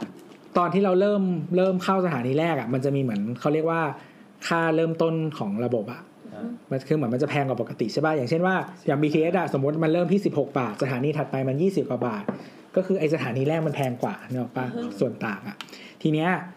ไอเดลลี่อะมันคือเหมือนกับว่าพอเราออกจาก BTS ปุ๊บพอเราไปขึ้น MRT อะมันจะต้องไม่คิดไอค่าแรกเข้าไม่อีกเข้าแต่ว่า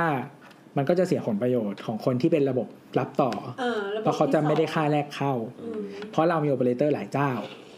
แต่ว่าบางเมืองมันไม่มีปัญหานี้ อย่างเช่นสมมติลอนดอนอย่างเงี้ยทุก transportation อะไม่ใช่แค่รถไฟฟ้าด้วย รถเมล์แทรมนู่นนี่นั่น เป็นของ transport for London ทั้งหมดเออฉะนั้นน่ะมึงจะคิดตังค์ยังไง กูก็เข้าของคนเดียวอะไรอย่างเงี้ยแต่ว่าที่ญี่ปุ่นอาจจะเป็นโมเดลที่เราจะต้องไปดู เพราะว่าเขามีโอเปอเรเตอร์หลายเจ้าเหมือนกัน เขาตกลงกันยังไง อันนี้เราไม่แน่ใจดีเทลเรื่องการตกลงอะแต่ว่ามันก็มีเสียงอะไรปี๊ดแต่ว่าญี่ปุ่นอะเหมือนกันเครื่องไรยุ่มปะญี่ปุ่นก็เป็นประเทศที่แบบเหมือนกับว่าค่ารถไฟค่อนข้างแพงเหมือนกัน อืมจริงๆแล้วแพงแหละ แพง แต่ก็ถ้ามันใช้ด้วยกันได้มันก็ดีขึ้นแหละ ใครๆก็อยากคนที่คงเงินเหมือนกัน อืม ประมาณนั้นนั่นแหละ ก็จริง ๆแล้วอะไอประเทศแบบญี่ปุ่นอะมันเป็น cashless อีกแบบหนึ่งที่มัน ญี่ปุ่นเกาหลีสิงคโปร์อะเป็น cashless อีกแบบหนึ่งอีก type หนึ่งก็คือใช้บัตร transport จ่ายมาแทนการใช้กระเป๋าตังค์ใช่ใช่ก็คือแบบอเมริกาที่ใช้ contact-less แล้วเป็นบัตรเครดิตเบสใช่ไหมอ่าอ่าอ่ากับแบบจีนที่เป็น QR ใช่ไหมอ่าอีแกงเนี้ยเป็นการใช้บัตร transportation ใช่ใช่คือโตมาจากบัตรที่ใช้หยอดเงินเข้าไปในนั้นใช่เสร็จปั๊บใช่เอ้ยมันไหนๆมีเงินแล้วไปทำอย่างอื่นต่อดีกว่าอะไรเงี้ยใช่ใช่แล้วก็แบบเดียวกับรับบิดเราดิ ใช่อันนี้จะเหมือน Rabbit อ่าก็คือมันจะขยายจากปกติ เพราะเราต้องพกอยู่แล้วอืมคนส่วนใหญ่ใช้ mass transport อืมแต่ว่ามันก็มันก็จะเริ่มจากสิ่งที่เป็น convenient ก่อนอย่างเช่นใช้ที่เซเว่นได้อ่าใช้ที่ตู้กดเอ่อตู้หยอดน้ำได้อืมอะไรอย่างเงี้ยแล้วมันค่อยขยายไป transaction ใหญ่กว่านั้น แต่ว่าญี่ปุ่นก็ประสบปัญหาเหมือนกันว่า จริงๆ ญี่ปุ่นมันไม่ใช่สังคม cashless ขนาดนั้น เพราะว่า transaction ใหญ่อะเขาก็ยังไม่ได้ใช้พวกนี้ คือถ้าถ้าโตมาจาก transport card อะส่วนใหญ่มันใช้แต่ transaction เล็กอืมอืมอืม ในขณะเดียวกันถ้าโตจากบัตรเครดิตอะมันเราใช้คงไม่หยอด transaction ใหญ่เงินลงไปในบัตรสามหมื่นบาท ใช่ คือมันจะกลับกันอย่างเช่น ถ้าโตมาจากบัตรเครดิตเขาจะใช้ transaction ใหญ่อ่าถ้าโตจาก transport card อะเขาใช้ transaction เล็กอืมอืมอืมทำยังไงให้มันทุก transaction อะกลายเป็นอันนี้ให้ได้อืมอืมแต่ว่าที่ญี่ปุ่นมันมีอันนึงอืม แต่ก็บัตรญี่ปุ่นส่วนใหญ่จะเป็นเขาเรียกว่า prepaid ก็คือต้องเติมเงินเข้าไปเพราะฉะนั้น transaction ใหญ่มาทำยากอะไรอ่าเงี้ยอ่าแต่จะมีบัตรหนึ่งไอโกก้ามั้งไอโกก้าเป็นเหมือนบัตรเครดิต ก็คือเราต้องส่งเครดิตยูโรไปให้อืเอมอถูกแล้วแล้วก็แล้วก็พอสิ้นเดือนอะ แบบสมมติเรารูดเดือนนี้แบบหมื่นเยนอะไรอย่างเงี้ยเขาก็จะส่งบินมาเก็บ อืม อืม ประมาณนั้นก็โพสเพย์หรือพรีเพย์อืมแต่ว่าส่วนใหญ่มันยังเป็นพรีเพ d อยู่ไงอืมแต่ว่าก็คือมันก็ต้องดูด้วยอย่างเช่นว่า คือเราว่าถ้ามันมีได้ทั้งสองโหมดมันก็จะมันจะครอบคลุมมากขึ้น เพราะคนส่วนใหญ่อะ ถ้าแบบถ้าเป็นนักเรียนอย่างเงี้ยมันก็ควรจะเป็นพรีเพ d อยู่แล้วเนกอะปะอืมอืมมันไม่มีเครดิตหรืออินคัมอะไรอืมอย่างเงี้ยในขณะเดียวกันถ้าเป็นคนที่โตขึ้นมาแล้วอยากจะสามารถใช้ transaction ใหญ่ได้มากขึ้นมันก็จะมีก็แสดงว่าโลกนี้ยังไม่มีแบบบัตรเดียวครอบจักรวาลแต่มันจะต้องมีบัตรที่แบบเหมือนเหมือนเหมาะสำหรับคนบางกลุ่มบางคนด้วยคือแต่ละสังคมมันโตมาคนละแบบไงอย่างที่อ่าเราบอกด้วยข้อจำกัดของแต่ละประเทศอะไรอย่างเงี้ย เออเราเราก็จะเห็นว่ามันมีหลายหลายแบบ เออ ก็ดีก็ทำให้เราเห็นภาพรวมของของ cashless society มันมีว่ามันมี society หลายแบบด้วยอืมมันไม่ใช่แบบทุกคนจะมุ่งไปทางเดียวกัน เราเห็น QR code โอ้ QR code แม่งบูมมาก ทุกคนต้องเป็น QR code จริงๆ ก็ไม่ใช่ มันก็มีที่แบบปรับให้เหมาะกับสังคมแต่ละสังคมประเทศแต่ละประเทศด้วยใช่ก็อย่างที่บอกว่ามันก็จะมีความสะดวกและข้อจำกัดของแต่ละแบบอะครับ ก็ต่อไปไม่แน่ใจว่าบ้านเราจะไปทางไหนเหมือนกันอืมอืมอืมอืมก็คาดหวังว่าคงจะดี ถ้ามีแมงมุม ครับผมจบแต่สำหรับ EP นี้ก็จบอย่างนี้แล้วกันแล้วครับ มีคนง่วงมีคนครับ สวัสดีครับ จบง่ายดีว่ะ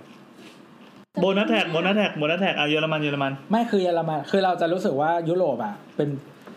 เป็นแบบนี่เราผู้จะเขียนลนำงในในตารางเวลาว่าตัวจบไม่ลงอะผู้นำในด้านปกติจะ cashless เป็นโบ๊ใช่ทไหมโคตรเหมือนโบสเลยเนี่ยเลเวลเดียวกับโบเยอสรมันเป็นประเทศที่ใช้แคชเยอรมันอะเป็นประเทศที่ใช้ cash คื อไม่ใช่บัตรเครดิตคือใช้เงินสดเลย ใช่อืมคือเขาบอกว่าเฉลี่ยแล้วว่าคนเยอรมันอะถือเงินในกระเป๋าอะประมาณร้อยสามยูโรสี่พันนะไหมอืม ประมาณสี่พันกว่าบาท แต่ว่าถ้าเทียบกับประเทศเพื่อนบ้าน ฝรั่งเศสอะถือน้อยกว่านั้นครึ่งหนึ่งห้าสิบอ้าวแล้วทำไมทำไมเยอรมันเป็นอย่างนั้นไม่มีไม่มีวัฒนธรรมอะไรอย่างนี้หรอที่มันที่มันใช้บัตรเดบิตครับไม่ใช่บัตรเครดิตเดบิต อืมอืมใช้เดบิตเขามองว่าเดบิตมันคุมเงินง่ายกว่า เอาแสดงว่าพ่อแม่เขาก็สอนมาดีว่าลูกอย่าไปทำบัตรเครดิตนะลูกเดี๋ยวจะเป็นหนี้อะไรเงี้ย คือมันเขามองว่าการเครดิตมันคือมันคือ advance payment มันคือการเบิกเงินข้างหน้ามาใช้อะพี่แล้วเขาเขารู้สึกว่าเขาคุมเงินไม่ได้อ่าก็นี่ไงก็อะอันนี้น่าจะแบบเดียวกันเลย ก็คือเหมือนกับเออเราอยู่มีตัวแล้วก็ใช้น่าจะเป็นวิธีคิดแบบเดียวกับบ้านเรา ก็คือใช้ปุ๊บแล้วเราก็รู้เลยว่ามันลด อะไรเงี้ยเขาจะลิมิตได้ไม่แต่ว่ารวมๆอะเขาก็ยังใช้แคชเยอะกว่าประเทศอื่นในกลุ่มยุโรปอยู่ดี ซึ่งซึ่งแคชนี่ไม่ไม่ใช่บัตรเดบิตไม่ด้วยใช่บัตรด้วยซ้ำก็คือเป็นเงินหยิบเงินมาเลย cash จริง ๆ เลยอ่าอ่าอ่าเออซึ่งใช้เยอะกว่าประเทศอื่นอยู่ดีทำไม แต่ว่าจริงๆ infrastructure มันถามว่าเปลี่ยนไปแบบประเทศอื่นได้ไหมมันไม่ไม่มีปัญหาอยู่แล้วอะเราว่าเออแต่ว่ามันน่าจะเป็นวิธีคิดของเขาแล้วเขาก็เออรู้ว่าเป็นนิสัยคือมีคนบอกว่าเยอรมันอะนิสัยของคนเยอรมันอะ มัน conservative มาก ๆ ในเรื่อง finance อืมหมายถึงว่า ในเรื่องอุปนิสัยทางการเงินอะอืมหมายถึงว่าใช่มันไม่ใช่แค่การใช้เงิน หมายถึงว่าไม่ใช่แค่การจับจ่ายง่ายๆนะแล้วพี่คนหมายถึที่งว่าแบบการกู้เงินการนู่นนี่นั่นอะอ่าเออเขาจะมีเหมือนมีวินัยทางการเงินแล้วก็แบบอ๋อไม่มีอืมไม่ใช่ไม่เอ่อโอเคกู้เยอรเงินมันน้อยเยนู่อนรนี่มันนั่นมีวินัยอะไรนู่นนี่นั่นอะไรเงี้ยอืมเออเพราะฉะนั้นเนี่ย สุดท้ายแล้วมันก็ translate กลับมาเป็นเรื่องพวกนี้ก็คือเขาก็อ่าก็ยังใช้แบบเดิมก็คือใช้เงินสดอยู่ แล้วถ้าคนที่ไปเรียนเรื่องไฟแนนซ์ที่เยอรมันอะไรเงี้ยทำไมครับทำไมครับ จะติดอะไรแบบนี้กลับมาปะไม่ติดก็กลับมาเป็นคนไทยแหละ หมุนเงินไปเรื่อยนี่ก็ใช้เครดิตก็เต็ม เออ นั่นแหละก็คือจะบอกว่าประเทศแบบ คือแถบแถบนั้นอะ คือเพื่อนบ้านเขาอะเนเธอร์แลนด์ฝรั่งเศสนู่นนี่นั่นอะ ก็คือมันมันเปลี่ยนเป็นแคชเลสค่อนข้างเยอะเนอะไม่สมเป็น EU เลยปะอืมแล้วก็ว่าตกรอบ แล้วก็ไอ้พวกแบบสแกนใช่ไหมอ่าสแกนสแกนสแกนมันก็คือรวมสวีเดนมันเป็นประเทศผู้นำใน แม่งเป็นผู้นำในเรื่องแบบทุกเรื่องอยู่แล้วอะที่มันแบบใหม่ๆอะแม่งมาสแกนก่อนผมไม่รู้เลว่ายที่อื่นมันมีเหมือนไทยมั้งเปล่าที่แบบเก็บพอยต์แรกแต้มแรกไม้อะไรอย่างเงี้ยเอออันนี้มันไทยแลนด์โอลี่หรือเปล่าก็ไม่รู้มีใช่ปะมีฮะมีมีก็คือมีแต่ว่าหลาย ๆ ประเทศอะอันนี้เรายกตัวอย่างอย่างเช่นอเมริกาหรือเกาหลีแล้วกันอืมทั้งสองประเทศเนี้ย คือบัตรส่วนใหญ่อะจะเสียค่าธรรมเนียมรายปีอ่าน้อยมากที่เป็นบัตรฟรี ถ้าเป็นบัตรฟรีค่าธรรมเนียมแม่งไม่มี perk ที่อะไรเลยอ่าฮะอืมเออ แล้วทีนี้มันก็มันจะมี tier spending ในการเก็บ reward นู่นนี่นั่นอะไรอย่างเงี้ยก็คือมีเหมือนกัน แต่ว่าบ้านเราอะบัตรอะมันน้อยมากที่มีค่าธรรมเนียมรายปี ต้องเป็นบัตร top tier จริง ๆอืมอย่างเช่นแบบ Amex Amex Platinum อย่างเงี้ยค่าธรรมเนียมน่าตอนนี้เพิ่งขึ้นมาน่าจะประมาณสามหมื่นห้าโอ้ต่อปีต่อปีโอ้อืมแต่พี่ใช้แม่งไม่ทุกอย่างเลยนะจองตั๋วเครื่องบินก็ใช้ได้อืม ก็ประมาณหมื่นห้าต่อปีเลยเหรอใช่ใช่ใช่มันโคตรโหดเลยวะมันได้เลขามาคนหนึงอะข้อดีของสามหมื่นห้ามีอะไรบ้างครับก็ก็จริงๆมันคือเรานึกภาพไม่ออกเพราะเราไม่เคยใช้ ก็จริงๆมันจะมี มันจะมีบัตรอันนึงชื่อโฆษณาเอเมกด้วยว่ะไม่ธรรมดาเลยว่ะคือมันจะมีบัเพตราะรเผื่อท่านผู้บริหารฟังอยู่อะจะถึงเขาเหรอแต่ Amex ใช้ใช้ได้น้อยที่นะ ใช่แล้วเดี๋ยวนี้มันรับนั่นนี่ด้วยอะนะแล้วแล้วอะไรจะจะทำให้เราเราคุ้มกับการจ่ายคือคือเราอะถือ a m e x อยู่ใบหนึ่งแต่ว่าเย้ไม่คือมันเป็นบัตร tier ต่ำสุดของ a m e x เลยอ่าอ่ามันเป็นบัตร tier ต่ำสุดแต่ว่าเสียค่าธรรมเนียมด้วยนะต่อปีเท่าไหร่คือค่าธรรมเนียมเต็มๆอะมันน่าจะประมาณแบบสามพันหรืออะไรเนี้ยอืมอืมก็ยังเยอะไปอยู่ไม่ไม่ไม่ไม่แต่เราบอกเขาว่าแบบขอลดได้ไหมมันก็ลดได้เว้ยคือเสียสามร้อย อ้าวไม่เท่า ATM เลยนี่หว่า ไม่แต่ว่าไอ้บัคตวารมเท่เมื่อกี้หาบัยตไปรไหนอื่นอะ ไม่ว่าจะเป็นเทียร์อะไรอะ แทบไม่เสียเลยนะ ถ้าเป็นธนาคารอื่นอะ ถึงจะเป็นบัตรเทียร์สูงอะาาาก็ไม่เสีย แต่บัตรเนี้ยเสีย แล้วไงความดีงามของ Amex คืออะไร call center ดีมาก โทรไปแก้เหงาได้อะไรเงี้ยเหรอไม่คือเขาอะพูดกับเราดีมากแล้วเขาแก้ปัญหาให้เราดีมาก เพราะเขาคิดว่าเราเป็นระดับสูงป่ะบัตรหายหาอะไรแม่งเอาบัตรไปถึงเขาไม่ได้คิดว่าเราเป็นระดับสูงนะ เพราะว่าอ๋อบัต มันรก็ทุต้อกงขึ้นข้อมูลอยู่แล้ว บัตรทุกเทียร์แยกเบอร์เจ็ดบัตรทุกเทียร์แยกเบอร์เออเออรู้สึกถึงความแบบเลเวลอะโอ้เออเออเออเออคือถึงเราถือบัตรเทียร์ต่ำสุดอะโทรไปเขาก็พูดดีกับเราอืมเขาคือเขาพูดดีมากแล้วแก้ปัญหาถ้าเรามีปัญหาอะไระก็คือพนักงานคนเมื่อกี้แหละ แต่ว่าเลื่อนเก้าอี้ไปอีกโต๊ะหนึ่งอย่างเงี้ยก็ไม่รู้เป็นไปได้อืมเออแบบพูดดีมากแก้ปัญหาอะไรได้หมด แล้วก็แบบถ้ามีปัญหาอะไรอย่างเช่น บัตรมีปัญหา หรือบัตรมีปัญหาที่เมืองนอกอะเขาออกบัตรให้ได้เลยมีสาขา Amex ที่นู่นเขาบัตรไปให้ เพียงแต่ว่าไม่ค่อยมีใครรับ Amex แค่นั้นเอง ในไทยไม่ค่อยมีใครรับเองใช่ก็คือต้องเป็นห้างใหญ่ๆหน่อยอ๋อออะไรอย่างเงี้ยจตั๋วเครื่องบินอย่างเงี้ยวันรุ่งขึ้นจะบินหัวหน้าผมอะบอกว่าจองตั๋วเครื่องบินโทรทุก airline ไม่มีโทรหา Amex แม่งหาได้อ๋อเข้าใจละ อย่างนี้เลยอะเป็นอย่างเงี้ยอารมณ์อย่างเงี้ยเข้าใจละ อืมอืมอืม อืมเหมือนเลขาจริง ใช่แล้วเขาก็บอกว่าถ้าเกิดว่าเขาต้องไปจ้างเลขาเป็นคนหนึ่งเงินเดือนสามหมื่นห้าเขาทำ Amex ดีกว่าอื้อหือมีเครดิตด้วยโอ้เป็นวิธีคิดที่โหดมากจริงจริงๆแล้วมันก็จะมี perk อื่นๆ แต่ว่าอันเนี้ยบัตรบัตรอื่นก็มีแหละอย่างเช่น พวกแบบเข้าฟิตเนสฟรีนู่นนี่นั่นอะไรเงี้ย แต่ว่าถ้าเราจะไม่เห็น Amex น่าจะเป็นที่เอราวันมั้งๆห้างที่ฮูกก็ใหญ่อืม กับสุโขทัยถ้าเราจะไม่ผิดนะ แต่มันมันเปลี่ยนทุกมันบางทีมันเปลี่ยนแต่ละปีอะไรเงี้ยแล้วมันอุตส่าห์อุตส่าห์เริ่มด้วยสังคมแบบสนเจิ้นอะไรเงี้ยตอนนี้มาจบด้วย Amex แล้วมันก็ไม่ไม่มันก็จะมีไม่มันจะมีบัตรให้ใบหนึ่งที่เป็นบัตรเข้าเล้าสนามบินทั่วโลกโอ้อืมอืมเออที่หลายพันแห่งอะไรเงี้ย แต่ว่าจริง ๆ แต่ว่าจริง ๆ ไอ้บัตรอันเนี้ยหลายหลายหลายธนาคารมีอย่างเช่นแบบ ไอ้ตัว K-Bank ที่เป็น Wisdom อะไรเงี้ยก็มีบัตรนี้ให้ หรือว่า SCB First อะไรเงี้ยก็มีบัตรนี้ให้คือจริงๆ เจ้า top tier เขามีบัตรนี้ให้กันค่อนข้างเยอะอะไรเงี้ยแล้วก็จริง ๆ บัตรหลาย ๆ เจ้าอะมันอาจจะได้ยากกว่า Amex อีก อย่างเช่นพวกแบบ SCB First อะมันต้องมีเงินฝากสิบล้านใช่ไหมเออเออแต่ว่า Amex Platinum มันอาจจะไม่ได้ มันไม่ได้ดูเงินฝากอะ คือจะดูก็ได้เขามีเกณฑ์พิจารณาหลายแบบ อืมนั่นแหละ แต่ว่าจริง ๆ มันมีบัตร top tier กว่านั้นของ Amex ที่เมืองไทยไม่ได้ออก คือชื่อบัตร Amex Centurion เย็ดมาวะเป็นยังไงอะก็ที่เขาเรียกกันว่า Black Card เคยได้ยินไหม Black Card รายการเรารู้สึคือกคือชื่อจริงๆอะมันคือ Centurion นี่เริ่มออกโอกาสไปเรื่อยๆแล้วอืมโหเริ่มเริ่มอยู่ในโลกที่เราไม่สามารถเอแตะอเออเออเออคือเมืองไทยอะ Amex ประเทศไทย issue บัตรนี้ไม่ได้ ไม่มีบัตรนี้ออก แต่มีคนไทยถือนะเออแต่ถือ คือก็ก็คือไปถือของที่อื่นมาใช่อย่างเช่นสิงคโปร์ฮ่องกงอะไรอย่างเงี้ยอืมเป็นการประกาศดูไบสัปดาห์นะคือถึงว่าคุณมี asset ที่สิงคโปร์นะฮะอืมก็ก็คือมันเป็นบัตร invitation อะไรอย่างเงี้ย แล้วก็ก็คือจะหาอะไรที่แบบ มึงหาที่อื่นไม่ได้จินตนาการไม่ออกอะไรเงี้ยอืมเออหรือบางทีแบบ มันจะมีตั้งแต่แบบ private concert กับคนดังหโอ้รือโหอะไรเงี้ยอืมนู่นนี่นั่นช่วยใช้อันบัตรนี้ให้ผมด้วยนะครับโอ้เราสามารถเอาบัตรเนี้ย ไปรูดซื้อของโลตัสได้ไหม ได้ได้ได้เหรอเขารับเขารับเขาก็ไม่ตื่นเต้นอะไรนะตัวคนพไทนักยงานรับเราเอเมกรับรับรับเย้โอ้จริงๆห้างนักท็อปก็รับท็อปรับถ้าจริงๆเซนทันเดอะมอลล์เนี่ยคือห้างใหญ่พวกนี้รับหมด ซื้อน้ำปลาก็ได้ใช่ไหมเขาไม่ได้ว่าใช่หมได้พี่แต่ขั้นต่ำต้องสามร้อยบาทนะโลตัสไม่มีขั้นต่เอาเลยโอ้ำโลตัสท็อปไม่มีขั้นต่เออำอืมโอเคเว้ยของ18บาทก็ซื้อได้ได้ลองดูเว้ยช้อปปี้ซื้อได้ไหม ได้ไม่ไม่แน่ใจว่ะไม่แน่ใจ แต่ว่าแต่ว่าบัตร Centurion อะ เป็นบัตรโลหะเออก็คือไม่ใช่พลาสติกแค่วัสดุที่ใช้ทำก็รู้แล้วอะไรวะเออเป็นเป็นโลหะ มันจะหนักกว่าปกติ โอ้หนักกระเป๋าตังค์อีกอะเออมันมันก็ไม่น่ามันเป็นความหนักที่ยอมรับได้อะพี่เออ มันก็จะหนักกว่าปกติอะไรอย่างเงี้ยนั่นแหละ แล้วก็ จริง ๆ ที่อเมริกามันจะมีนี่ยังจะจบไม่ลงเลยเนี่ยมีมีเซน t ูเรียนเลาด้วยอ่าอ่าอ่าก็คือวางหมดปะเป็นเล้าแบบสำหรับสมาชิกเซน t ูเรียนเท่านั้นโอ้ความรู้สึกมันเหมือนแบบคือเข้าไปอะสมาคมอะไรสักอย่างเข้าไปก็จะเจอแต่คนที่แบบเอ้ยถือบัตรเซน Gentleman ตูเรียนเหมือนเราอีพวกแบบถือบัตรเราอะไรธรรมดาก็ไม่ต้องมาเจอกู มองในหางตาอืมอย่าไม่มองด้วยอืมเป็นอ๋อคลับของเขาเท่านั้นอะไรอย่างจ้าเงี้ยนั่นแหละเออ คนรวยจบด้วยความรวยอย่างแล้ที่วบอกอะเขาจะมีโอโจให้กินฟรีไปแล้วอย่างที่บอกเลยว่าบัตรมันแบ่งชนชั้นเออเอออันเนี้ยเห็นชัดเลย ใช่คือบางคนก็อาจจะไม่ได้อยากมาเอามารูดหรอก แต่ว่าแบบหยิบขึ้นมาปุ๊บ อ้าวเย็ดเคถือเอเม็กเซนมีตูประเรียกายนงอกงอกขึ้นมาวิ่งแล้วมันเอเม็กซ์เซนจูเลียนนี่เออนั่นแหละครับ เรายังไม่รู้จักเลย